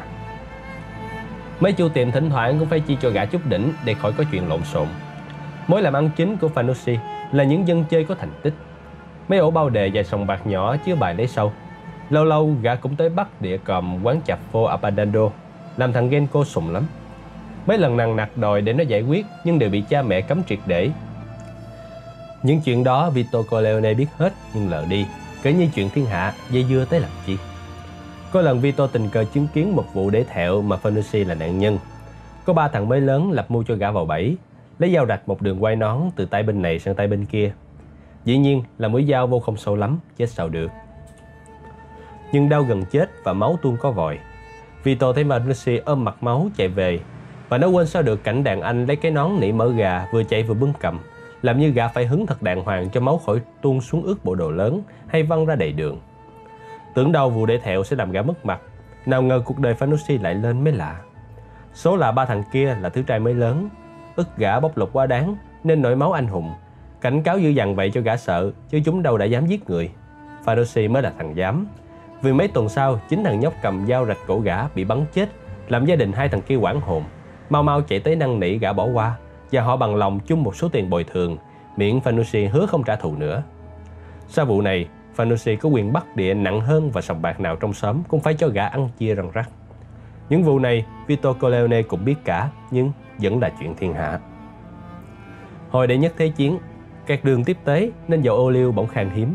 Quán chạp phô Abbandando phải nhờ cậy Fanucci mới có dầu ăn bán chợ đen, còn cả salami, sầm bông, phô mát chính cống Ý nữa. Nghiễm nhiên gã trở thành có phần hùng trong tiệm và kéo ngay một thằng cháu vô làm, cho Vito Corleone nếm mùi thất nghiệp. Một thằng cần cù, kiêu hãnh, nhẫn nhục như Vito cũng bị đá đít. Năm đó vợ Vito lại vừa sanh thêm thằng con thứ hai, thằng Federico. Thành thử nhà bốn miệng ăn, không có việc làm thì đói đến nơi. Dù Genco là bạn thân nhất, Vito cũng phải lên tiếng chửi. Ông già mày đối với tao tệ quá. Genco thẹn đỏ mặt, nhưng long trọng hứa với bạn là đừng lo đói, thế nào nó cũng có cách xoay của ông già một mớ thực phẩm mang tới cho. Vậy mà Vito khẳng khái từ chối, chê bẩn. Con mà ăn cắp của cha mẹ đâu có được. Nhưng đối với đàn anh Fanucci thì Vito hầm lắm. Mọi sự đều do thằng này mà ra. Vậy thì tạm thời nén giận đã, rồi mày biết tao. Vito xoay sở mãi mới được vô làm phu hỏa xa. Chỉ được ít tháng lại chết đói dở. Hết chiến tranh, công việc ít mà người thất nghiệp thì đông. Có tháng nào làm được quá vài ba ngày. Mấy thằng cai người Mỹ, người Ái Nhĩ Lan có coi dân phu ra gì. Mở miệng nói là chửi lên đầu. Nhưng Vito cố làm mặt lạnh, làm như không biết tiếng Anh, dù nó dơ dớ và hiểu chẳng sót một tiếng. Một buổi tối đang ngồi ăn cơm trong nhà, Vito nghe có tiếng gõ cửa cấp bách. Có ai gọi ở cửa sổ phía trong. Ở chỗ trong ra dãy nhà sau cách nhau một khoảng trống thông hơi. Kéo tấm màn qua một bên, nó ngẩn người khi thấy thằng cha hàng xóm Peter Clemenza đang vươn người khỏi cửa sổ, chia ra một gói dài dài bọc vải trắng. Giọng nó hối hả hấp tấp. Ê thằng nhà quê, cầm giùm tao cái này chút. Chừng tao hỏi mày, hãy đưa, lẹ lên mày. Vito nhanh nhẩu đưa tay ra đỡ. Mặt thằng Clemenza lúc bấy giờ bấn quá, sợ sệt quá, nên Vito chạnh lòng không nỡ từ chối. Nhưng lúc mang xuống bếp mở ra coi mới rụng rời. Năm khẩu súng mới toanh, con dâu mỡ đàng hoàng. Vito bàn dấu tuốt vô kẹt tủ trong phòng ngủ. Sau này mới biết tối hôm đó nhà Clemenza bị cớm bao dây. Lúc chúng gọi cửa ầm ầm vô xét nhà mới gõ cửa sổ, nhờ thằng cha nhà quê hàng xóm giữ giùm gói đồ. Dĩ nhiên Vito ngậm miệng, mà con vợ cũng chẳng dám hó hé, sợ lộ ra là thằng chồng có chầu ở tù lây. Hai bữa sau mới thấy mặt Clemenza. Nó vừa được cớm thả ra, nó thản nhiên hỏi. Gói đồ của tao, mày còn giữ giùm đàng hoàng không? Vito gật đầu, tính nó ít nói, lạnh lùng vậy đó. Clemenza được nó mời lên nhà chơi, lôi ra nguyên vẹn bọc đồ và uống ly rượu chát. Nó thông thả làm từng ngụm một, thản nhiên ngó Vito hỏi. Mày có mở ra coi không? Vito điềm nhiên lắc đầu. Tôi không có để ý chuyện người khác. Hai đứa ngồi uống với nhau tối hôm đó, hạp chuyện quá. Một thằng phục phịch ngó đã tức cười mà cái chuyện có duyên. Một thằng lầm lì ít nói nhưng nghe bao nhiêu cũng được. Vậy là chuyện dứt không ra. Mấy hôm sau Clemenza nói, nếu chị nhà thích một cái thảm trải sàn thì anh đi theo tôi về lấy. Nó đưa Vito vô một căn nhà hách quá, có cột đá bật cửa đàng hoàng. Lấy chìa khóa mở cửa ra bên trong nhà trang hoàng còn hách hơn. Mỗi thằng một đầu cuốn cái thảm lên. Chà ôi, cái thảm len đỏ quý quá. Không ngờ anh bạn mới tốt bụng như vậy. Mỗi đứa một đầu khiêng ra cửa còn nặng. Lúc ra về thì chuông reo. Clemenza đang lom khom khiêng một đầu. Bạn liền ngay xuống chạy ra cửa sổ ngó vào, rút súng nhét trong bụng ra. Bây giờ Vito mới chưng hửng là đang khiêng cái thảm của người khác, nghĩa là vô nhà người ta ăn trộm đồ. Chuông cửa lại reo lên, nó chạy ra đứng sát bên Clemenza. Ngó ra thì thấy một bố cớm mặc sắc phục đàng hoàng. Hai thằng cứ đứng yên nhìn ra. Vì cảnh sát nhận chuông thêm một phát nữa rồi mới nhún vai, lắc đầu trước khi tà tà bước mấy bậc thang đi xuống. Clemenza khoái chí: "Nào, bây giờ tụi mình về." Thế là mọi đứa lại xách một đầu, bình tĩnh đi ra theo. Vì cớm vừa khuất dạng ở góc đường là hai thằng hì hục đẩy cánh cửa nặng tổ mẹ. Tà tà khiêng tấm thảm về nhà Vito. Cỡ nửa giờ sau thì tấm thảm đã được cắt xén lại cho vừa khít khao với căn phòng khách nhỏ xíu, trải luôn cả phòng ngủ cũng còn đủ. Vụ cắt xén này anh bạn Clemenza nghề quá. Nó móc túi lấy ra lỉnh kỉnh đủ thứ dao kéo, đồ nào diệt đó. Thời gian qua đi, gia đình Corleone càng ngày càng đói. Tấm thảm quý vẫn nằm đó, nhưng cắt ra ăn đâu có được. Công việc không có để mà làm. Để vợ con khỏi chết đói, Vito thỉnh thoảng đã phải ngửa tay nhận mấy gói đồ ăn của thằng Genco kia mà. Một hôm, Clemenza đưa lại giới thiệu bạn Tessio, người cùng xứ sở, cùng sớm chứ phải đâu xa. Hai đứa cùng nói quý mến nết Vito lắm, chịu tư cách của nó lắm, và còn thông cảm rằng cả nhà Vito đói đến nơi. Họ đề nghị Vito nhập băng làm ăn chung với nhau cho vui. Công việc cũng nhẹ nhàng, chẳng có gì khó khăn, vì mối làm ăn xưa nay mà. Có cái xưởng may đồ phụ nữ thật lớn ở đường số ba mươi mốt. Những xe vận tải tới đó ăn hàng, toàn là đầu tơ lụa len dạ phụ nữ mắc tiền không. Bang Clemenza, Tessio chuyên đưa súng vào họng tài xế, đuổi tụi nó xuống để lái dùm nguyên xe tới một địa điểm nào đó để từ từ xuống hàng. Thông thường là một nhà kho bồ bịch. Công việc giản dị có thế, vì mấy thằng tài xế chết nhát vừa thấy họng súng là đã rung như cày sấy, khỏi đuổi cũng nhảy ra lẹ lẹ. Bây giờ có Vito lãnh chân lái xe thì đẹp quá, khỏi mất công đi kiếm mà có khi kiếm không ra. Năm một nghìn chín trăm mười chín, đã có mấy đứa có bằng lái xe vận tải, mà Vito từng cầm lái chiếc xe giao hàng cho nhà Abbandando mà. Theo tụi nó nói thì có hàng là có mối bao gần hết, còn ít hàng lẻ thì tiêu thụ lấy, đi bán dạo, đi hết nhà này sang nhà khác ở những khu có nhiều người xứ sở mình. Đại lộ Arthur vùng Bronx, đường Mulberry hay xóm Chelsea ở Brooklyn chẳng hạn. Chẳng bao giờ ế cả. Mấy bà mấy cô nhà nghèo lấy tiền đâu ra may những món sang trọng này ở ngoài tiệm. Ngẫm nghĩ một lát, Vito đành nhận lời. Vợ đói, con đói, mình thất nghiệp, chỉ cần lái một cuốc xe, kiếm ra một lúc một nghìn đô, phần riêng của nó. Tuy bó buộc phải vô băng, Vito cũng nhận ra bọn Clemenza, Tessio làm ăn cái lối này coi bộ sinh tử quá. Kế hoạch tổ chức vớ vẩn và lối tiêu thụ hàng hóa thì điên khùng. Nghĩa là làm ẩu, làm đại, nhưng cả hai xem ra cũng đàng hoàng. Thằng Clemenza mập mạp có thể tin được, còn Tessio người nhỏ thó thì khôn ngoan phải biết. Dù ăn hàng xuôi rót, lạ quá, Vito chẳng thấy sợ sệt gì khi hai thằng bạn dí súng đuổi tài xế xuống để chính nó lên thay tay. Không ngờ Tessio, Clemenza tỉnh táo đến thế, không vội vàng nóng nảy mà còn cà rỡn thằng lái xe là nếu biết điều, ngoan ngoãn sẽ gửi biếu con vợ nó vài món đồ mặc chơi. Sau cú làm ăn này, phần Vito đáng lẽ một nghìn chỉ còn có bảy trăm. Đi bán dạo từng nhà có bộ kỳ cục, thà bán rẻ nhưng bán phức một lần cho xong. Năm một nghìn chín trăm mười chín thì bảy trăm đô la cũng đã là một sản nghiệp. Sáng hôm sau, Vito đụng đầu đàn anh Fanucci, vẫn bộ đồ vía, vẫn nón nỉ mỡ gà. Cái thèo quai nón không thèm giấu, còn cố tình chìa ra cho thiên hạ thấy có một đường bán nguyệt trắng héo dễ sợ. Cặp lông mày chổi xể, mặt mũi thô bỉ, nó cười trông vừa bẩn vừa diễu, giọng nó đặc sệt dân Sicily. À, chú mày, bà con nói chú mày vừa phất lớn, cả hai thằng nhóc kia nữa. Chú mày chơi vậy mà được. Đất này là đất của tao, tụi bay không cho la tao liếm láp chút nào, phải chia chác đi chứ. Làm gì nó không biết ý định chấm mút của đàn anh. Tính Vito ít nói nên đợi đàn anh cho biết cụ thể hơn. Fanucci cười nhếch bộ răng vàng, chìa luôn ra cái thẹo thòng lọng quanh cổ và làm như nực nội lắm. Nó lấy khăn lau mặt, mở banh nút áo vest cho thấy khẩu súng nhét cặp quần, rồi mới gật gù cho biết. Mấy thằng gái hồi này lỏng quá. Riêng chú mày muốn biết điều thì nạp năm trăm đô la đi, tao hứa bỏ qua. Vito vẫn mỉm cười, nụ cười ngây thơ chân chất làm đàn anh Fanucci ân ớn lạnh. Đàn anh bèn nạt thêm: bằng không thì chú mày sẽ bị cớm dỗ tức thời, minh tu tối, vợ con chết đói. Thôi cứ kể như mày vớ ít hơn đi. Lần đầu đưa tao ba trăm đủ rồi, nhưng ba trăm là ba trăm, khỏi lộn xộn. Lúc bây giờ Vito Corleone mới ra tiếng, điềm đạm, lễ độ đúng mức, cứ gửi đàng hoàng với bậc trên trước, chứ đâu có dám cáo giận vô phép. Sự thật, tiền là tiền chung của cả ba đứa. Để tôi nói lại với hai thằng kia. Ờ ha, còn hai thằng kia, chú mày cứ nói thẳng với tụi nó rằng tao muốn vậy đó. Thằng Clemenza biết điều lắm, chỗ quen biết cả, chắc chắn nó sẽ hiểu ngay. Chú mày theo Clemenza làm ăn được đó. Vito làm bộ lúng túng. Cái nghề này à, tôi mới vô, chưa biết gì hết. Nếu có sơ sót, ông là bề trên, ông chỉ bảo cho. Tốt, tốt, chú mày nghĩ vậy là phải. Chứ bọn nhái bây giờ không biết trên trước gì hết. Lần sau có gì hay hay thì nhớ đến tao nha. Làm gì tao chẳng giúp được một tái. Đàn anh Fanucci có bộ chịu lắm, nắm tay chú em Vito thật thân thiết. Sau này Vito mới biết sở dĩ hôm ấy nó chịu nhẫn nhục nổi, không phát khùng lên khi đàn anh tính lột một phần số tiền mà nó phải liều sinh mạng và tự do ra đổi, là vì nó nhớ đến cái chết thê thảm của ông bố ở quê nhà ngày nào. Nóng giận không đi đến đâu hết, chỉ mau chết. Đâu có phải nó ngán đàn anh Fanucci. Trong thâm tâm nó còn muốn cười vào mặt cái thằng già ngu muội. Một thằng ngon như Clemenza đời nào chịu nạp cho nó một xu. Bộ nó tưởng dễ ăn. Có một tấm thảm bữa đó mà nó còn rút súng ra sẵn sàng nổ thằng cớm mà. Còn thằng Tessio nữa, nhỏ người, xong là tiếp rắn độc chứ đồ bỏ sao.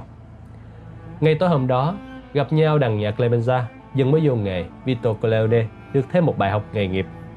Thằng Clemenza chửi thề um lên, Tessio cằn nhằn quá xá.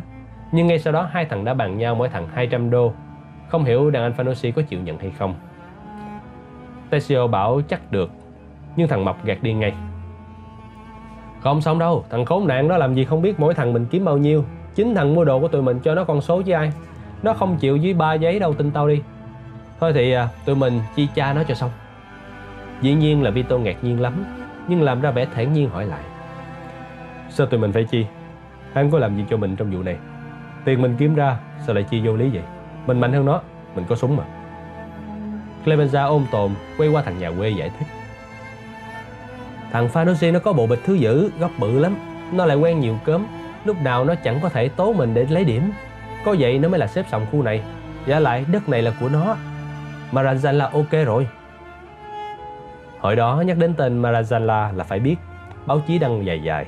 Đàn anh là Tây Tổ, là thủ lãnh một nhóm giang hồ dao búa chẳng cái gì không dám làm. Từ mở sòng, bắt địa đến ăn hàng lớn. Clemenza rót ra mấy ly rượu chát nhà làm. Vợ nó bưng lên nào là bánh mì, nào trái ô liu, xúc xích, salami. Rồi nhắc ghế ra nhà sau, nói chuyện với mấy mụ hàng xóm. Nó mới ở quê nhà sang vài năm nay, đâu đã biết tiếng Anh, tiếng Mỹ. Ba thằng ngồi uống rượu nói chuyện. Mãi đến lúc bây giờ Vito Corleone mới có cảm giác trời cho nó một bộ óc vô cùng thông minh mà nó chưa bao giờ dùng tới. Nó không ngờ mình sáng suốt, tính toán nhanh và đúng đến thế. Những sự kiện về con người đàn anh Fanucci liên tiếp diễn ra, khỏi sót một chi tiết nhỏ. Bữa đó đàn anh bị ba thằng rạch cổ vùng chạy lè lẹ. Vừa chạy vừa lấy cái nón nỉ úp chặt vào cằm, cố chặn không cho máu tuôn ra. Thằng cầm dao bị bắn bỏ, nhưng hai thằng kia chung tiền chuột mạng nên đàn anh vui lòng bỏ qua. Vậy là đàn anh biệp, đàn anh cóc có góc mà chưa chắc đã dám bồ với cớm. Dân chơi ngon đời nào ngứa tay nhận tiền chuột mạng. Tụi bay đã dám đụng đến tao thì cả ba thằng phải đi luôn, vậy mới là bàn tay đen. Đúng là nước không trôi, thà làm phúc chứ dễ gì hạ thêm hai mạng nữa khi tụi nó đã phòng bị. Fanucci biết chơi, láo cá là ở chỗ đó. Nó cày khỏe và liều mạng thì làm gì không bắt địa được mấy gã chủ tiệm chết nhát. Mấy sòng bạc chơi cò con trong xóm lấy sâu. Có một sòng thằng chủ nhất định không chi một xu cho nó, mà hồi nào đến giờ có hề hấn gì đâu. Vậy là Fanucci chỉ một mình, bè cánh không có. Hoặc cùng lắm chỉ quen biết mấy thằng bắn mướn, có chuyện nhờ vả phải xì tiền ra, tiền mặt. Nhận định chắc như vậy nên cuộc đời Vito Corleone mới rẽ qua một gã khác. Đó là phần số, là con đường định mạng. Cái vụ phần số này Vito Corleone từng nhắc lại hoài. Ai cũng có mà muốn làm khác cũng không được. Phải chi đêm hôm đó Vito chịu đóng ba trăm đô la cho Fanucci thì lại đến đi làm thư ký hãng buôn, và ngày giờ này không hơn gì một chủ tiệm chạp vô. Nhưng phần số của nó là ông trùm Mafia, nên một sự tình cờ nào đó đã đưa đẩy, dẫn dắt đàn anh Fanucci tới đúng lúc để Vito Corleone lao đầu vào đúng con đường định mạng. Ba thằng làm xong chai rượu chát thì Vito mới ngập ngừng nói. Nếu vay chung cho Fanucci thì tại sao không đưa tôi để tôi nạp cho hắn một thầy? Hai anh chỉ phải chi mỗi người hai trăm đô la thôi, mà tôi cam đoan là tôi đưa hắn sẽ nhận. Nhận một cách vui vẻ. Tôi cam kết làm xong vụ này mà các anh sẽ hài lòng chắc. Clemenza đưa mắt ngó, loáng lên một tia ngờ vực, làm Vito phải lạnh lùng xác nhận. Đã là chỗ bạn bè tin cậy, tôi không bao giờ nói láo. Mà anh gặp Fanucci thử hỏi coi, thế nào hắn chẳng đòi, nhưng chớ có đưa tiền ra. Mà anh đừng gây gỗ, cứ nói đã đưa cho tôi, và tôi sẽ tự tay nạp lại đủ số. Bao nhiêu cũng gật, chịu hết. Đừng năn nỉ xin bớt, tôi cũng chẳng ra giá với Fanucci đâu. Tôi vì mình chọc giận một kẻ có thể hại mình như chơi, phải không? Sáng mai Clemenza hỏi Fanucci để biết đàn anh muốn ăn thật, chứ chẳng phải để thằng em Vito dám bịa chuyện nói láo.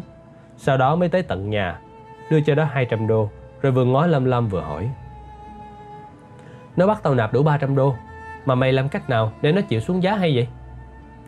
Cái đó anh khỏi lo, đã có tôi lo giùm anh, e ngại gì nữa. Lát sau Tessio cũng tới. Nó yếu hơn Clemenza nhưng khôn hơn, bén hơn và đa nghi hơn thấy rõ. Nó đánh hơi ra bên trong vụ này phải có một cái gì đó, nhất định có cái gì không ổn, nhưng chưa biết rõ nên e ngại ra mặt. Nó e dè ngỏ ý: mày với thằng khốn bàn tay đen ấy là chết với nó lúc nào không biết đó nha. Nó điềm lắm, tin không được đâu. Nếu mày muốn, lúc đưa tiền tao tình nguyện ở bên cạnh mày để sau này có gì còn ra toàn làm chứng. Vito khỏi cần, khỏi trả lời mà chỉ lắc đầu gọn. Nó nói với Tessio thật chững chạc: anh nhân Fanucci, tôi sẽ đưa đủ tiền cho hắn. Tôi mai chín giờ ở nhà tôi. Mình phải tiếp khách ở nhà, phải có cái gì mời mọc ăn nhậu mới có cảm tình, xin hạ giá mới được. Không có ăn thua gì đâu, thằng Fanucci chỉ tiền, khỏi bớt một xu. Tôi sẽ nói chuyện phải quấy với hắn.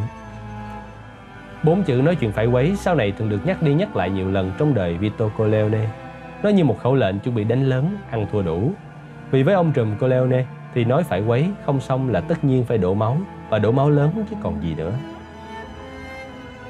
Chập tối hôm đó, Vito biểu vợ cơm nước xong dẫn hai thằng con nhỏ đi lối xóm chơi, cấm chúng nó về nhà, còn nó thì phải ngồi cạnh cửa, chừng nào kêu mới được về. Nó sắp có câu chuyện cần nói riêng với ông Fanucci, không ai được nửa chừng pha quấy. Con vợ sợ xanh mặt thì Vito quát mắt lên. Nó tính la nhưng không nỡ, chỉ nói nhẹ nhàng rằng: bộ cô lấy một thằng chồng khùng hả? Con vợ im thinh thích vì sợ quá, sợ thằng chồng chứ sợ gì Fanucci. Mới có từ sáng đến giờ mà coi Vito ghê quá, làm như nó đang lột xác từng giờ để biến thành một người khác, hoàn toàn khác. Một con người nguy hiểm, đụng phải là chết.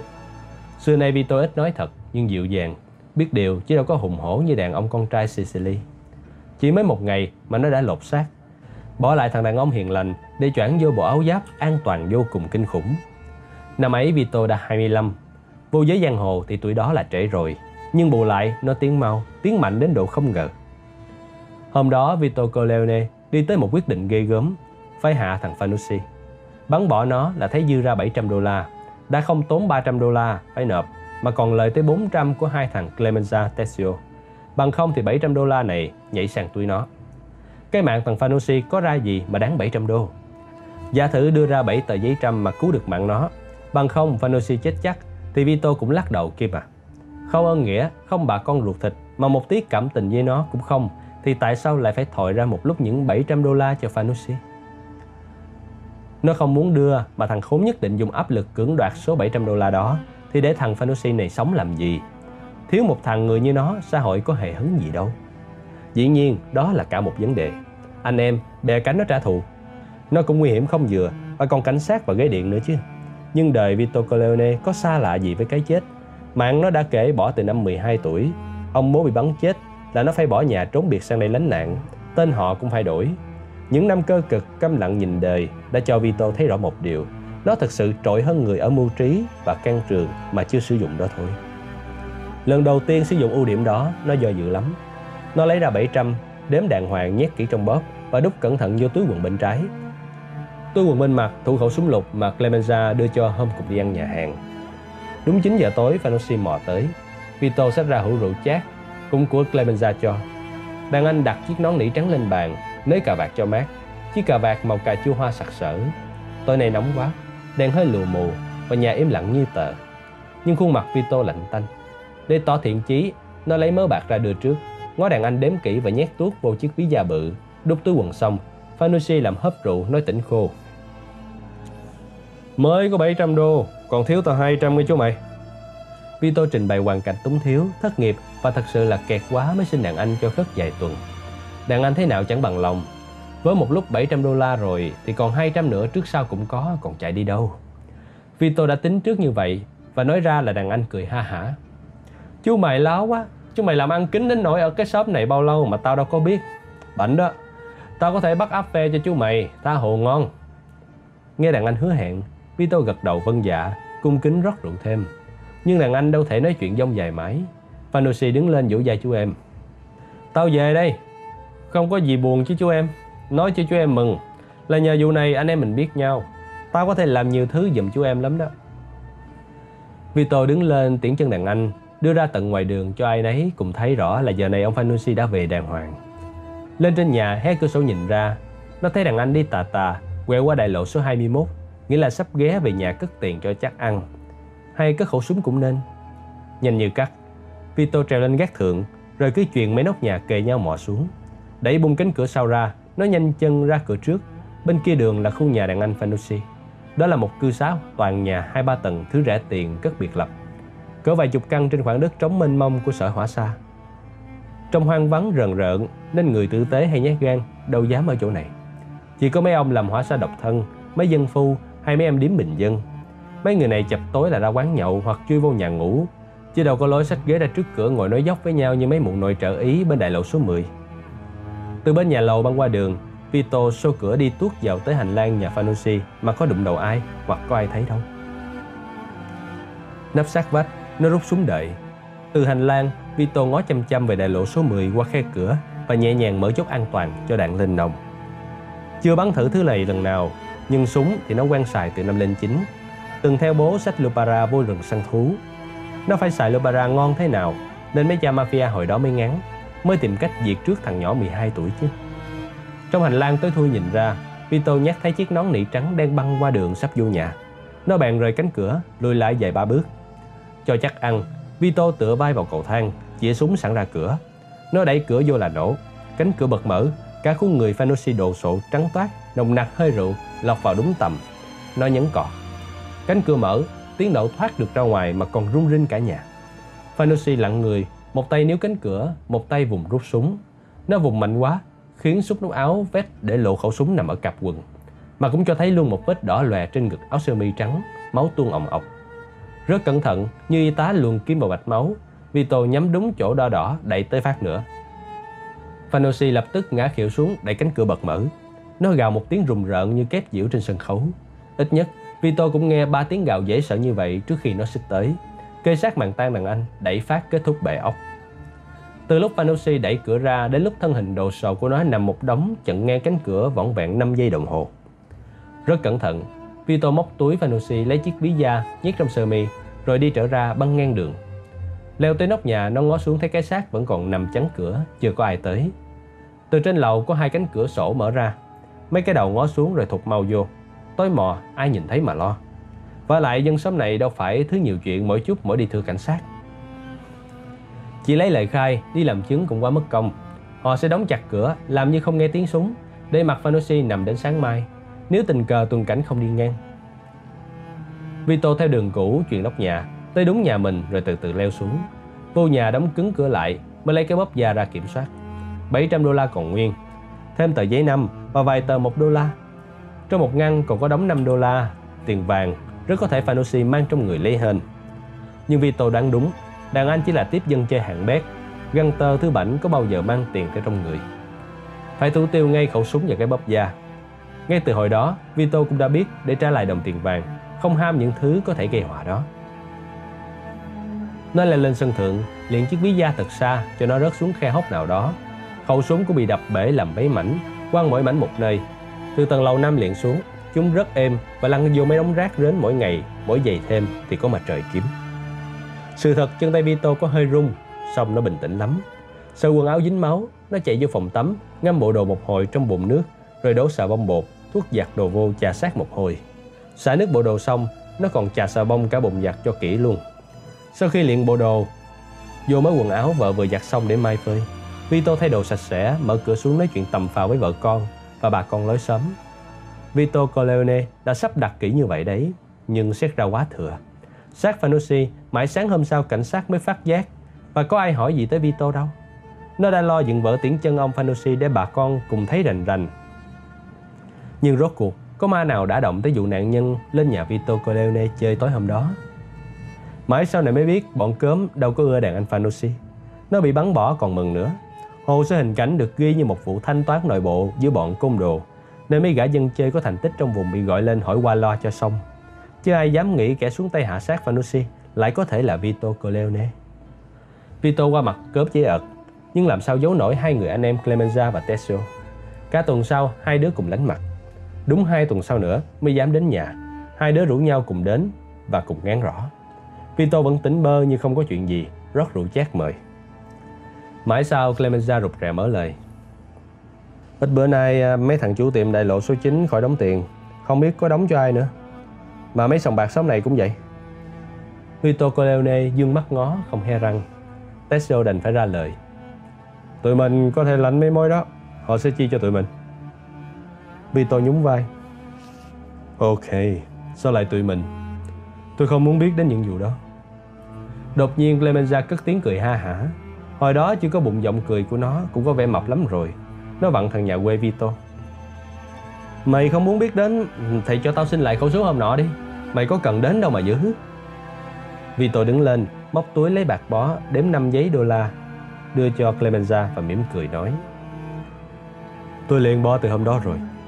Đây, bồi thường cho bạn. Nụ cười mỉm của Vito vốn dễ sợ ở chỗ nó lạnh tanh, không đe dọa gì, nhưng ai nấy đều rỡ ngốc. Chỉ có một mình Vito là hiểu được cái cười đó. Vả lại chỉ mỉm cười. Trong những vụ hung hiểm ghê gớm, có cười là có chuyện. Vì cả đời Vito có mấy khi cười đâu, lúc nào cũng chỉ lì lì trầm lặng. Vả lại ai chẳng thấy miệng nó cười, nhưng mắt nó có bao giờ cười. Nhưng hồi đó chính Vito cũng chưa hiểu tác dụng nụ cười của nó khủng khiếp đến thế nào. Hôm đó Vito cười cười và móc tiền ra bồi thường khẩu súng mà Clemenza ngán, cóc dám nhận. Không nhận thì Vito lấy lại đút túi, không nói không rằng. Hiểu nhau quá rồi, chẳng cần nói gì nữa. Nó không hạ Fanucci thì còn ai. Có ai dám hé răng mà mấy tuần sau lối sớm còn ai không biết. Vì biết nên bà con ngán Vito Corleone, ngán quá. Nó lại không thèm lãnh mối của Fanucci để lại nên càng rét nữa. Bỗng một hôm con vợ Vito dẫn về nhà một bà hàng xóm, một người cùng xứ sở mẹ quá con mồ côi. Một bà mẹ ở vậy nuôi con vô cùng gương mẫu. Tháng tháng thằng con trai mười sáu tuổi đưa nguyên phong bì lương về cho mẹ. Cô bé gái thợ may mười bảy tuổi cũng vậy. Cả nhà còn phải lãnh nút về đơm mướn suốt đêm với giá rẻ mạt mới mong khỏi đói. Bà quá phụ Colombo gặp một chuyện khó khăn không giải quyết nổi nên phải chạy tới ông Vito Corleone cầu cứu.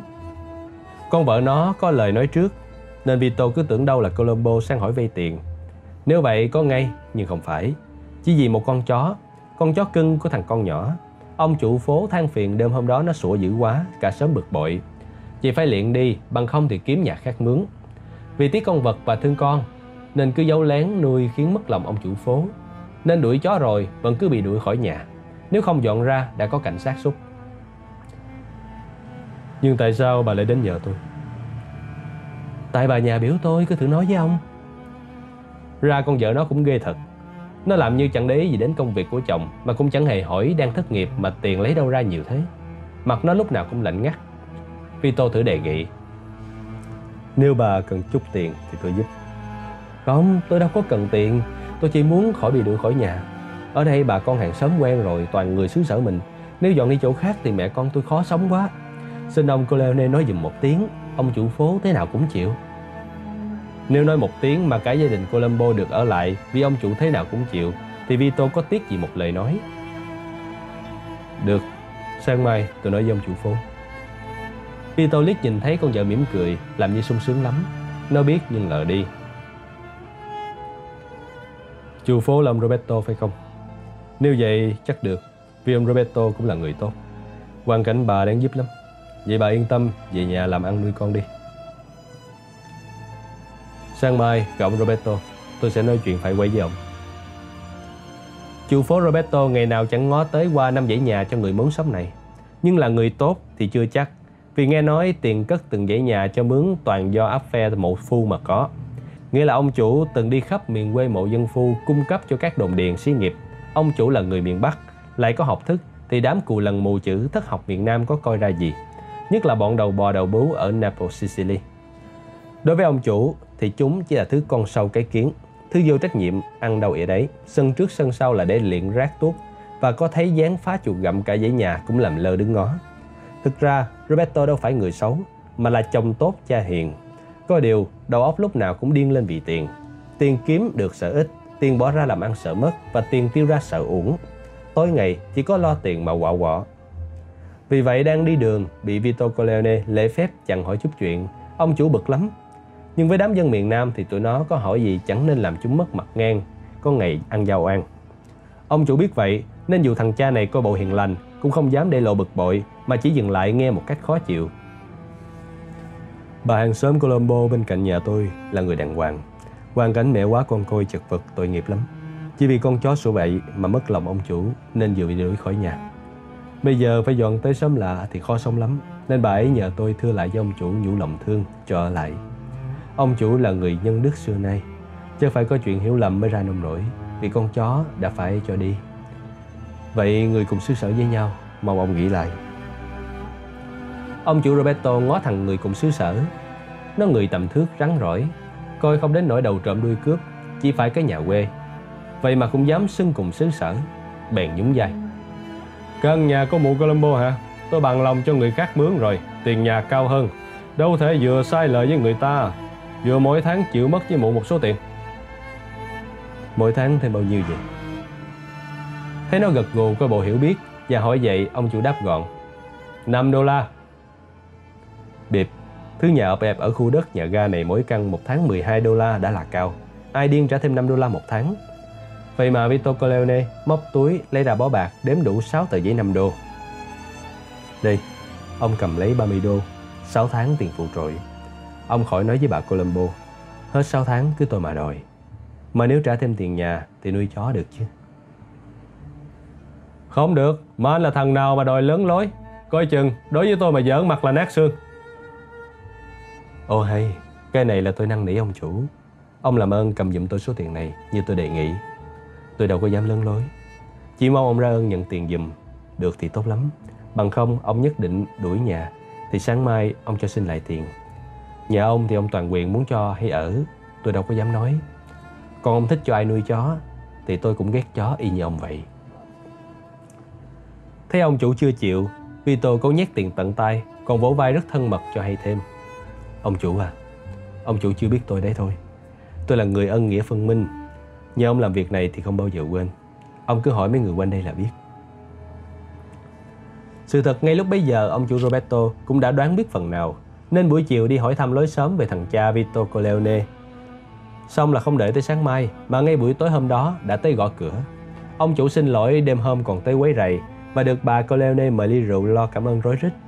Sau đó mới xin ông Corleone vui lòng bỏ qua cái vụ hiểu lầm đuổi nhà. Dĩ nhiên mẹ con bà Colombo có quyền ở lại, và muốn nuôi chó thì cứ việc nuôi. Mấy bà con lối xóm cũng dân ở mướn, chứ là cái thá gì mà dám phàn nàn chó sủa bậy. Sau cùng ông móc ra ba mươi đô la ban sáng đặt lên bàn, và đi đến kết luận là: thế ông khi không còn dám bỏ tiền ra giúp bà ta, tôi thấy hơi mắc cỡ. Tôi người Công giáo, tôi cũng có lương tâm mà. Thôi tiền nhà tôi đề nghị giữ nguyên vậy, khỏi tăng khỏi tăng nữa. Ông chủ đóng kịch khéo quá nên Vito Corleone cũng phải đáp lễ. Vở kịch tử tế diễn ra thật hay. Vito thét gọi lấy thêm rượu thêm bánh, và nắm tay ông Roberto khen tốt bụng. Còn ông chủ thì nhờ biết ông bạn Vito Corleone mới hay thế gian này vẫn còn người tử tế. Chuyện vãn một lúc, ông chủ phố Roberto cung kính xin phép ra về. Ra khỏi nhà rét run cầm cập vì hú vía suýt chết. Lên xe điện về nhà, leo lên giường ngủ liền, và ba hôm sau mới dám thò mặt xuống dưới mấy dãy nhà cho mướn. Kể từ hôm đó, Vito Corleone nghiễm nhiên được lối xóm kể như một nhân vật phải kính nể. Lại có tin đồn nó có gốc mafia bự ở tuốt bên Sicily. Một thằng chủ sòng bài lá gần đó mau mắn tới thăm, đề nghị nạp tiền tuần hai mươi đô la kể như tiền quen biết. Mỗi tuần Vito chỉ cần tà tà tới sòng bạc một hai lần cho bà con thấy mặt. Có thấy mặt họ mới yên trí chơi, vì đã có Vito bảo vệ thì còn ai dám phá. Mấy ông chủ tiệm bị du đảng phá phách cũng tới nhờ Vito can thiệp. Có can thiệp là có tiền, mà thời buổi đó ở New York mỗi tuần kiếm một trăm đô la là quá rồi. Clemenza, Tessio vì là anh em và cộng sự nên cũng được Vito Corleone tự ý chia cho một phần. Sau đó mới tới vụ nhập cảng dầu ăn, làm chung với Genco Abbandando. Đàn anh Genco ở trong nghề đã lâu nên lo việc chọn hàng nhập cảng, giá cả và tồn trữ. Tìm mối tiêu thụ là phần việc của Tessio, Clemenza. Hai đàn anh chia nhau đến từng tiệm chạp vô thực phẩm người Ý mới mua dầu ô liu nhãn hiệu Genco Pura. Có bao giờ Vito Corleone chịu mang tên ra làm nhãn hiệu đâu. Hết vùng Manhattan sang Brooklyn, sang Bronx, Vì bỏ ra nhiều vốn hơn cả, nên Vito phải là chủ lớn. Với một nhiệm vụ gây go, chủ tiệm nào chê không chịu lấy hàng của Tessio, Clemenza, thì Vito đích thân xuất hiện để chinh phục bằng tình cảm. Mấy năm sau, Vito Corleone lo khuếch trương công việc làm ăn và hài lòng thấy cơ sở mỗi ngày mỗi phát triển lớn. Nhãn hiệu Genco Pura có hội đã bán chạy nhất trong số các thứ dầu ăn của Ý kia mà. Vì vậy, dù có thương vợ con, Vito cũng chẳng có thời giờ rảnh để chăm sóc. Công việc bận bù đầu, phải cạnh tranh với các đối thủ bằng đủ mánh lưới, hạ giá, chiếm mối tiêu thụ, nuốt dần thằng yếu để hạ thằng khỏe. Muốn loại bằng hết đối thủ để độc chiếm thị trường ở một nước tự do tranh thương như nước Mỹ thì dùng những thủ đoạn thông thường đâu coi được. Hãng Genco Pura mới ra sau, vốn không nhiều, không chịu tốn tiền quảng cáo. Ông chủ Vito chủ trương chẳng có thứ quảng cáo nào hiệu nghiệm bằng lối cổ điển quảng cáo mộm, rỉ tai. Và sự thật là dầu cũng chẳng hơn gì các nhãn hiệu khác thì làm sao bán một mình một chợ nổi. Đó là lý do Vito Corleone phải tận dụng cái mác nhân vật phải kính nể để phụ họa cho chủ trương ruột là biết điều trong việc làm ăn. Ngay từ hồi còn trẻ, Vito Corleone đã nổi tiếng là con người biết điều.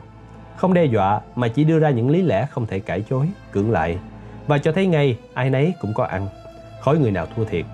Nhưng để phát triển làm ăn, Vito nhất định không chấp nhận cạnh tranh mà chủ trương độc quyền. Chẳng hạn ở Brooklyn, có mấy thằng lái buôn dầu có cỡ nhưng cứng đầu, không chịu chấp nhận ý kiến của Vito, kiên nhẫn thuyết phục mọi lời lẽ lợi hại cũng vô ích, đành giơ tay lên đầu hàng vậy.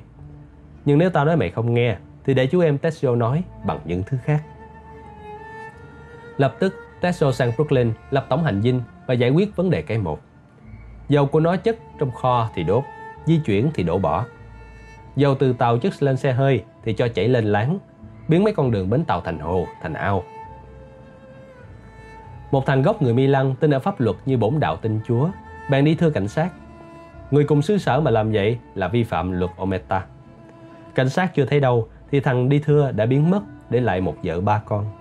Mấy thằng con lớn lên đành phải sáp nhập vào hãng Genco Pura vậy. Cứ phát triển làm ăn như thế đó thì mấy lúc mà khá. Khi nước Mỹ bắt đầu cho bán rượu líp thì từ một công ty thương gia tầm thường, Vito Corleone nhảy cái một thành ông trùm trong giới giang hồ, nghiễm nhiên thủ lãnh cánh Corleone, chỉ dập gãy trong khoảng vài năm. Tất cả khởi đầu rất khơi khơi. Hồi đó, hãng dầu ô liu Genco Pura mới vỏn vẹn sáu chiếc xe chở dầu. Một bọn buôn rượu lậu nhờ Clemenza giới thiệu với Vito Corleone bàn việc chở whisky từ Canada sang phân phối trong vùng New York. Dĩ nhiên, mấy thằng lãnh công tác phân phối phải là thứ tin cậy, kín đáo và dám chơi dữ. Họ muốn Vito Corleone bao cả xe lẫn người và chịu trả giá cao đến độ ông chủ hãng dầu ra lệnh tớp chở dầu ăn để lãnh hết vụ chuyên chở rượu. Họ trả giá thật hậu nhưng vẫn không quên hù nhẹ một phát. Với con người như Vito thì có đe dọa thẳng thừng hay chửi vào mặt cũng chẳng vì vậy mà bỏ qua mối lợi. Hắn mổ xẻ và thấy ngay chỉ đe dọa láo, do đó coi nhẹ hẳn cả bọn. Làm ăn đã ra tiền, Vito Corleone còn hiểu biết thêm, kinh nghiệm thêm và giao thiệp rộng thêm. Nếu nhà băng lo làm giàu thì hắn lo thâu ân nghĩa để một mai có ngày cần đến. Một thứ đại ân nhân của những gia đình Ý nghèo nàn, lãnh rượu về nhà bán kiếm thêm chút lợi. Whisky cứ mười lăm sen một ly. Đứa con út của quá phụ Colombo chịu lễ thêm sức thì nhận ngay làm con đỡ đầu, cho hẳn một món đồ vàng hai mươi đô la. Chuyên chở rượu lậu thì tránh sao khỏi đụng đầu cớm. Để thủ thế sẵn, Genco được lệnh mướn ngay một ông thầy kiện bồ bịch với rất nhiều cò và thẩm phán. Tổ chức Corleone bắt đầu có cả một danh sách những viên chức phải lo lót tiền tháng. Khi thấy cái list lo lót này quá dài, ông thầy kiện sợ thân chủ tốn tiền, đề nghị cướp bớt, thì Vito Corleone lắc đầu. Khỏi, cứ người nào đáng lo thì mình lo. Bây giờ họ chưa giúp thì sau này họ sẽ giúp. Tôi tin ở tình bạn và bổn phận mình là phải biểu lộ tình bạn trước. Với thời gian, cơ sở Vito Corleone lớn dần, nhiều xe hơn, list lo lót cũng dài hơn, và bọn đàn em của Tessio, Clemenza dĩ nhiên là phải đông hơn nữa. Người đông thì làm ăn lộn xộn, nếu ông chủ không phân chia hệ thống đàng hoàng. Do đó, Tessio và Clemenza mới chính thức lãnh chức Capo regime. Mỗi đứa chỉ huy một toán, và Genco Abbandando được phong là consigliere. Giữa Vito Corleone và đám đàn em là nhiều trái độn để ông trùm chỉ phải ra lệnh cho Genco hoặc một trong hai Capo regime. Không ai trông thấy, nghe thấy để làm nhân chứng. Ngay Tessio cũng được lệnh tổ chức biệt lập, chịu trách nhiệm trọn vùng Brooklyn. Rõ ràng, Vito Corleone muốn tách rời hai đàn em. Nếu không có gì cấp thiết thì gặp nhau cũng kỳ nữa. Tessio được giải thích là sự tách rời không ngoài vấn đề bảo vệ an ninh cho tổ chức, Nhưng một người thông minh như hắn làm gì không hiểu rằng ông trùm phòng ngừa trước nạn hai thằng đàn em mạnh nhất liên kết nhau để hạ bệ đàn anh hay đặt vấn đề yêu sách. Tessio được toàn quyền hoạt động trong vùng Brooklyn, nhưng vùng Bronx của Clemenza còn phải chịu sự kiểm soát chặt chẽ của ông trùm. Clemenza bề ngoài vui nhộn thật, nhưng hơn Tessio ở khoảng liều, độc và vô kỷ luật, nên lúc nào cũng phải kèm cho chặt. Thời buổi kinh tế khủng hoảng còn giúp Vito Corleone lên nữa, nghiễm nhiên có quyền xưng danh ông trùm từ đấy. Dân New York đói cả đám, người tử tế kiếm việc lương thiện không ra. Nhiều đấng tay to mặt lớn đành muối mặt lãnh đồ cứu trợ của nhà nước miễn là vợ con khỏi đói. Nhưng người của ông trùm Corleone khỏi lo đói đa đành, mà lúc nào cũng tiền đầy túi lại khỏi lo mất sở. Dũng nhặn đến như Vito cũng không thể không kiêu hãnh. Thằng nào làm cho ta, làm đàng hoàng và phục vụ tận tình không kể đến bản thân thì chắc chắn sẽ no ấm. Có lỡ kẹt trong dòng lao lý thì vợ con cũng có người chu cấp đàng hoàng, không phải bố thí bữa no bữa đói mà ở tù cũng lãnh lương đủ. Vito Corleone nổi tiếng nhân đạo, đâu phải vì lòng thương người khơi khơi. Nếu vậy đã thánh thiện, phải thế nào mới được? Lỡ đi hàng bị cớm vào quả tang phải câm họng, không cung khai tùm lum thì tức khắc vợ con có người chiếu cố. Ra tù còn có người đón, đặt tiệc tẩy trần tại nhà, muốn gì coi nấy, và bà con bè bạn còn được xúm lại chia vui. Rất có thể nửa đêm ông Consigliere hay đích thân ông trùm bất thình lình hạ cố tới nâng ly rượu danh dự để chào mừng người hùng trở lại. Sau đó người hùng sẽ có tấm xét hay món tiền còm đủ để đưa vợ con đi du hí cỡ nửa tháng ăn chơi cho bỏ lúc gian khổ, rồi mới bắt tay vào công việc như xưa. Đó, muốn được hưởng lòng nhân đạo của ông trùm là phải như vậy. Lúc bấy giờ ông trùm Corleone mới nảy sinh ý tưởng so sánh. Mình chơi ngon vậy mà mấy thằng lớn đầu thế lực bảnh hơn nhiều, nhưng xử sự thì dở ẹt. Chúng lại còn cản đầu nhiều phen. Nếu không ngon, sao bà con lối xóm đổ xô tới nhờ vả hoại? Khi nhờ xin sổ cứu trợ, khi năn nỉ gấp một thằng con khỏi tù hay cho nó công việc làm, người năn nỉ giật tiền lửa, người xin can thiệp chủ phố bớt tiền nhà. Có người nào tới mà ông trùm Corleone không giúp đỡ, rất tận tình mà còn lựa lời an ủi cho khỏi tủi lòng vì ngứa tay xin xỏ dây mượn. Nhờ đức độ hào hùng ấy, ông trùm được tôn xưng là bố già. Nghiễm nhiên là một thứ cố vấn có việc thắc mắc gì không giải quyết nổi là chạy tới hỏi. Ngay những dịp bầu cử hội đồng, viên chức hay dân biểu nghị sĩ, đám dân Ý dốt nát không biết bầu cho ai, thường tới hỏi ông trùm. Nắm một số phiếu đáng kể trong tay, làm gì mà Vito Corleone không được các đảng, các ông thủ lãnh dè vuốt. Cùng lúc đó, Vito Corleone còn nhìn xa trông rộng để lo đầu tư lớp tuổi trẻ. Gia đình nghèo có con học xuất sắc là thế nào cũng trợ cấp cho học lên đại học. Mấy năm sau thiếu gì thứ con cháu nhà luật sư, thẩm phán và cả biện lý, chánh án.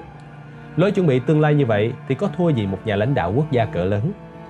Chẳng hạn như đang làm giàu nhờ rượu lậu, mà khi không nhà nước ban hành luật sản xuất whisky tự do thì một tay nào khác hẳn sẽ chế với. Nhưng Vito Corleone thì khỏi, tính toán sẵn cả rồi. Năm một nghìn chín trăm ba mươi ba, sứ giả của ông trùm đã tiếp xúc với vua cờ bạc Manhattan, Harlem là Tây Tổ Maranzano. Hồi đó Salvatore Maranzano làm trời trong giới giang hồ nhờ hai nguồn lợi vĩ đại là sòng bạc và cho vay lời cắt cổ. Có sòng bài lập tức có một đàn cá mập bu quanh, sòng càng sống càng béo cá.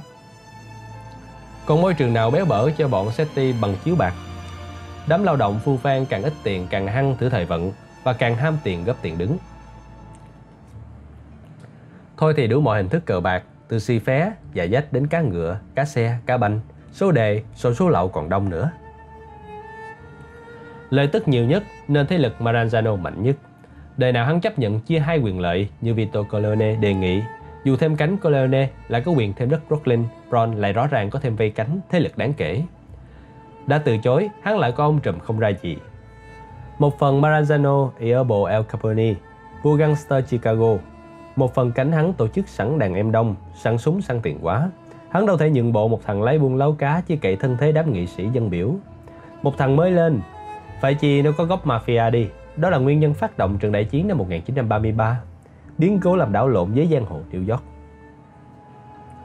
Ai cũng thấy ngay, lực lượng đôi bên chênh lệch quá. Cánh Maranzano đã mạnh, còn có những tay súng dữ ác. Nó bộ với El Capone, đánh tiếng là có viện trợ ngay. Nó đi hẳn với cánh Tattaglia, đương kim vua đĩa New York, vua ma túy, tư bản tài phiệt là nó nắm hết.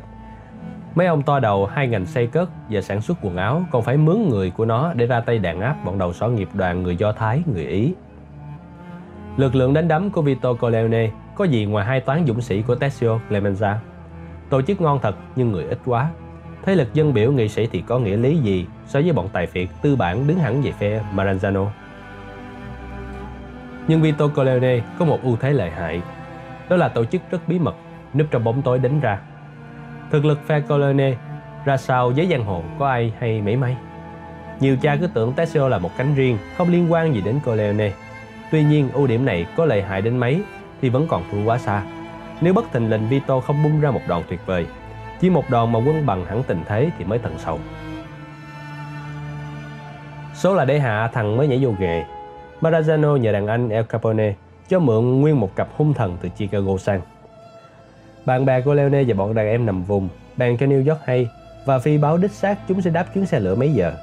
Ông trùm cử thằng người nhà Luca Brasi lo tổ chức đón tiếp.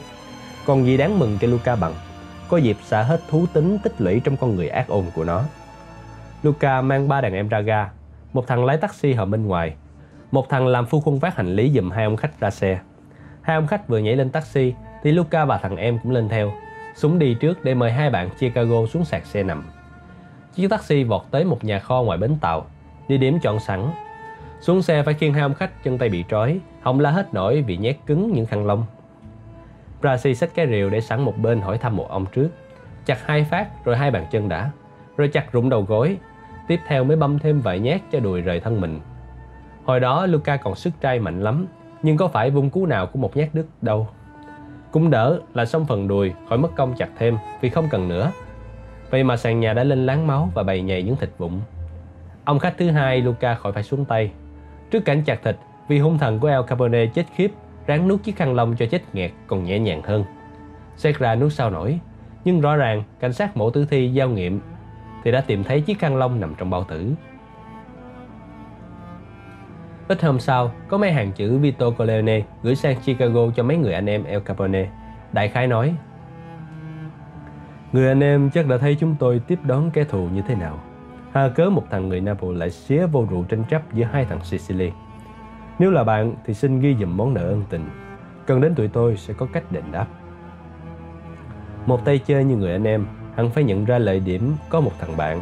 Thay vì kêu gọi người anh em giúp đỡ thì tự lo lấy phần mình, để rồi một buổi khó khăn nào đó có thể sẵn sàng đứng ra giúp giùm người anh em chứ. Nếu người anh em chẳng thèm coi tụi tôi là bạn thì thà vậy đi. Có điều phải cho hay trước là thời tiết thành phố bầy hầy không hợp với người Naples. Người anh em chưa có léo hẳn tới. Nội dung văn thư rất vậy đó, vì sự thật là ông trùm Corleone vẫn liệt cánh El Capone không hơn một phường hiếu sát ngốc nghếch. Mật vụ nằm vùng cho hay đàn anh đã mất tay ngôi chính khách, phần vì thái độ côn đồ lộ liễu, phần vì đã có mùi làm giàu phi pháp. Đúng thế, quan điểm của ông trùm xưa nay vẫn là El Capone hay phe nào đi nữa mà không có thế lực chính trị làm hậu thuẫn, không được bà con che đậy thì cũng triệt như bẩn. Đúng là El Capone đang đi vào con đường chết, và cứ cho rằng lực lượng phe hắn có ghê gớm thật sự thì cũng chỉ ghê gớm quanh quẩn vùng Chicago chứ không hơn. Đòn chiến thuật của Vito Corleone thần hiệu, không hẳn thiên hạ ngán ở chỗ chê quá dữ, mà vì phản ứng thật cấp kỳ. Ông làm cái rụp dễ sợ quá. Nếu mật vụ của Corleone ghê gớm như vậy thì dở đòn gì ra còn dám rước thêm tai họa nữa. Thôi thì tốt hơn là biết điều kết bạn cho rồi, còn có chút nợ ân nghĩa. Sau đó El Capone bèn có lời phúc đáp bất can thiệp. Thế là quân bình lực lượng, toàn thế giới giang hồ giao búa Mỹ quốc sững sờ và đâm nể mặt Vito Corleone quá xá, chỉ vì dám hạ nhục cả phe El Capone. Sáu tháng liền cánh Corleone thắng lớn và Maranzano cứ chạy dài. Sòng gia dách chỗ nào cũng bị cướp. Thằng bao đệ số một của Maranzano toàn khu Harlem bị hốt nguyên một ngày thâu. Vô hết tiền còn mượn luôn tập cuốn biên lai giấy biên đề nữa. Mọi cơ sở mọi ngành đều bị phá tan hoang. Đàn em Maranzano ăn tiền chủ nhân, đàn áp cán bộ nghiệp đoàn cắt may thì người của Clemenza nhảy vô binh công nhân làm thịt bằng thích. Làm sao đỡ nổi. Cú nào Maranzano cũng lãnh đủ vì bộ óc ông trùm Corleone siêu việt quá, tổ chức cừ quá. Nết hung dữ giết người như chơi của ông địa Clemenza được sử dụng đích đáng vào việc lật ngược tình thế. Chừng đó mới thấy trọn lực lượng phòng hờ của Capo regime Tessio vào dứt trận, nghĩa là thanh toán mấu chốt Maranzano. Dĩ nhiên trước đó vua cờ bạc cuốn quýt cử người đi năn nỉ xin hòa, sau bao nhiêu sứ giả đều chẳng có cách nào gặp Vito Corleone. Bọn đàn em thấy cơ nguy, không muốn thí mạng, bàn rủ nhau lĩnh hết. Đám bao đề, đám Setti trở cờ, phát tiền chung cho phe Corleone, trận chiến kể diện dứt. Nhưng Maranzano còn thì còn việc làm cho Tessio. Gã Capo regime rắn độc bèn sắp đặt để mấy thằng đàn em thân tín nhất của nó bán đứng thủ lĩnh. Mang thủ lãnh nạp mạng cho rồi còn làm ăn gì nữa. Mấy ông đàn em chọn đúng đêm giao thừa, hết năm một nghìn chín trăm ba mươi ba bước qua một nghìn chín trăm ba mươi bốn để giao hàng. Chuẩn bị chuyện Vito Corleone bằng lòng gặp đàn anh ở một nhà hàng lớn khu Brooklyn, còn tình nguyện làm cận vệ đưa Maranzano đi phó hội. Chúng hướng dẫn đàn anh vô ngồi bàn nhấm nháp mẫu bánh, rồi nhanh chân biến gấp để nhường chỗ cho Tessio, dẫn bốn thằng đàn anh bước vô. Vụ lấy mạng diễn ra quá nhanh gọn. Đàn anh Maranzano ăn đạn chì nát người, miệng vẫn còn mẫu bánh đang nhai dở. Lúc bấy giờ mới dứt hẳn, bao nhiêu mối làm ăn của người quá cố bèn lẹ làng nhập một với tổ chức Vito Corleone. Người nào việc nấy in như cũ, khỏi thay đổi. Ông trùm còn đoạt thêm một chiến lợi phẩm bên lề là nắm được nghiệp đoàn công nhân may cắt New York. Công việc làm ăn lên như thế, nhưng việc nhà mới làm điên đầu ông trùm. Thằng Santino Corleone, đứa con trai đầu lòng chứ ai.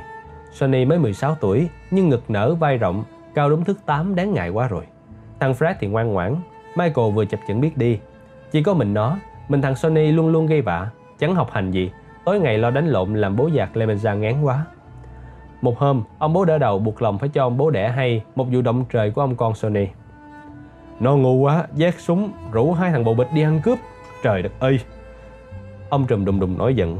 Cả đời chỉ giận dữ vài lần. Bèn hỏi có thằng Tom mấy năm nay nuôi trong nhà có dính vô không? Thì Clemenza lắc đầu. Một chiếc xe được cử đi lôi đầu thằng Sonny tới văn phòng hãng dầu Genco gấp. Nhưng chịu, đành bó tay không làm gì được nó. Có hai cha con trong phòng. Vito Corleone đã phải dở thổ ngữ Sicily ra chửi, chửi một cách tàn tệ, mất mặt. Rồi hỏi gặng: mày có quyền gì làm cái việc ngu xuẩn đến như vậy? Mà tại sao làm vậy mới được? Sonny nín thinh, lại làm mặt cáu giận: sao mày ngu vậy? Được bao nhiêu mà làm? hai mươi hay năm mươi đô? Mày thí thân mày chỉ bấy nhiêu đó hả thằng khốn? Nó không trả lời, nó làm như không nghe. Sonny buông đúng một câu: còn thấy bố hạ Fanucci. Giơ hai tay kêu trời một tiếng, rồi gieo mình xuống ghế. Ông trùm ngồi chết lặng. Lúc Fanucci về, mẹ bảo con về nhà được. Con thấy bố lên tuốt nóc nhà, con đi theo. Bố làm gì con thấy hết. Con núp một chỗ, bố thấy cái dí liền khẩu súng, con cũng biết nữa. Ông trùm cất tiếng thở dài: nếu vậy thì tao hết nói mày thật. Bao giờ mày hết muốn học, mày không muốn làm luật sư. Mày không biết một thằng luật sư ôm cặp táp làm ăn còn mạnh hơn cả ngàn thằng bịt mặt có súng hay sao? Sonny nhe răng cười: thôi, con thích làm việc nhà. Thấy nó cười mà bố không nói không rằng, không la mắng mà cũng không cười theo, Sonny thêm vô một câu: con dư sức học bán dầu ô liu chứ bộ. Ông trùm ngồi yên, chừng lên tiếng chỉ triết lý một câu: thôi thì mỗi người mỗi phần số. Cô ý ám chỉ định mệnh đã rung rủi thằng con cả vô nghề này, nên mới cho nó thấy vụ thằng Fanucci. Vito quay mặt đi, thẫn thờ nói: sáng mai chín giờ đúng, mày tới đây, Genco sẽ giao công việc. Một tay consigliere ngon như Genco làm gì không biết thăm ý ông sếp, nên công việc của Sonny chỉ là ngày ngày đeo theo bố cậu làm cận vệ. Lúc nào cũng có một bên ông trùm để vểnh tai nghe lời vàng tiếng ngọc.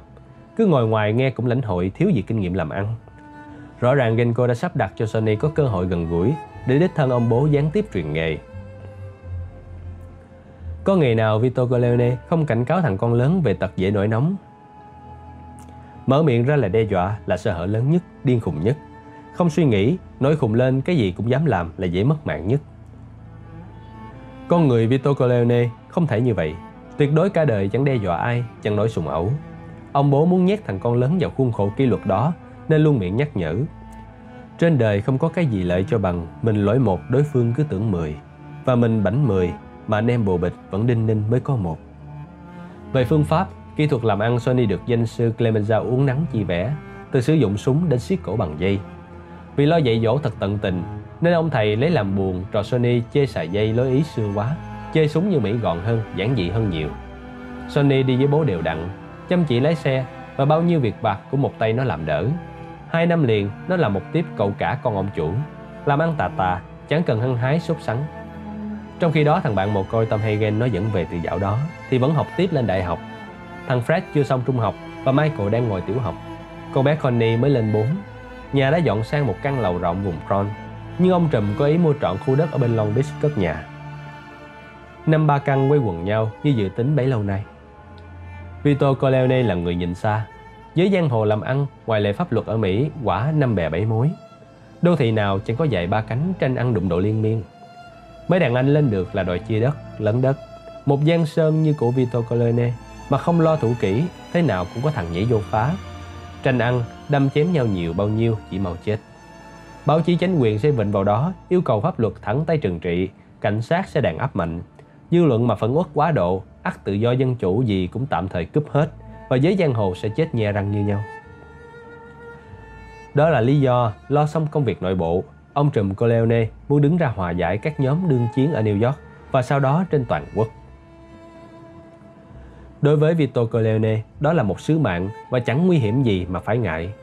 Bèn để ra một năm trời để dò dẫm, tiếp xúc đủ mặt thủ lĩnh New York để cùng thử vạch kế hoạch chia đất, chia ảnh hưởng sẽ tiến tới một liên hiệp, một tổ hợp. Nhưng liên kết sao nổi bằng ấy phe nhóm, quyền lợi đụng chạm nhau rầm rầm.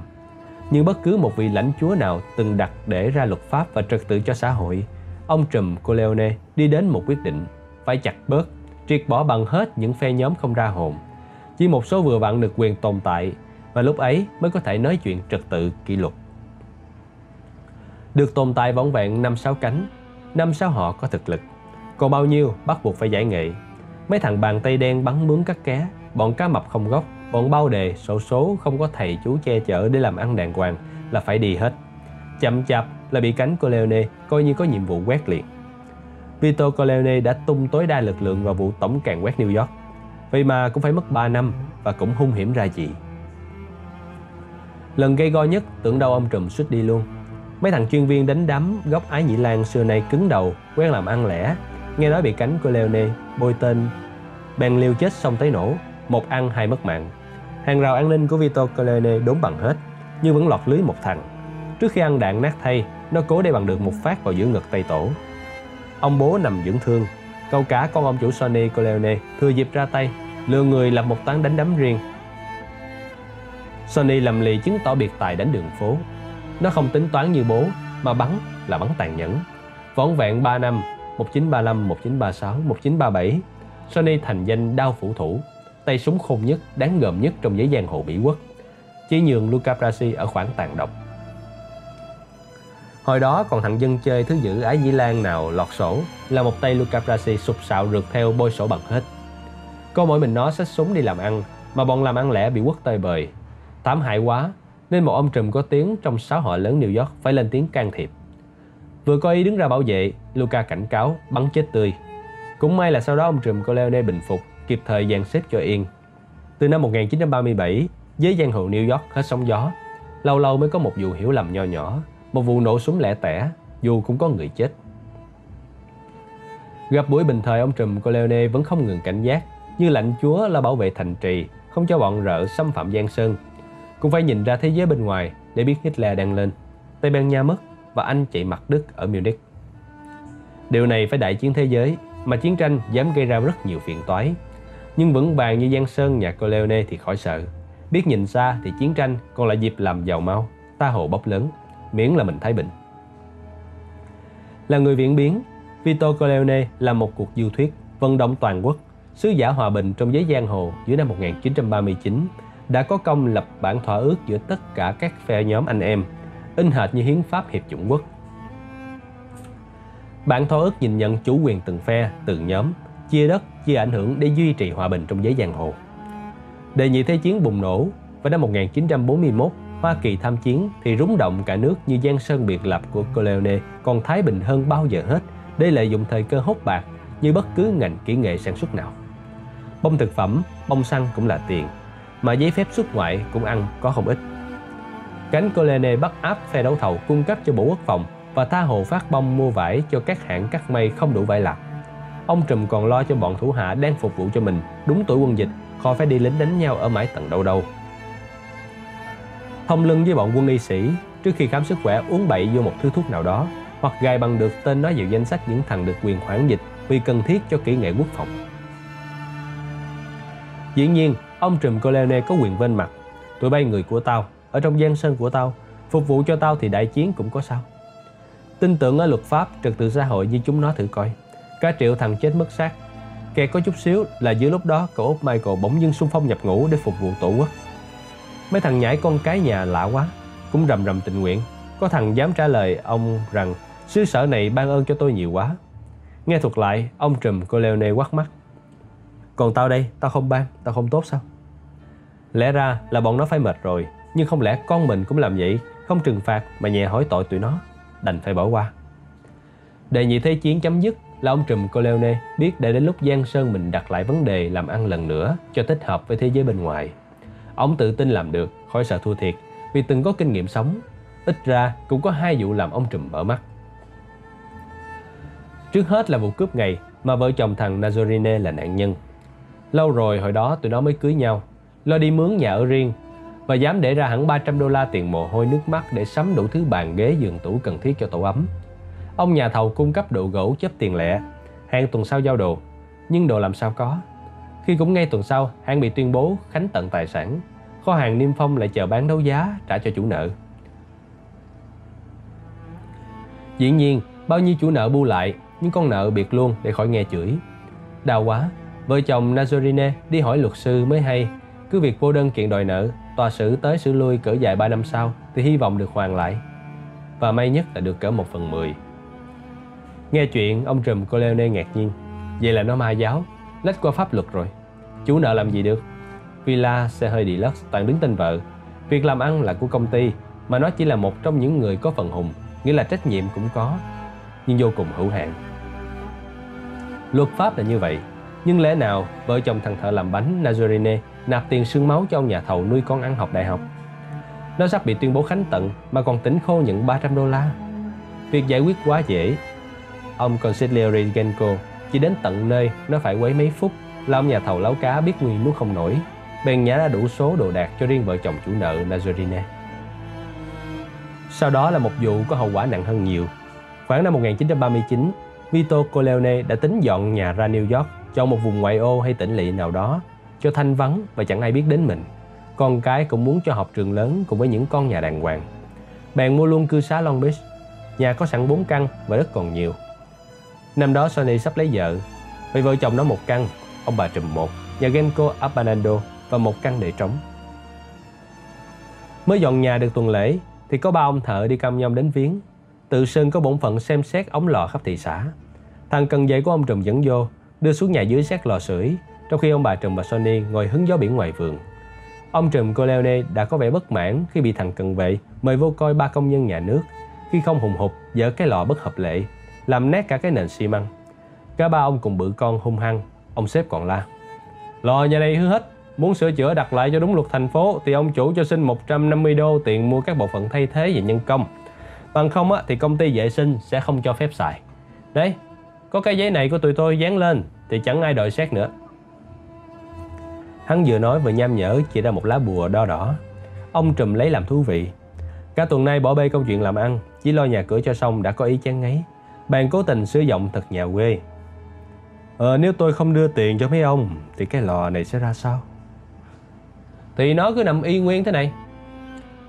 Hắn điểm một cái nhún vai, đưa tay chỉ đóng bộ phận lò sưởi vừa gỡ ra nằm la liệt dưới đất. Ông trùm bèn hẹn, chờ tôi đi lấy tiền. Rồi trở ra vườn bảo Sonny, mày vô coi mấy ông thợ làm lò, họ nói gì tao không hiểu, mày vô tính cho xong chuyện đi. Dĩ nhiên đâu phải trò đùa mà thôi, còn là dịp tốt để thử thách chân cẳng thằng Sonny, xem cậu cả ông chủ xử trí thế nào.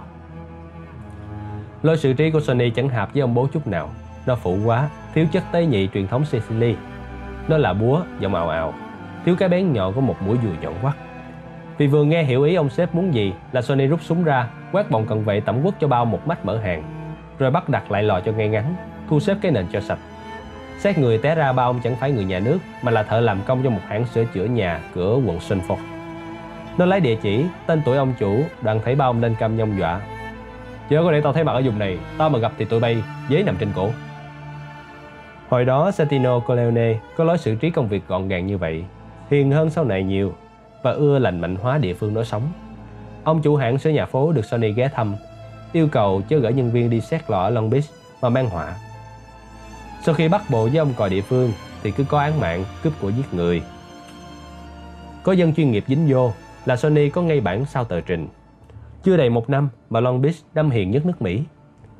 Mấy dân ăn hồ, ăn chĩa hay côn đồ anh chị đều được cảnh cáo đi nơi khác làm ăn. Bướng bỉnh nấn ná làm một cú thì được. Tái phạm cú nữa là kể như tuyệt tích. Mấy thằng biệp đi bán đồ giả hay đóng kịch vờ vĩnh, vô dọn đổ phương khác tới Long Beach là được khuyến cáo đi chỗ khác chơi thật lịch sự. Cứ ở lại làm càng đi, rồi cũng phải đi. Nhưng chắc chắn sẽ đi bằng xe hồng thập tự. Ngay mấy thằng con ông cháu cha nổi chứng côn đồ tụ họp phá làng phá xóm còn bị mời gấp đi phương khác. Đừng ở lại làm dơ Long Beach. Làm gì mà không đô thị gương mẫu. Vụ cướp ngày của những thằng bề ngoài kinh doanh hoàn toàn hợp pháp, nhưng bên trong lợi dụng từng sơ hở nhỏ của luật pháp để cướp cơm chìm, khiến ông trùm Corleone mở mắt. Một người tài trí như ổng phải có đất sống chính thức, có địa vị ngon lành ở ngay trong xã hội lương thiện, hợp pháp mà cậu Vito Corleone ngày nào từng bị cấm cửa, phải chuẩn bị đủ điều kiện. Đó là những ngày Vito Corleone sống yên vui trong cư xá Long Beach, tà tà ngự trị và mở rộng phạm vi hoạt động của gian sân nhà cho đến ngày thằng đường thổ Sollozzo xuất hiện.